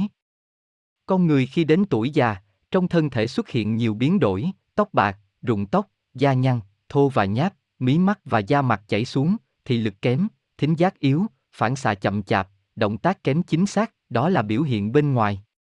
Sự già yếu vốn là cả một quá trình biến đổi phức tạp về sinh học cơ thể. Già là quy luật của tạo hóa, không thể cưỡng lại nổi. Nhưng già nhanh hay chậm và diễn ra như thế nào, thì con người có thể làm chủ được. Từ hơn 2.000 năm trước đây, sách tố vấn, Trung Quốc, đã nêu, người biết điều hòa âm dương, ăn đúng cách và điều độ, thức ngủ đúng giờ giấc, không quên lao động. Được như thế thì sức khỏe và tinh thần hoàn mỹ, có thể sống lâu vượt trăm tuổi. Như vậy, người cao tuổi biết dưỡng sinh hợp lý, tuổi thọ có thể kéo dài. Phương pháp dưỡng sinh có nhiều, nhưng trong đó ăn uống đúng là một trong những yếu tố quan trọng nhất. Đối với người cao tuổi, dùng chế độ dinh dưỡng hợp lý sẽ là một mặt không thể thiếu được để giảm bệnh tật và kéo dài tuổi thọ. A. À, nguyên tắc ăn uống của người cao tuổi. Căn cứ đặc điểm sinh lý của người cao tuổi, nguyên tắc ăn uống của người cao tuổi không ngoài việc lấy bổ ngũ tạng, điểu hòa âm dương làm chính. Trong thức ăn nên quan tâm đến dinh dưỡng, ăn nhiều loại đậu và các chế phẩm của nó, cá và thịt nạc, nhưng cũng không nên ăn quá nhiều, tránh béo phì. Nên ăn dầu thực vật, ăn hoa quả. Người già tỳ vị yếu kém, thức ăn nên đa dạng và ăn những chất dễ tiêu hóa, đồng thời giữ quy luật ăn uống, kiên nhất là ăn uống vô độ. Về mặt điều hòa âm dương, có thể tùy chất mà định liệu. Âm hư có thể ăn những thức bổ âm như bạch mộc nhĩ, lê, dâu, mía, vừng, đậu phụ, rau chân vịt, vịt, ba ba, hải sâm, mật ong, phổi lợn, vịt trời, đường trắng.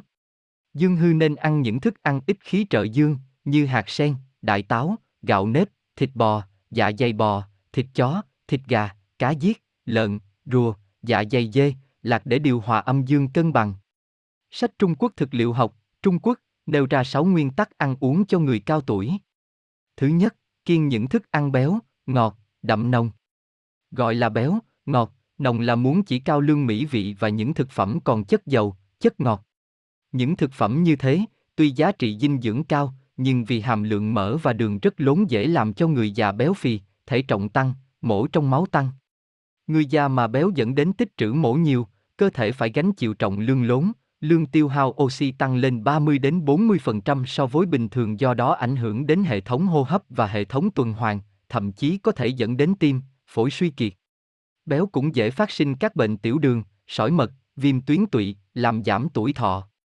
Người béo dễ bị thừa mổ trong máu cũng có thể tạo nên bệnh xơ vữa động mạch, tiến đến bệnh nhồi máu cơ tim, xơ cứng động mạch não và cao huyết áp, chức năng thận giảm, v v Hàng loạt bệnh về tim, não, mạch máu sẽ ảnh hưởng đến sức khỏe và tuổi thọ. Ngoài ra, ăn thức ăn nhiều mổ đối với người già vốn đã kém tiêu hóa càng làm cho tiêu hóa không tốt. Dạ dày, ruột bị rối loạn, làm ảnh hưởng đến sự hấp thụ bình thường, mà điều đó ngay đối với tuổi trẻ cũng đã hết sức có hại. Trung y cổ đại cũng đã sống bàn luận đến điều này, như sách hàng phi tử có nói, những thứ thơm, ngon, dồn, ru nồng thịt béo, ngon miệng đấy, nhưng dễ gây bệnh tật. Trong sách Thọ Thế Bảo Nguyên chuyên bàn về dưỡng sinh đời Minh cũng nói, người dưỡng sinh giỏi biết cách dưỡng trong, người không giỏi chỉ biết cách dưỡng ngoài. Người dưỡng trong là người biết cách giữ yên cho các tạng phủ, huyết mạch điều hòa, lưu thông toàn thân, tránh khỏi bệnh tật. Còn người dưỡng ngoài là người ăn uống chỉ chạy theo ý thích, chỉ ham ngon, ưa bổ, lấy ăn uống làm thú vui, tuy da thịt có đẩy đà, dùng sắc có vẻ sáng sủa, nhưng khí bốc lại làm hại đến tạng phủ, tinh thần mỏi mệt, như thế làm sao bảo toàn được thái hòa. Thứ hai, ăn uống phải bảo đảm đa dạng. Ăn uống của người già nên bảo đảm nhiều dạng thực phẩm. Loại nào cũng ăn một ít, không nên ăn lệch hay nghiện một món, vì các thực phẩm, bản thân nó đều có các chất dầu, albumin, đường và các sinh tố, muối vô cơ, các nguyên tố vi lượng. Thực phẩm của người già phải đa dạng là để bảo đảm sự cân bằng dinh dưỡng, đưa vào thân thể đủ loại nguyên tố cần thiết có lợi cho sức khỏe và tuổi thọ. Ngoài ra, không nên ăn mặn quá, chua quá, ngọt quá, đắng quá, cay quá. Đúng như sách nội kinh đã nói, ăn chua quá tỳ khí bị diệt, ăn mặn quá tâm khí bị ức nén, ăn ngọt quá tâm khí bị suyễn gấp, ăn đắng quá tỳ khí bị khô, ăn cay quá hại tinh thần. Cho nên ăn uống phải đúng mức, hài hòa ngũ vị, chỉ có thế mối có lợi cho sức khỏe của người cao tuổi. Thứ ba, không nên ăn uống vô độ. Ăn uống phải đúng mức, người già ăn uống phải có quy luật, vì sức khỏe điều hòa của người cao tuổi giảm sút, khả năng thích nghi của dạ dày, ruột đã kém, nên nhất định phải tránh ăn uống vô chừng mực. Người cao tuổi ăn uống vô độ không những làm cho tiêu hóa không tốt mà còn là một trong những nguyên nhân chủ yếu dẫn đến tim bị tắc nghẹn. Người cao tuổi ăn uống phải có chừng mực, quy luật. Nên ăn ít, ăn nhiều bữa, không để bị đói, nhưng cũng không nên ăn no quá, phải đúng giờ, đúng số lượng. Khi ăn cần nhai kỹ, nuốt chậm, điều đó có lợi rất nhiều cho sức khỏe và tuổi thọ. Đúng như sách những điều cần tránh trong dân sinh đã nói, người dưỡng sinh giỏi là người đói rồi mối ăn, ăn không lạnh, không no, khát rồi mối uống, uống không lạnh quá. Muốn ăn thì nhiều mà vẫn ít, không muốn ăn thì một bữa đã là nhiều. Lý Cảo, một trong bốn thầy học nổi tiếng nhất đời Nguyên cũng nói, ăn uống quá nhiều, thì làm tổn thương khí của tỳ vị, nguyên khí cũng không đầy đủ, mọi bệnh từ đó mà ra. Thứ tư, không nên ăn mặn quá. Ăn uống phải thanh đạm, vì người cao tuổi ăn mặn sẽ đưa vào cơ thể lượng muối quá nhiều, dễ tạo thành bệnh cao huyết áp, làm ảnh hưởng đến tim, thận. Theo điều tra, những người hàng ngày ăn 4 dê muối trở xuống rất ít mắc bệnh huyết áp, còn những người một ngày ăn 26 dê muối thì tỷ lệ mắc bệnh huyết áp là 40%. Trong sách nội kinh nói, ăn mặn quá, hại cốt khí, cơ bắp, tâm khí bị diệt. Thức ăn thanh đạm tức là ngoài việc ăn ít muối, còn cần phải nấu nướng dưới dạng canh, hấp, luộc, hầm, cháo mà ít dùng xào, rán. Trong sách bảo dưỡng thuyết cũng viết, người tuổi trung niên, thận khí ngày càng suy. Kiên ăn xào, rán, nướng, rượu, giấm, bả mắm. Thứ năm, không ăn, uống nóng quá hoặc lạnh quá, thức ăn phải tươi ngon mối dễ tiêu hóa. Vì chức năng tiêu hóa của người cao tuổi đã yếu, nên ăn nóng quá hoặc lạnh quá dễ kích ứng màng nhầy của đường tiêu hóa, làm ảnh hưởng đến sự hấp thu dinh dưỡng. Đúng như sách Núi Kinh nói, thức ăn đừng nóng như lửa, đừng lạnh tanh. Ngoài ra, thức ăn phải dễ tiêu hóa. Thực phẩm nên cắt nhỏ, nấu như thịt có thể băm thành thịt viên, rau nên chọn lá non. Nhưng cũng không nên cắt rau bé quá vì độ dài sợi sen lưu thích hợp sẽ có lợi cho thông đường ruột và đại tiện, đồng thời có tác dụng để phòng sơ hóa động mạch. Nên ăn nhiều rau tươi, hoa quả vì trong đó chứa nhiều loại vitamin và những thành phần dinh dưỡng khác. Đúng như Nhự Đạm Luận nói, ăn nhiều loại rau, quả sẽ giúp xung hòa các vị. Thứ sáu, cấm rượu, bia, thuốc lá. Nhiều tài liệu đã chứng minh trong thuốc lá chứa nicotine, nó ức chế thành trong của mạch máu và sự hợp thành nhất E2 của tiền liệt tuyến, nó còn làm cho chất A2, chất làm đông máu, có tác dụng mạnh hơn, nó tăng cao nồng độ co2 trong máu. Những tác hại đó sẽ đưa đến sự hình thành những hạt máu làm tăng tốc độ sơ cứng động mạch. Theo nhiều tài liệu, người uống rượu lâu xác suất trong não hình thành những hạt máu rất cao. Uống rượu làm mỡ trong máu cao, rất có hại cho tuổi già. Say rượu càng làm cho chức năng hệ thần kinh trung khu bị ức chế và mất cân bằng, ngoài ra còn hại gan. Cho nên người già tốt nhất là không uống hoặc uống ít rượu là tốt nhất. B. Những thực phẩm có lợi cho sức khỏe của người cao tuổi. Phục linh là loại thực vật thuộc họ nấm lỗ. Trung y cho rằng vị phục linh có tác dụng lợi thủy, thẩm thấp, tính bình, định tâm, an thần. Dược lý hiện đại nghiên cứu cũng cho rằng phục linh có tác dụng lợi tiểu, hạ huyết đường, kháng thủy thủng, giảm mỡ trong máu nhằm tăng cường khả năng thích ứng của người cao tuổi với hoàn cảnh bên ngoài và trong thân thể. Có thể chế thành bánh phục linh để ăn. Câu kỷ tử là quả chính của cây câu kỷ thuộc họ cà. Dược lý hiện đại nghiên cứu cho rằng, câu kỷ tử có tác dụng hạ đường huyết, chống gan nhiễm mỡ và có tác dụng hạ áp nhất định, nên rất tốt để phòng các bệnh đái đường, cao huyết áp, gan nhiễm mỡ của người cao tuổi. Câu kỷ tử có thể dùng dưới dạng pha thành nước uống, hoặc ngâm rượu uống để khỏe người. Đậu đen, thuộc họ đậu. Trung y cho rằng, đậu đen có tác dụng dưỡng huyết, bình can, trường nhiệt, chỉ hãng. Dược lý hiện đại nghiên cứu cho rằng, đậu đen có tác dụng hạ đường huyết và giải độc. Đậu đen có thể làm thành món ăn trong bữa ăn. Đại táo, tức quả táo chín, là thực vật thuộc họ táo ta. Trung y cho rằng nó có công năng bổ tỳ vị, dưỡng huyết an thần, ích khí hòa trung. Dược lý hiện đại nghiên cứu chứng tỏ đại táo có tác dụng tăng lực cơ bắp, bảo vệ gan và chống dị ứng. Đại táo có thể nấu thành canh để ăn, hoặc nấu thành hồ để làm nguyên liệu làm bánh. Quả khế, còn có tên là dương đào, thuộc họ chu me đất. Trung y cho rằng nó có tác dụng thanh nhiệt, chí khát, thông dịch. Dược lý y học hiện đại cho rằng nó có tác dụng làm giảm chậm và cản trở việc hình thành các chất gây u nhọt, khống chế sự phát triển của khối u, nhất là đối với các u ở hệ thống tiêu hóa. Khế có thể làm thức ăn. Vừng, còn gọi là hồ ma nhân. Trung y cho rằng, vừng có tác dụng nhuận táo và trơn ruột, dưỡng gan thận. Dược lý hiện đại nghiên cứu thấy rằng vừng có tác dụng giảm thấp đường huyết, có xu hướng tăng dung tích của tế bào màu đỏ, nó chứa nhiều vitamin E nên có tác dụng chống suy lão. Vừng có thể dùng làm nguyên liệu làm các loại bánh điểm tâm hoặc chế biến thành thức ăn có dầu. Hồ đào, còn gọi là ốc chó. Trung y cho rằng nó bổ thận, mạch lưng gối, bổ phổi hạn chế hen, nhuận trường, thông đại tiện.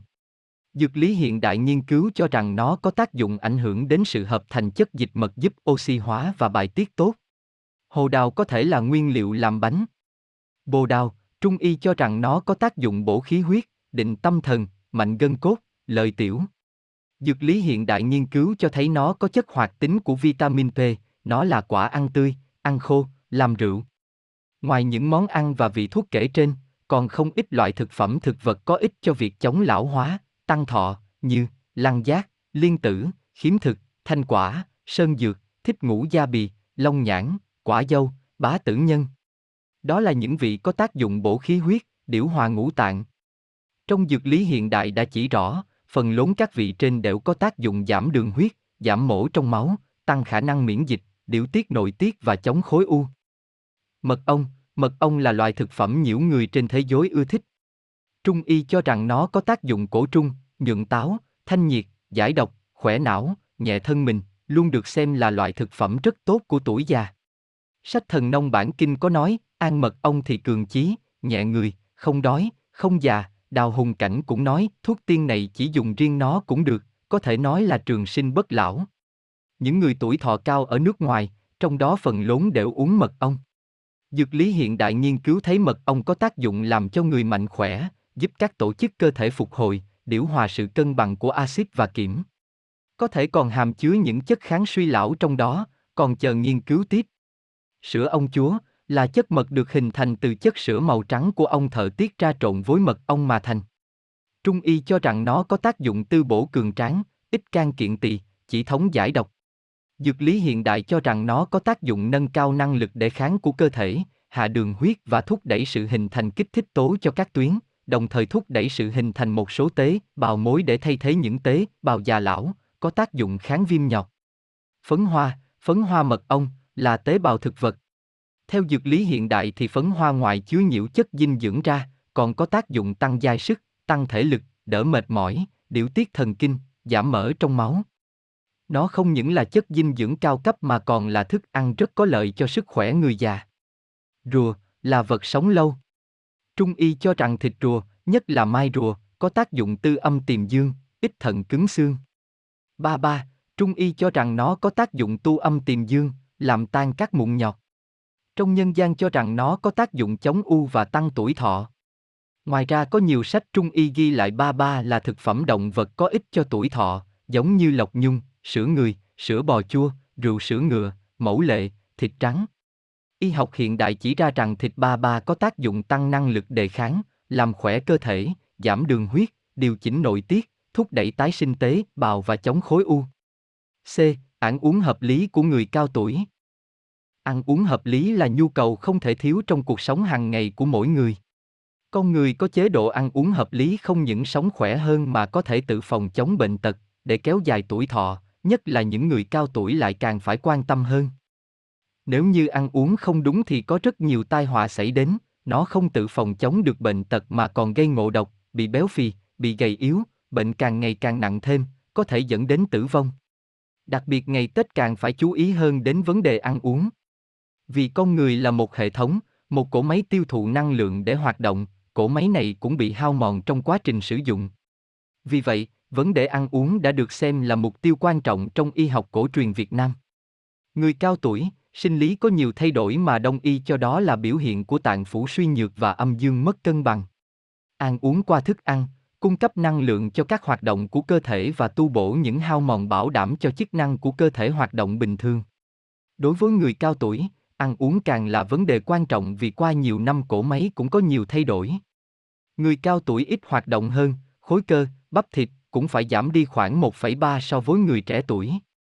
Với những người cao tuổi, 70 tuổi cũng phải giảm đi 30% so với 20 tuổi. Do đó, người cao tuổi nếu thấy ăn ngon miệng mà ăn quá thừa thì sẽ có các bệnh béo trệ. Nếu muốn bồi bổ cho ngũ tạng thì ăn nhiều rau, các loại đậu và phế phẩm của nó cùng với cá, thịt nạc, dầu thực vật. Muốn điều hòa âm dương thì phải tùy theo cơ địa để có chế độ bồi bổ hợp lý, ví dụ, âm hư thì ăn thức ăn bổ âm, táo, lê, mía, vừng, rau, mật ong, phổi heo, đường trắng. Dương hư thì nên ăn hạt sen, trái táo, gạo nếp, thịt bò, dạ dày bò, thịt gà, cá giết, lương để điều hòa và cân bằng dương. Nhu cầu chất ngọt, glucid.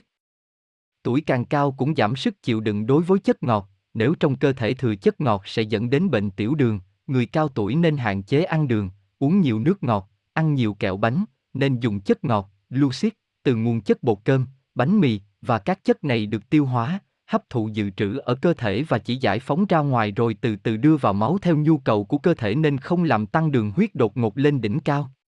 Chuyển hóa chất béo, lipid. Cơ thể thừa chất ngọt sẽ chuyển thành mổ dự trữ, người cao tuổi hoạt động của men lipaza phân bổ chất mổ giảm dần theo tuổi và cơ thể có xu hướng thừa chất mổ trong máu, cholesterol trong máu tăng lên để rối loạn trong thành phần cấu tạo các nhóm mổ. Do đó hay mắc bệnh sơ động mạch rồi ảnh hưởng đến cơ tim, phòng tim ảnh hưởng đến thiếu máu cục bộ ở não gây mất ngủ, nhức đầu, ù tai, chóng mặt hay quên, giảm khả năng tư duy, tập trung tư tưởng. Những người nặng hơn có thể xuất huyết não, liệt nửa người, hôn mê. Hạn chế căng thẳng, luyện tập thân thể đều, sinh hoạt điều độ bảo đảm giấc ngủ, hạn chế calo trong khẩu phần ăn, giảm mổ động vật, tăng cường dầu thực vật, hạn chế muối, bốt đường, ăn nhiều hoa quả. Chuyển hóa protein Người cao tuổi hấp thụ protein rất kém, khả năng tổng hợp của cơ thể giảm do đó dễ xảy ra trạng thái thiếu protein nên cần chú ý bảo đảm protein cho người cao tuổi. Hạn chế ăn thịt, nhất là thịt mổ mà nên ăn cá, vì cá có nhiều đạm, cá có nhiều axit béo rất cần đối với người cao tuổi, có cholesterol cao.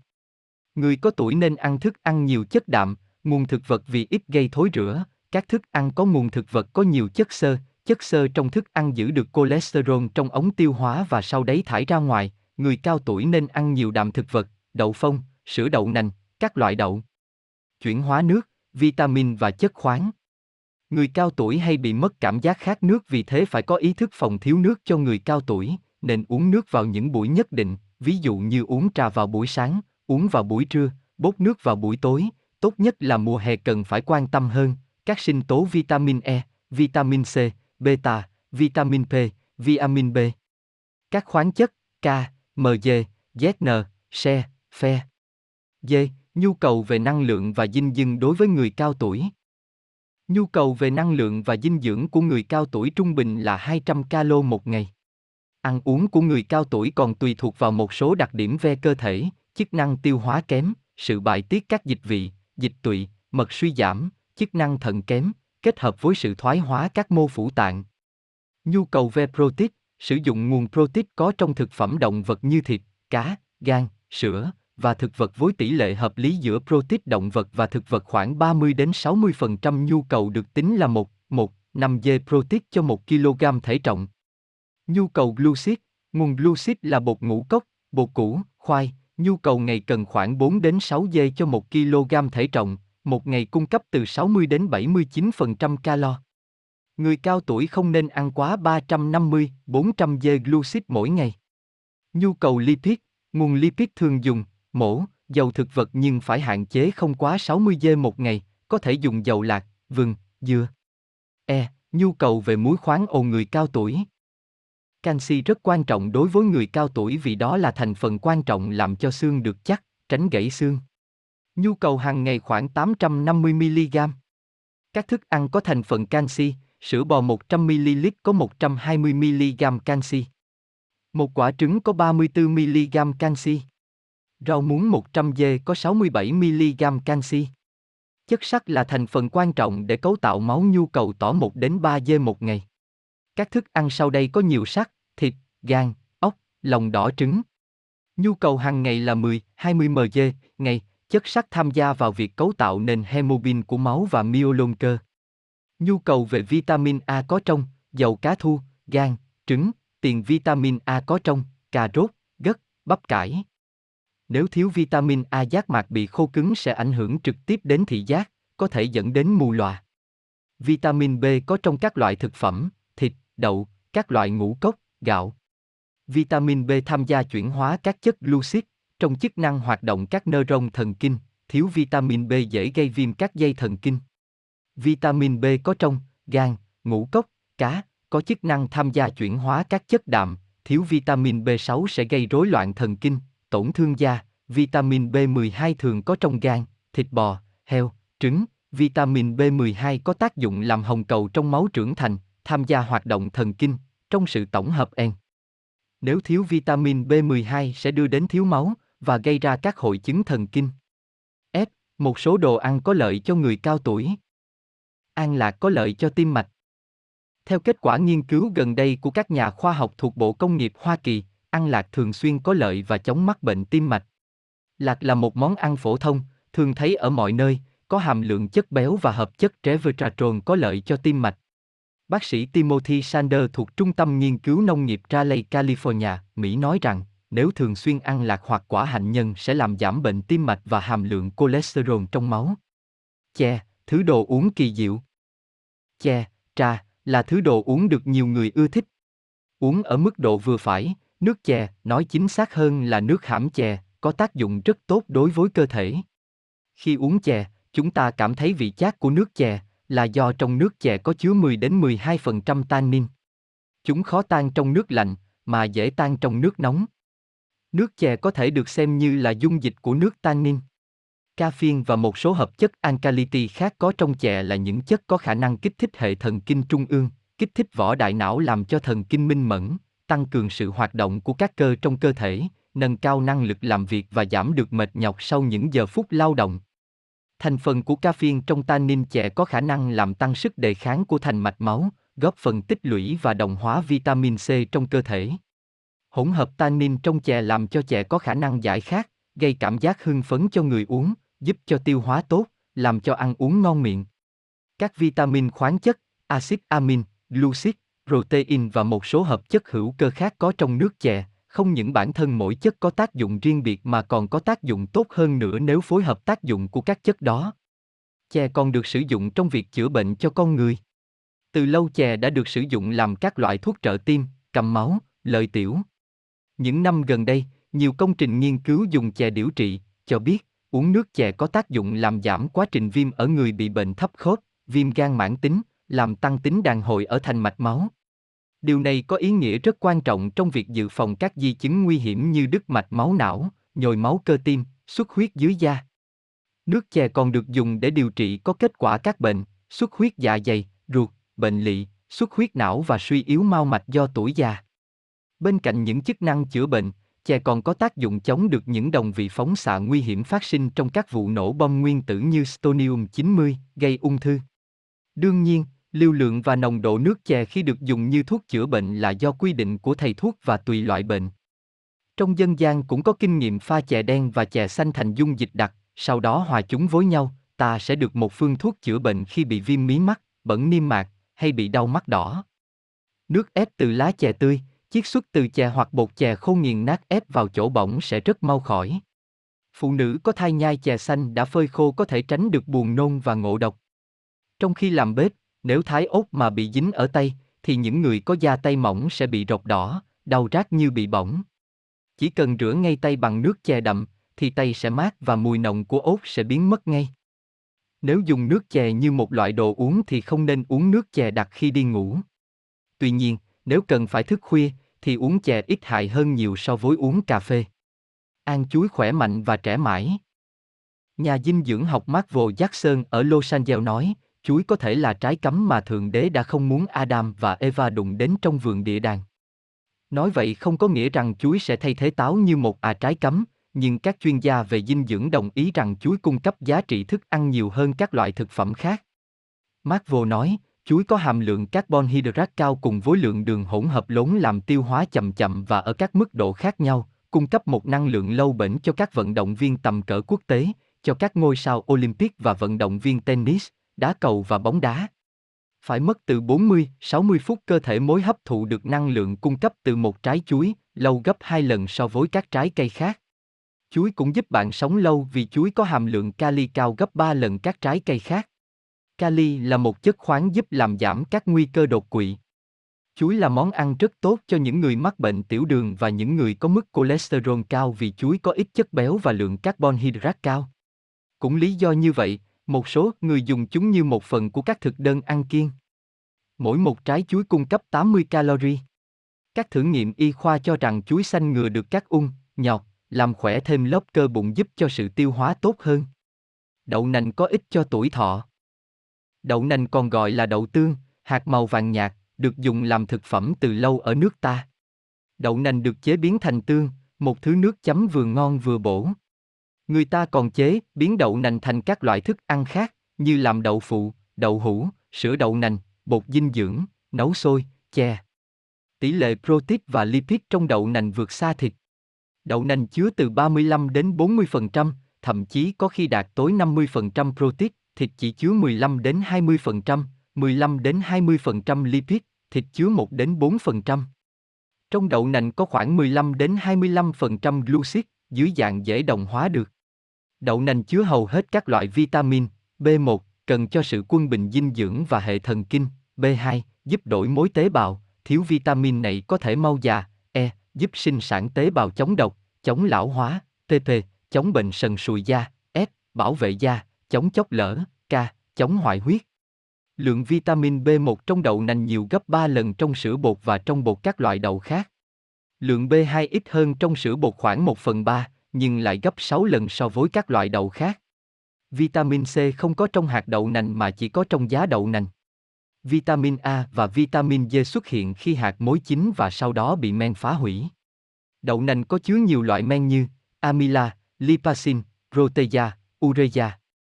Trong đậu nành có đủ chất xen lút, chất xơ, nên không gây táo bón cho người ăn. Đậu nành cũng chứa nhiều loại muối khoáng, kali, natri, canxi, phosphor, magie. Như thế, ngoài chức năng tạo thành và sinh năng lượng, đậu nành còn cung cấp những chất khoáng và tăng cường sinh lực cho cơ thể.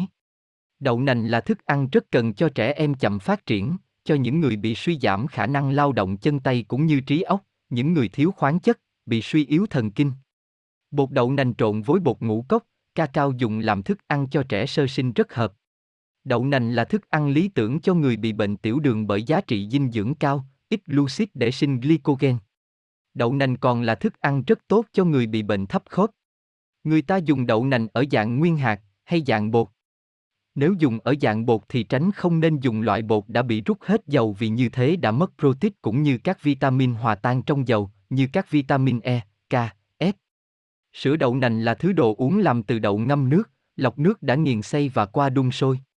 Sữa đậu nành chứa nhiều chất dinh dưỡng và nhiều loại axit amin gần giống sữa bò. Người ta có thể dùng sữa đậu nành để chế biến sữa chua, dao, rất có lợi cho tiêu hóa, tăng thêm sự hấp thu cho cơ thể. Mọi người biết rằng, tỷ lệ viêm khí quản mãn tính ở người cao tuổi khá cao, dễ sinh hen suyễn, nóng cổ, có đờm. Đường ruột của người cao tuổi khô dễ sinh bí đại tiện, nếu ăn luôn sữa đậu nành có thể phòng ngừa được hai loại bệnh đó.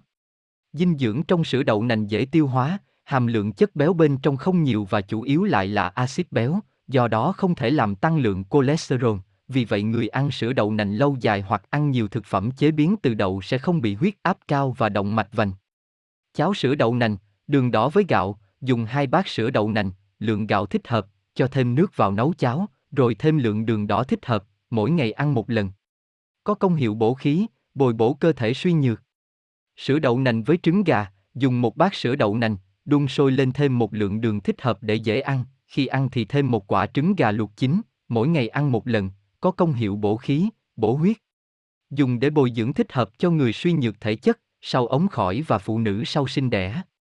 Uống sữa đậu nành với đường mạch nha, dùng một bát sữa đậu nành sau khi đun sôi thêm 15 dê đường, rồi uống, mỗi ngày một lần, có công dụng cho việc bổ tỳ vị. Dùng thích hợp đối với người loét dạ dày và hành tá tràng. Ảng vừng lâu dài có thể kéo dài tuổi thọ. Thời cổ ở Trung Quốc người ta dùng vừng để chữa trị tóc trắng, làm khỏe thân thể, chống sự già yếu. Theo nghiên cứu hiện đại, trong dầu vừng có nhiều chất phòng bệnh chống già, như axit linoleic, axit cây cọ, axit lạ không no và axit béo đạt tối 60% có thể ngăn chặn hiệu quả bệnh sơ cứng động mạch, dự phòng các bệnh huyết quản của tim. Đặc biệt là trong dầu vừng còn có vitamin E rất phong phú. Bản thảo kinh nói vừng chủ yếu là thắng được những tổn thương trong người, bổ ngũ tạng, lợi khí lực, khỏe cơ bắp, bù đắp tủy não, bảo bốc tử ghi rằng vừng có tác dụng bổ cho người già nua suy yếu, chịu đựng được gió ẩm, danh y biệt lục, nói vừng có công hiệu làm chắc gân cốt, sáng tai mắt, Ngọc Thu được giải nói dùng vừng bổ ích tinh dịch, nhuận gan, nuôi máu, khỏe gân. Vậy, vừng không chỉ là món ăn được dân gian ưa thích, mà còn là một loại thuốc điều trị bệnh tật, làm cường tráng thân thể, chống cự già nua suy yếu. Những người tóc khô, tóc rụng, tóc bạc sớm, dùng lượng vừng, hà thủ ô bằng nhau nghiền ra, rồi uống mỗi lần 6 dê, mỗi ngày 3 lần, uống với nước đun sôi còn ấm sau bữa ăn, có hiệu quả điều trị tốt. Người bị lóa mắt, tóc bạc sớm, mắt hoa và bí đại tiện do gan thận hư gây ra, dùng vừng đen, hành đào nhục, quả dâu với lượng bằng nhau, đảo lên với nhau cho nục, dùng mật ong quấy đều, mỗi lần uống hai cùi dìa, mỗi ngày ba lần vào lúc đói, hiệu quả tương đối tốt. Người bị ho lâu, họng khô, dùng 10 dê vừng, 10 hạnh nhân ngọt, đảo lên cho nhừ, cho thêm đường phèn vừa phải rồi hầm, mỗi ngày ăn một lần, có công hiệu bổ âm, nhuận họng, có lợi cho phổi và khỏi lao. Người ho không có đờm, ban đêm ho nặng, trong dân gian thường dùng vừng, đường phèn, ngâm với nước sôi uống, có hiệu quả tương đối tốt. 2. Chế độ nghỉ ngơi của người cao tuổi. Người xưa nói, ăn và ngủ là hai việc tối cần thiết đối với cuộc sống mỗi con người. Người ngủ khỏe sẽ ăn khỏe, ngủ khỏe sẽ sống lâu. Ngủ có khoa học là phương pháp hữu hiệu nhất để giữ gìn và bảo vệ sức khỏe, sắc đẹp. Những người kém ngủ, thân thể tiểu tụy, da dẻ khô héo hoặc phù thủng, mất ngủ triển miên sẽ sinh lắm bệnh tật, sức khỏe mau giảm sút. Khi ngủ ngon, tâm tĩnh thần định, cơ thể khoan khoái, cả thể xác lẫn tinh thần đều được nghỉ ngơi đầy đủ, đó là cách tiêu giảm mệt mỏi, điều tiết tâm tính, di dưỡng tinh thần, tăng cường thể lực hữu hiệu nhất. Người xưa nói, chả cầu thuốc tiên chỉ cần ngủ tốt, ngủ ngon trở dậy, tâm thần sảng khoái kém gì tiên. Ngủ là một khoa học kỳ diệu có quan hệ mật thiết đến cuộc sống con người. A. À, phòng ngủ. Người xưa cho rằng phòng ngủ trên gác thích hợp nhất, vì phòng ngủ trên gác thanh tĩnh, thoáng mát, ít bị quấy nhiễu, lợi cho giấc ngủ. Phòng ngủ phải thoáng gió, mùa hè phải thoáng mát, mùa đông phải ấm cúng, cạnh giường không được đặt bếp lò, nếu không người ngủ dậy sẽ mắt đỏ, mũi khô, đầu nặng chịch. Phòng ngủ phải giữ độ ấm vừa phải. B. Giường ngủ. Giường rộng rãi để người nằm được thoải mái, không nên quá cao, để tiện cho việc lên xuống. Nếu điều kiện cho phép, nên ngủ mỗi người một giường, nếu không thì cùng giường khác chăng. Trong bài viết Dưỡng sinh tam yếu, độc tác oi diệu có nói cái hay của ngủ riêng, không chỉ người già, mà ngay cả thanh thiếu niên cũng nên như vậy. Bởi vì, ban ngày làm lụng vất vả, công việc phức tạp khiến người ta tâm thần rối loạn, cơ thể mỏi mệt, rất cần được khôi phục lại trong giấc ngủ ban đêm. Ngủ riêng có lợi cho việc khôi phục nguyên khí đó. C. Chăn, chiếu, đệm. Gọi chung là đồ ngủ trên giường, chúng phải được thay đổi theo từng mùa, có vậy mối có lợi cho sức khỏe. Chăn phải rộng và mềm, có tác dụng giữ độ ấm thật tốt. Đệm phải mềm, xốp, có tính đàn hồi cao. Mùa hè người Trung Quốc thích nằm chiếu bằng mai, vầu, rộng mát, đó là chỗ nằm lý tưởng của mùa hè. Dê, gối. Tục ngữ có câu, người sống một đời, nửa đời trên gối. Ngủ là một phương thức sống không thể thiếu được để con người xua tan mọi mệt mỏi. Ngủ ngon hay không, có quan hệ trực tiếp đến sức khỏe và tuổi thọ mỗi con người. Ngủ là làm bạn với chiếc gối, gối có tác dụng giữ sức khỏe cho con người, điều đó không thể coi thường. Khi làm việc, người ta phải cúi đầu chăm chú, các cơ và dây chằng sau gáy luôn trong trạng thái căng thang, khi ngủ, nếu không chọn gối cho thích hợp, dễ gây tổn thương các cơ và dây chằng ấy, nếu kéo dài sẽ thành tật nơi xương cổ. Khi ngủ, nếu chọn gối thích hợp, thì sự căng thang của các cơ và dây chằng sau gáy được thư giãn, nghỉ ngơi và nhanh chóng khôi phục chức năng. Chiếc gối hình ống truyền thống của Trung Quốc rất thích hợp với sự thư giãn tự nhiên của xương cổ, chống được sự chèn ép lẫn nhau của các khớp xương. Độ cao thấp của gối phải tùy theo từng người. Sách lão lão hang ngồn an tam cho rằng, thấp quá thì đầu bị dốc, dương khí bất đạt, khó tránh khỏi nhức đầu chóng mặt, cao quá thì gáy bị gập, dẫn đến tê dại, mệt mỏi, không cử động được. Về độ cao của gối, dự tính rằng, khi nằm nghiêng đầu không bị nghẹo, như vậy là nằm ngửa hay sắp đều thấy dễ chịu. Mặt gối không được quá hẹp, nên để cả đầu và gáy nằm trên mặt gối, và chỗ đặt gáy, gối nên cao hơn một chút, như vậy là vừa phải. Có người nói, trường thọ tam thốn, vô ưu tứ thốn, để trường thọ gối cao ba tấc, vô ưu gối cao bốn tấc. Có người đã từng làm thí nghiệm, lấy 2.000 chiếc gối, chia thành mấy loại, cho người gối ngủ và tiến hành điện não đồ. Kết quả cho thấy rằng những người gối trên những chiếc gối cao từ 6 đến 8 cm, điện não độ mau chóng xuất hiện những làn sóng nghỉ ngơi, ổn định. Nếu cứ kéo dài thời gian dùng gối quá cao, đầu bị uốn cong về phía trước, xương đầu có sự thay đổi về hình dáng, và tiếp đó là các bệnh vai mỏi, đau đầu. Xương cổ bị uốn cong, sẽ chèn ép động mạch, cản trở sự tuần hoàn máu, làm lưu lượng máu chuyển vào đại não bị giảm đi, đưa đến việc điện não thiếu oxy, tăng nhanh sự tiêu hao tế bào não. Gối cao quả là giúp ta ổn định ve tâm lý, nhưng để có lợi cho sức khỏe chỉ nên dùng gối từ 6 đến 9 cm. Ruột gối có thể bằng cám gạo, bông hương bồ, cây bất đèn, bông gạo, lông chim, trong ruột gối nhồi bằng cây thuốc, có tác dụng chữa bệnh rất tốt, nhức đầu hoa mắt, hay bốc hỏa lên mặt có thể làm ruột gối là quyết minh tử, hoa cúc, vỏ hạt đậu xanh. Đau đầu mắt đỏ, mỏi nhức phần cổ nên dùng phân tầm làm ruột gối, u tai, thối tai nên dùng thông thảo làm ruột gối. Ngủ không ngon giấc, mắt mờ có thể cho vào ruột gối một ít hạt nam châm. Trộn đều bã chè phơi khô với một ít chè hoa nhài làm ruột gối. Gối bã chè này có công hiệu hạ hỏa, hạ huyết áp, thanh nhiệt, giải độc, sáng mắt, diệt khuẩn, tiêu thử. Ngoài ra, nó còn có tác dụng với các bệnh như huyết áp cao, thần kinh suy nhược, đầu nhức hoa mắt, thị giác kém, viêm mũi, cảm cúm. Căn cứ vào bệnh tình cụ thể, có thể nhồi vào ruột gối các thuốc thích hợp như cổ khó cử động, tê dại cánh tay đó là do phong hàn lưu lạc, kinh mạch ứ tắc, nên dùng các loại thuốc trừ phong, thông lạc, hoặc huyết như xuyên khung, quy linh tiên, bạch chỉ, xuyên thảo ô nhồi vào ruột gối. Do huyết áp mà nhức đầu hoa mắt, tính tình buồn bực, đông y gọi là can hỏa vượng, có thể dùng hoa cúc dại, lá đạm trúc, lá đông tan, cao sinh thạch, bạch thược, xuyên khung, từ thạch, mạng kinh tử. Cho vào ruột gối nhằm hạ hỏa an thần. Gối thuốc là phương thức chữa bệnh bên ngoài, có tác dụng giảm nhẹ bệnh tật. E. Tư thế ngủ Tư thế ngủ vốn được coi trọng. Người xưa đã ví von hình tượng tư thế ngủ là ngọa như cung. Các nhà khí công còn có thuyết, trắc long, ngọa hổ, ngưỡng thang thi tức lấy tư thế nằm nghiêng là chính, nên nghiêng bên phải, ít nghiêng bên trái, như vậy có thể được co duỗi tự nhiên, thỉnh thoảng cũng trở mình nằm ngửa. Trong một ngôi chùa thuộc phái Đại Thừa nằm trên núi Phổ Đà thuộc quần đảo Chu Sơn, Trung Quốc, có một pho tượng Phật nằm rất lốn, tư thế nằm nghiêng bên phải, duỗi dài như hình cánh cung. Ngôi chùa này được xây dựng vào năm thứ 12 niên hiệu đường Thái Trung, Tông, cách này đã hơn 1.100 năm. Sự tạo hình ấn tượng đó thể hiện nhận thức của người xưa về tư thế ngủ tốt nhất. Nằm nghiêng bên phải, có thể co duỗi tự nhiên gân cốt, cơ bắp toàn thân được thả lỏng, mọi tạng phủ trong con người được giữ ở vị trí tự nhiên, rất có lợi cho việc tiêu trừ mệt mỏi và giữ cho khí huyết lưu thông.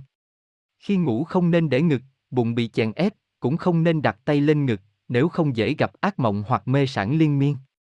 Khi ngủ con người, dậy vương thắng, sẽ khiến cho khí huyết lưu thông. Người Trung Quốc có thói quen ngủ trưa. Tư thế ngủ trưa cũng có những yêu cầu và sự chú ý riêng. Khi ngủ trưa phải nối lỏng dây lưng quần, nằm nghiêng bên phải, đầu gối hơi co. Như vậy, phủ tạng không bị chèn ép, hơi co hai đầu gối làm cơ bắp được thả lỏng, thuận lợi cho việc nhu động của dạ dày và ruột lợi cho tiêu hóa. Không nên ngủ ngồi trên sa lông hoặc gục ngủ trên bàn, bởi vì khi ngủ say, nhịp tim chậm, mạch máu phải mở rộng, lượng máu vào đại não giảm, nhất là sau khi vừa ăn xong, máu phải dồn xuống dạ dày và ruột để trợ giúp sự tiêu hóa thực phẩm. Nếu ngủ ngồi lâu, não sẽ thiếu oxy, xuất hiện sự thiếu máu não ve sinh lý, dẫn đến triệu chứng nhức đầu, ù tai, chân tay rã rời. Ngủ gục trên bàn ngực bị ép chặt, ảnh hưởng đến hô hấp, tăng thêm gánh nặng cho tim. Ngủ như vậy, phải gục đầu trên cánh tay, đầu đè nặng hai tay, ảnh hưởng đến sự tuần hoàn của máu và sự truyền đạo của thần kinh, khiến cánh tay bị tê dại, nhói đau. Ngoài ra, mắt đè lên cánh tay, nhãn cầu bị chèn ép mà tấy sưng, khi tỉnh dậy, mắt bị mờ chốc lát, lâu dần sẽ bị tổn thương mắt. Cùng với sự phát triển của khoa học, các chuyên gia đã nghiên cứu tìm tòi kỹ càng hơn về tư thế ngủ, họ kết luận, tư thế ngủ phải căn cứ theo từng loại người, cụ thể là Người bình thường, nằm nghiêng bên phải là tốt nhất. Đàn bà có thai, nằm nghiêng bên trái là tốt nhất, sắp đến ngày đẻ, không nên nằm ngửa. Trẻ con, nằm nghiêng bên phải, nghiêng trái, nằm ngửa, thay đổi nhau, kiên nằm sấp. Người mắc bệnh gan, nên nằm nghiêng về bên trái. Người mắc bệnh tim, nên nằm nghiêng về bên phải. Người hen phế quản, nên ngủ ở tư thế nửa nằm, nửa ngồi. A. À, bí quyết ngủ ngon. Để mau chóng chìm vào giấc ngủ, để ngủ ngon, ngủ sâu, các nhà dưỡng sinh xưa nay đã tìm ra nhiều bí quyết. Sách bị cấp thiên kim yếu phương viết, phàm miên tiên ngọa tâm hậu ngoại nhãn, tức là trước khi đi ngủ tâm tình phải yên định, sau đó mối từ từ nhắm mắt đi vào giấc ngủ. Sách lão lão hang ngôn, An Tam nêu ra hai biện pháp thao và túng để đưa con người vào giấc ngủ, thao là đưa sự tập trung suy nghĩ lên đỉnh đầu, đếm thầm hơi thở, mắt nhìn xuống vùng bụng dưới, làm cho tâm được tập trung tại một điểm không suy nghĩ lung tung, như vậy dễ chìm vào giấc ngủ. Túng là thả cho suy nghĩ được tự do, vu vơ, miên man, thoải mái, tiến dần đến cõi mông lung. Kỵ nhất là cứ suy nghĩ ép mình phải ngủ, càng ép càng khó ngủ, khi đang chập chờn sắp ngủ, càng không nên nghĩ về sự ngủ, hãy quên nó. Để cho tâm hoặc thao hoặc túng đều nhằm đưa người ta vào giấc ngủ. Thần Hy Di thời ngũ đại, Trung Quốc, là một người dạy công nghiên cứu về giấc ngủ. Ông nêu ra bí quyết ngủ theo phép triết long gồm 321 chữ. Long quy nguyên hải, dương tiền vu âm nhân viết triết long, ngã khước triết tâm. Mặt tàn vô dụng, tức niệm thâm thâm. Bạch vân cao ngọa, thế pháp tri âm. Phép này dựa theo hình long ngũ long bàn thể, mặt hướng nam, lưng hướng bắc, đầu hướng tây, chân phía đông, nằm nghiêng, huyệt lao cung ở lòng bàn tay trái úp vào huyệt thần khuyết ở vùng bụng, chân phải hơi duỗi, chân trái co lên, đặt trên chân phải, cả suy nghĩ và hơi thở đều tập trung vào huyệt thần khuyết, chú ý vào sự thở, cho đến khi sự thở cũng bị lãng quên, con người ta bước vào cõi đại định. Khi ngủ, phải nối lỏng nút áo, thắt lưng, không được mặc quần quá chật, như vậy ngủ mối thoải mái. Mùa đông không nên trùm chăn kín đầu, làm cho khí thở thiếu trong lành, không có lợi cho hô hấp, vối trẻ mối sinh, việc đó còn có nguy hại đến tính mạng. Tóm lại, ngủ, thức phải đúng giờ, luyện thành thói quen ngủ sớm dậy sớm. Trước khi ngủ không suy nghĩ quá nhiều, để giữ cho tâm tình yên tĩnh, đó chính là tiên thùy tâm, hậu thùy nhãn. Đó là những bí quyết chủ yếu để có được một giấc ngủ ngon. 3. Chế độ luyện tập của người cao tuổi. Tập luyện rất cần thiết cho mọi người, mọi lứa tuổi. Tập luyện thân thể không bao giờ là muộn. Đối với người cao tuổi càng cần luyện tập hơn. Luyện tập nhằm hạn chế quá trình lão hóa cũng như chế độ ăn uống, chế độ sinh hoạt, dùng thuốc. Luyện tập là phương pháp dễ dàng tự thực hiện được, không tốn kém và không độc hại. Tập luyện hợp lý góp phần hạn chế những hậu quả của giảm vận động, tăng lưu thông máu, tăng cung cấp oxy cho tổ chức, phục hồi hoạt động cơ xương, khớp, khôi phục hoạt động của các chức năng, khôi phục khả năng thích nghi, mặt khác, luyện tập còn có tác dụng hạn chế một số rối loạn hoặc chứng bệnh mãn tính thường gặp ở người cao tuổi. Luyện tập còn mang niềm vui trong cuộc sống, thêm lạc quan yêu đời, tạo nên sự thoải mái về tinh thần. Vậy, nên tập luyện như thế nào để đạt hiệu quả cao nhất? Trước hết có thể khẳng định, không có một phương pháp nào, cổ truyền hay hiện đại, phù hợp với mọi người cao tuổi, vì thế tập luyện phải phù hợp với từng người, tuổi, dối, tầm vóc, bệnh tật, đã hoặc chưa luyện tập. A. À, chọn phương pháp. Người cao tuổi đã tập quen với phương pháp nào đó, có hiệu quả thì nên tiếp tục. Không nên quá câu nệ về phương pháp này hay phương pháp kia. Khi chọn phương pháp luyện tập cần chú ý. Phải biết kết hợp tâm và thể, tinh thần và thể lực, luyện ý, khí, lực, ý là chủ đạo, khí là động lực, lực là mục tiêu. Tập thở đúng là mục tiêu cơ bản. Cần tận dụng các yếu tố tự nhiên như không khí trong lành, ánh nắng, cây cỏ để hòa đồng với thiên nhiên, tận hưởng nguồn sức khỏe vô tận. B. Cách tập luyện. Cường độ tập nên bắt đầu từ thấp đến cao, tùy theo sự thích nghi của cơ thể mà tăng dần cho phù hợp thông qua việc điều chỉnh loại động tác, thế tập, biên độ động tác, số lần, thời gian, nhịp độ. Việc điều chỉnh mức độ tập hàng ngày còn tùy thuộc tình trạng cơ thể nhưng phải đạt đến mức cố gắng nhất định. Đây là nguyên tắc bảo đảm an toàn trong luyện tập. Phần luyện tập cơ bản cần kết hợp, tập thở đúng, vận động được nhiều khớp và nhiều cơ bắp tham gia đặc biệt, chú trọng tập cột sống và chân tay, thư giãn giãn đơn. Thở và vận động phải phối hợp một cách đúng đắn để tạo điều kiện và thúc đẩy nhau. Với người cao tuổi, nên tập nhịp độ chậm rãi, uyển chuyển, có co cơ, có giãn cơ, có động, có tĩnh, tránh động tác quá mạnh, đột ngột, tránh co cứng cơ bắp quá dài, tránh nín thở vì dễ gây ra các biến đổi đột ngột không phù hợp với sinh lý. Khi tập, người cao tuổi phải tập trung tư tưởng, luyện ý, đầu óc thảnh thơi, thoải mái, chỉ nghĩ vào từng động tác để tiếp nhận được từng động tác từ cơ bắp, từ khí huyết lưu thông trong cơ thể. Không để các yếu tố ngoại cảnh chi phối. Phần luyện tập bổ trợ có thể bổ sung như tự xoa bóp một số vùng và huyệt có liên quan, đi bộ nơi thoáng khí với nhịp độ vừa phải là một dạng vận động toàn thân rất phù hợp đối với người cao tuổi, đặc biệt ảnh hưởng đến đôi chân, đủ sức để đi lại. Ngoài ra, tùy theo điều kiện và ý thích của từng cá nhân, người cao tuổi có thể tham gia một vài loại thể thao nhẹ nhàng như chạy chậm, bơi lội, bóng bàn, cầu lông, nhưng không gây căng thẳng và quá sức để tránh tai biến. C. Tập thở. Thở thường được coi là cơ bản của phương pháp dưỡng sinh cổ truyền. Tập thở ở người cao tuổi cần chú ý. Thông thường chúng ta thở nhanh, chậm hay nông, sâu là do nhu cầu sinh lý cơ thể, nhưng luyện tập thở để nhịp thở chậm dần trên cơ sở thở sâu nhằm tăng diện trao đổi khí, tăng hoạt động các cơ quan tham gia hô hấp, do đó tăng khả năng dự trữ về chức năng hô hấp. Hít vào vừa phải, nhưng thở ra cố gắng hết sức. Hít vào hết vô dê ký hiệu bản quyền y giãn phế nang vì lượng khí cặn và dịch tiết ứ động ở phổi người cao tuổi thường nhiều, tổ chức phổi kém đàn hồi. Hít vào cần qua mũi để không khí được sưởi ấm và hạn chế bụi trước khi vào phổi. Thở ra nên kéo dài hơn và thở ra cố gắng để tống được nhiều khí cặn, có chỗ cho không khí mối vào, do đó tăng hiệu quả hô hấp. Sau mỗi lần thì hít vào thở ra đều có một thời gian để chuyển thì, có thể dài hoặc ngắn, thở hai thì, ba thì, bốn thì, nhưng không nín thở kéo dài. Kết hợp thở ngực và cơ hoành, thở bụng, để tăng khối lượng phổi cả về chiều rộng và chiều dài, đưa toàn bộ phổi tham gia hoạt động.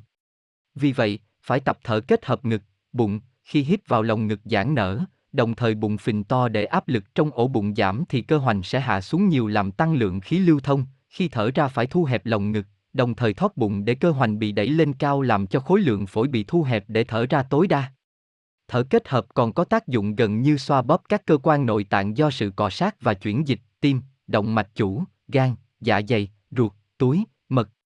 Luyện tập có thể tập ở tư thế nằm, ngồi, đứng, trong khi đi bộ, bơi lội.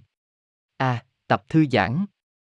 Trong hoạt động hàng ngày, cơ thể luôn luôn thay đổi trạng thái ve thể lực, trí lực, lúc căng thang, lúc thư giãn, lúc co, lúc giãn cơ bắp.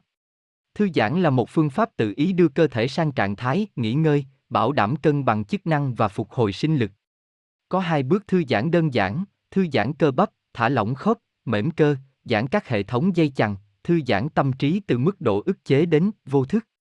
Tập thư giãn giản đơn ở người cao tuổi thường ở mức độ nghỉ ngơi cơ bắp và thần kinh một cách chủ động bằng tự điều chỉnh, không phải là ngủ, để bảo vệ cơ thể và khôi phục sự cân bằng tâm sinh lý. 3. Đi bách bộ. Khi đi bách bộ các cơ bắp toàn thân phải cử động nhịp nhàng, co rút và thả lỏng có quy luật, có thể nhanh vòng tuần hoàn máu và trao đổi chất, có tác dụng giảm béo, đồng thời làm tăng lương hoạt động của phổi, giúp tim nhận được lương oxy và chất dinh dưỡng đầy đủ hơn, có hiệu quả trị liệu rất tốt đối với bệnh tật. Đi bách bộ còn có thể làm săn chắc cơ và dây chằng chân, chống sự suy yếu chức năng hoạt động của khớp, kéo dài tuổi thọ. Vì vậy, đi bách bộ còn được gọi là môn vận động số một. Nói chung tư thế đi bộ là lưng thang, vai bằng, ngực ưỡn, bụng thót, mắt nhìn ngang, không nên đi giày cao gót, tốt nhất là đi giày đế mềm. Phải quy định cho mình một nhịp thở cố định, ví dụ 4 bước thở 2 lần, 6 bước thở 3 lần. Trong sổ, những quy định này thì tốc độ đi là quan trọng nhất, bởi vì lượng vận động nhất định sẽ kích thích hoạt động của các hệ thống trong cơ thể luôn tương ứng với tần số đập của tim. Khi tim đập nhanh thì phải đi chậm và khi tim đập chậm thì phải tăng tốc độ. Nói chung khi đi bách bộ nên duy trì nhịp tim ở mức 100, 160 lần, phút. Đi bách bộ sau bữa cơm tối là tốt nhất, duy trì lâu dài và đều đặn người cao tuổi sẽ giữ gìn, bảo vệ, nâng cao sức khỏe, đồng thời có một thân hình khỏe đẹp. A. À, tác dụng bảo vệ sức khỏe của đi bách bộ. Một là mở mang trí óc. Một số người lao động trí óc khi gặp những vấn đề khó chưa giải quyết ngay được thường bất giác dạo bước đi bộ. Cũng có thể trong lúc lo lắng đầu óc đột nhiên sáng ra và cuối cùng đã tìm ra cách giải quyết vấn đề. Tại sao lại như vậy? Lý do chính là khi đi bộ, tim co bóp nhanh hơn, máu lưu thông nhanh hơn, lượng oxy và dinh dưỡng cần thiết cung cấp cho não cũng nhiều hơn làm cho vỏ đại não đang ở trạng thái căng thẳng giống như được thả phanh, tư duy linh hoạt và luồng tư tưởng mối xuất hiện. Ngược lại, suốt ngày vùi đầu trong sách vở, lúc nào cũng quá căng thẳng, không chú ý kết hợp giữa làm việc và nghỉ ngơi thì hiệu quả làm việc chưa chắc đã cao và còn bất lợi cho sức khỏe. Hai là duy trì sự cân bằng tâm lý. Khi cảm thấy tinh thần suy sụp, không có hứng thú với bất cứ thứ gì, hãy thử dạo bước ít phút bạn sẽ thấy tâm lý cân bằng trở lại. Tiến sĩ Fiedler một nhà y học nổi tiếng người Mỹ đã công bố một nghiên cứu mới nhất của ông. Ông phát hiện ra rằng, mỗi ngày đi bộ nhanh 10 phút không những có tác dụng thần kỳ đối với sức khỏe của cơ thể, mà còn giúp tiêu tan ngay lập tức tâm lý chán nản, giữ tinh thần vui vẻ, làm việc có hiệu quả. Ông nói, rất nhiều người tỏ thái độ hoài nghi với phương pháp rèn luyện thân thể đơn giản mà hiệu quả này. Nhưng cũng có những bạn theo phương pháp của tôi, khi thấy trong lòng khó chịu bèn ngẫu hứng dạo bước 10 phút, sau đó đều nói với tôi rằng, nỗi mệt nhọc của họ bỗng chốc tiêu tan, cảm thấy sảng khoái vô cùng. Cảm giác tuyệt diệu này có thể kéo dài ít nhất 2 giờ đồng hồ. Đi bộ nhanh, toàn thân thả lỏng, bạn sẽ thấy tâm hồn nhẹ nhàng thư thái, yên tĩnh, tiêu tan hết ưu tư và cảm thấy mình tràn trề sức sống. Ba là giúp cho thân thể khỏe mạnh. Ích lợi của vận động đối với sức khỏe đã được giới y học và các ngành hữu quan công nhận từ lâu. Nhưng cũng không nhất thiết mỗi người phải bỏ ra một lượng vận động như những tuyển thủ mối có một sức khỏe tốt. Một phương pháp vận động cực kỳ đơn giản như đi bộ cũng có thể thu được hiệu quả như ý nếu như công việc đòi hỏi phải ngồi nhiêu hoặc những người không có tính chất ben bỉ, nhẫn nại thì ngay từ bây giờ có thể áp dụng một phương pháp vận động đơn giản là đi bộ. Chỉ cần mỗi ngày đi bộ một lần chừng nửa tiếng đến một giờ cũng có thể đạt được thành công. Vận động giúp thân thể khỏe mạnh nên mỗi ngày nên tranh thủ thời gian rảnh rỗi để tập luyện. Một số phương pháp vận động tương đối đơn giản như nhảy dây, chạy tại chỗ, đi bộ. Như vậy không những giúp thân thể khỏe mạnh mà còn duy trì được trạng thái cần có của cơ thể, giúp cho cả thể xác và tinh thần. 4 là, người cao tuổi đi bộ giảm bệnh, kéo dài tuổi thọ. Tôn Nghị năm 86 tuổi, đã từng tham gia cuộc trường chinh 2.500 dặm. Năm 1955, ông được phong quân hàm trung tướng đảm nhiệm chức cố vấn bộ tổng tham mưu. Năm 1986, ông được Ủy ban Thể dục Thể thao Quốc gia tặng danh hiệu ông già tráng kiện toàn quốc. Ông nói, với rèn luyện thân thể thì tùy theo từng người và mỗi người cũng có phương pháp khác nhau. Tôi không biết chơi bóng cũng không biết quyển thuật, cờ tướng, tú lơ khơ. Nếu nói bí quyết của tôi thì chỉ có đi bộ. Thường nghe nói, già bắt đầu từ đôi chân. Một người còn đi lại được thì 8-90 tuổi vẫn chưa là gì. Ngược lại, năm 60 tuổi đã bị coi là già rồi. Tuổi cao thường mắc bệnh y, mà đi bộ là phương pháp tốt nhất đã khắc phục tính y. Tôi có một câu như thế này, khỏe mạnh, trường thọ bắt đầu từ đôi chân. Đây chính là biểu hiện trong 20 năm kiên trì đi bộ của tôi. Sau khi nghỉ hưu, phương pháp rèn luyện thân thể chủ yếu của tôi vẫn là ngày ngày kiên trì đi bộ.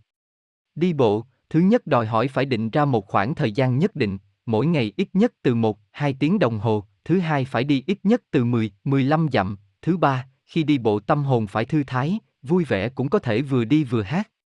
Cứ duy trì đều đặn như vậy sẽ có cảm giác chân tay nhẹ nhàng, mắt tinh tai thính. Ích lợi thực tế của nhiều năm đi bộ đem lại cho tôi thời gian học tập, công tác nhiều hơn. Gần đây, các nhà nghiên cứu khoa học đã sáng tạo ra phương pháp đi bộ khoa học phù hợp với mức độ vận động của tuổi già.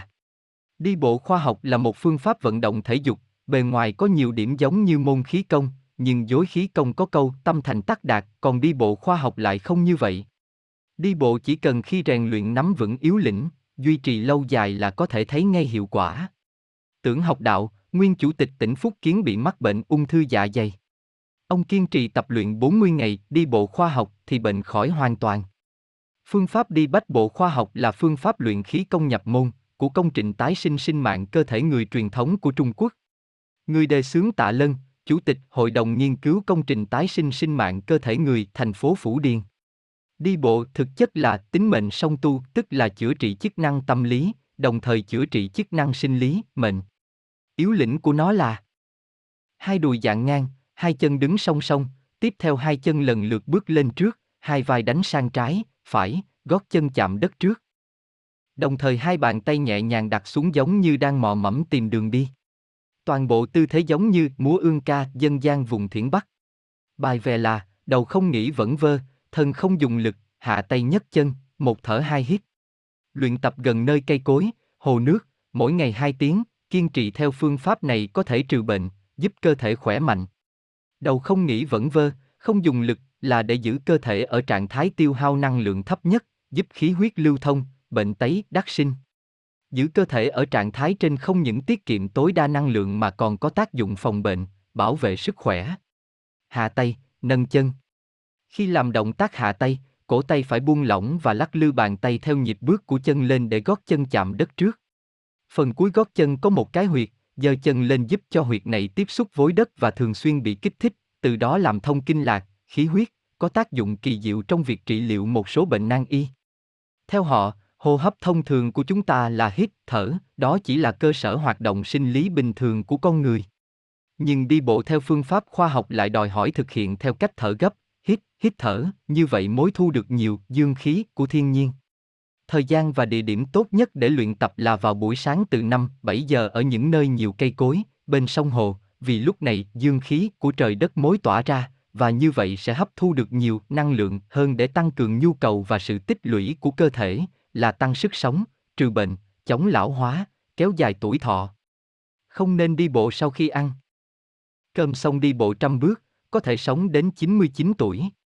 Đây là phương pháp dưỡng thân được mọi người tôn thờ từ lâu.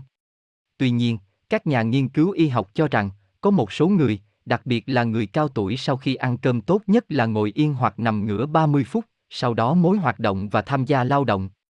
Nguyên nhân là vừa ăn cơm xong trong dạ dày còn tập trung rất nhiều thức ăn, cần một lượng lớn dịch vị giúp dạ dày tiêu hóa. Nếu như sau khi ăn lập tức đi bộ ngay thì máu sẽ bị đưa đến khắp các bộ phận toàn thân làm cho việc cung ứng máu ở dạ dày, ruột bị thiếu và thức ăn sẽ bị tiêu hóa chậm lại. Thứ hai, sự sản sinh dịch tiêu hóa của dạ dày, ruột phải dưới phản xạ có điều kiện của thức ăn mối tiết ra nhiều. Nếu như đi bộ ngay sau khi ăn, ruột, dạ dày chuyển động nhiều hơn sẽ chuyển ngay thức ăn chưa được tiêu hóa hết xuống ruột non. Như vậy, không những làm tăng gánh nặng của ruột non, mà còn chưa hấp thụ và tiêu hóa hết chất dinh dưỡng trong thức ăn. Ngoài ra, các nhà y học còn chứng minh rằng bệnh nhân bị sa dạ dày nếu ăn cơm xong đi bộ sẽ làm bệnh nặng thêm, người mắc bệnh viêm gan, sau khi ăn cơm lập tức đi bộ sẽ ảnh hưởng đến việc tiêu hóa thức ăn, xảy ra hiện tượng trương bụng. Tóm lại, họ cho rằng cho dù là người khỏe mạnh bình thường cũng nên nghỉ ngơi một lát sau khi ăn rồi mới đi bộ, như vậy mới đạt được mục đích tăng cường sức khỏe bản thân. 1. Tình trạng già hóa dân số trên thế giới 19502050, Tạp chí Dân số và Phát triển, số 10, 2002, TR. 11. 2. Bộ Y tế, Tổ NG Cục Dân số, Kế hoạch hóa gia đình, tài liệu hội thảo Thách thức về già hóa dân số ở Việt Nam, tháng 10 năm 2009. 3. 2. Liên Hợp Quốc, Triển vọng dân số thế giới phiền. 4. Bản 2006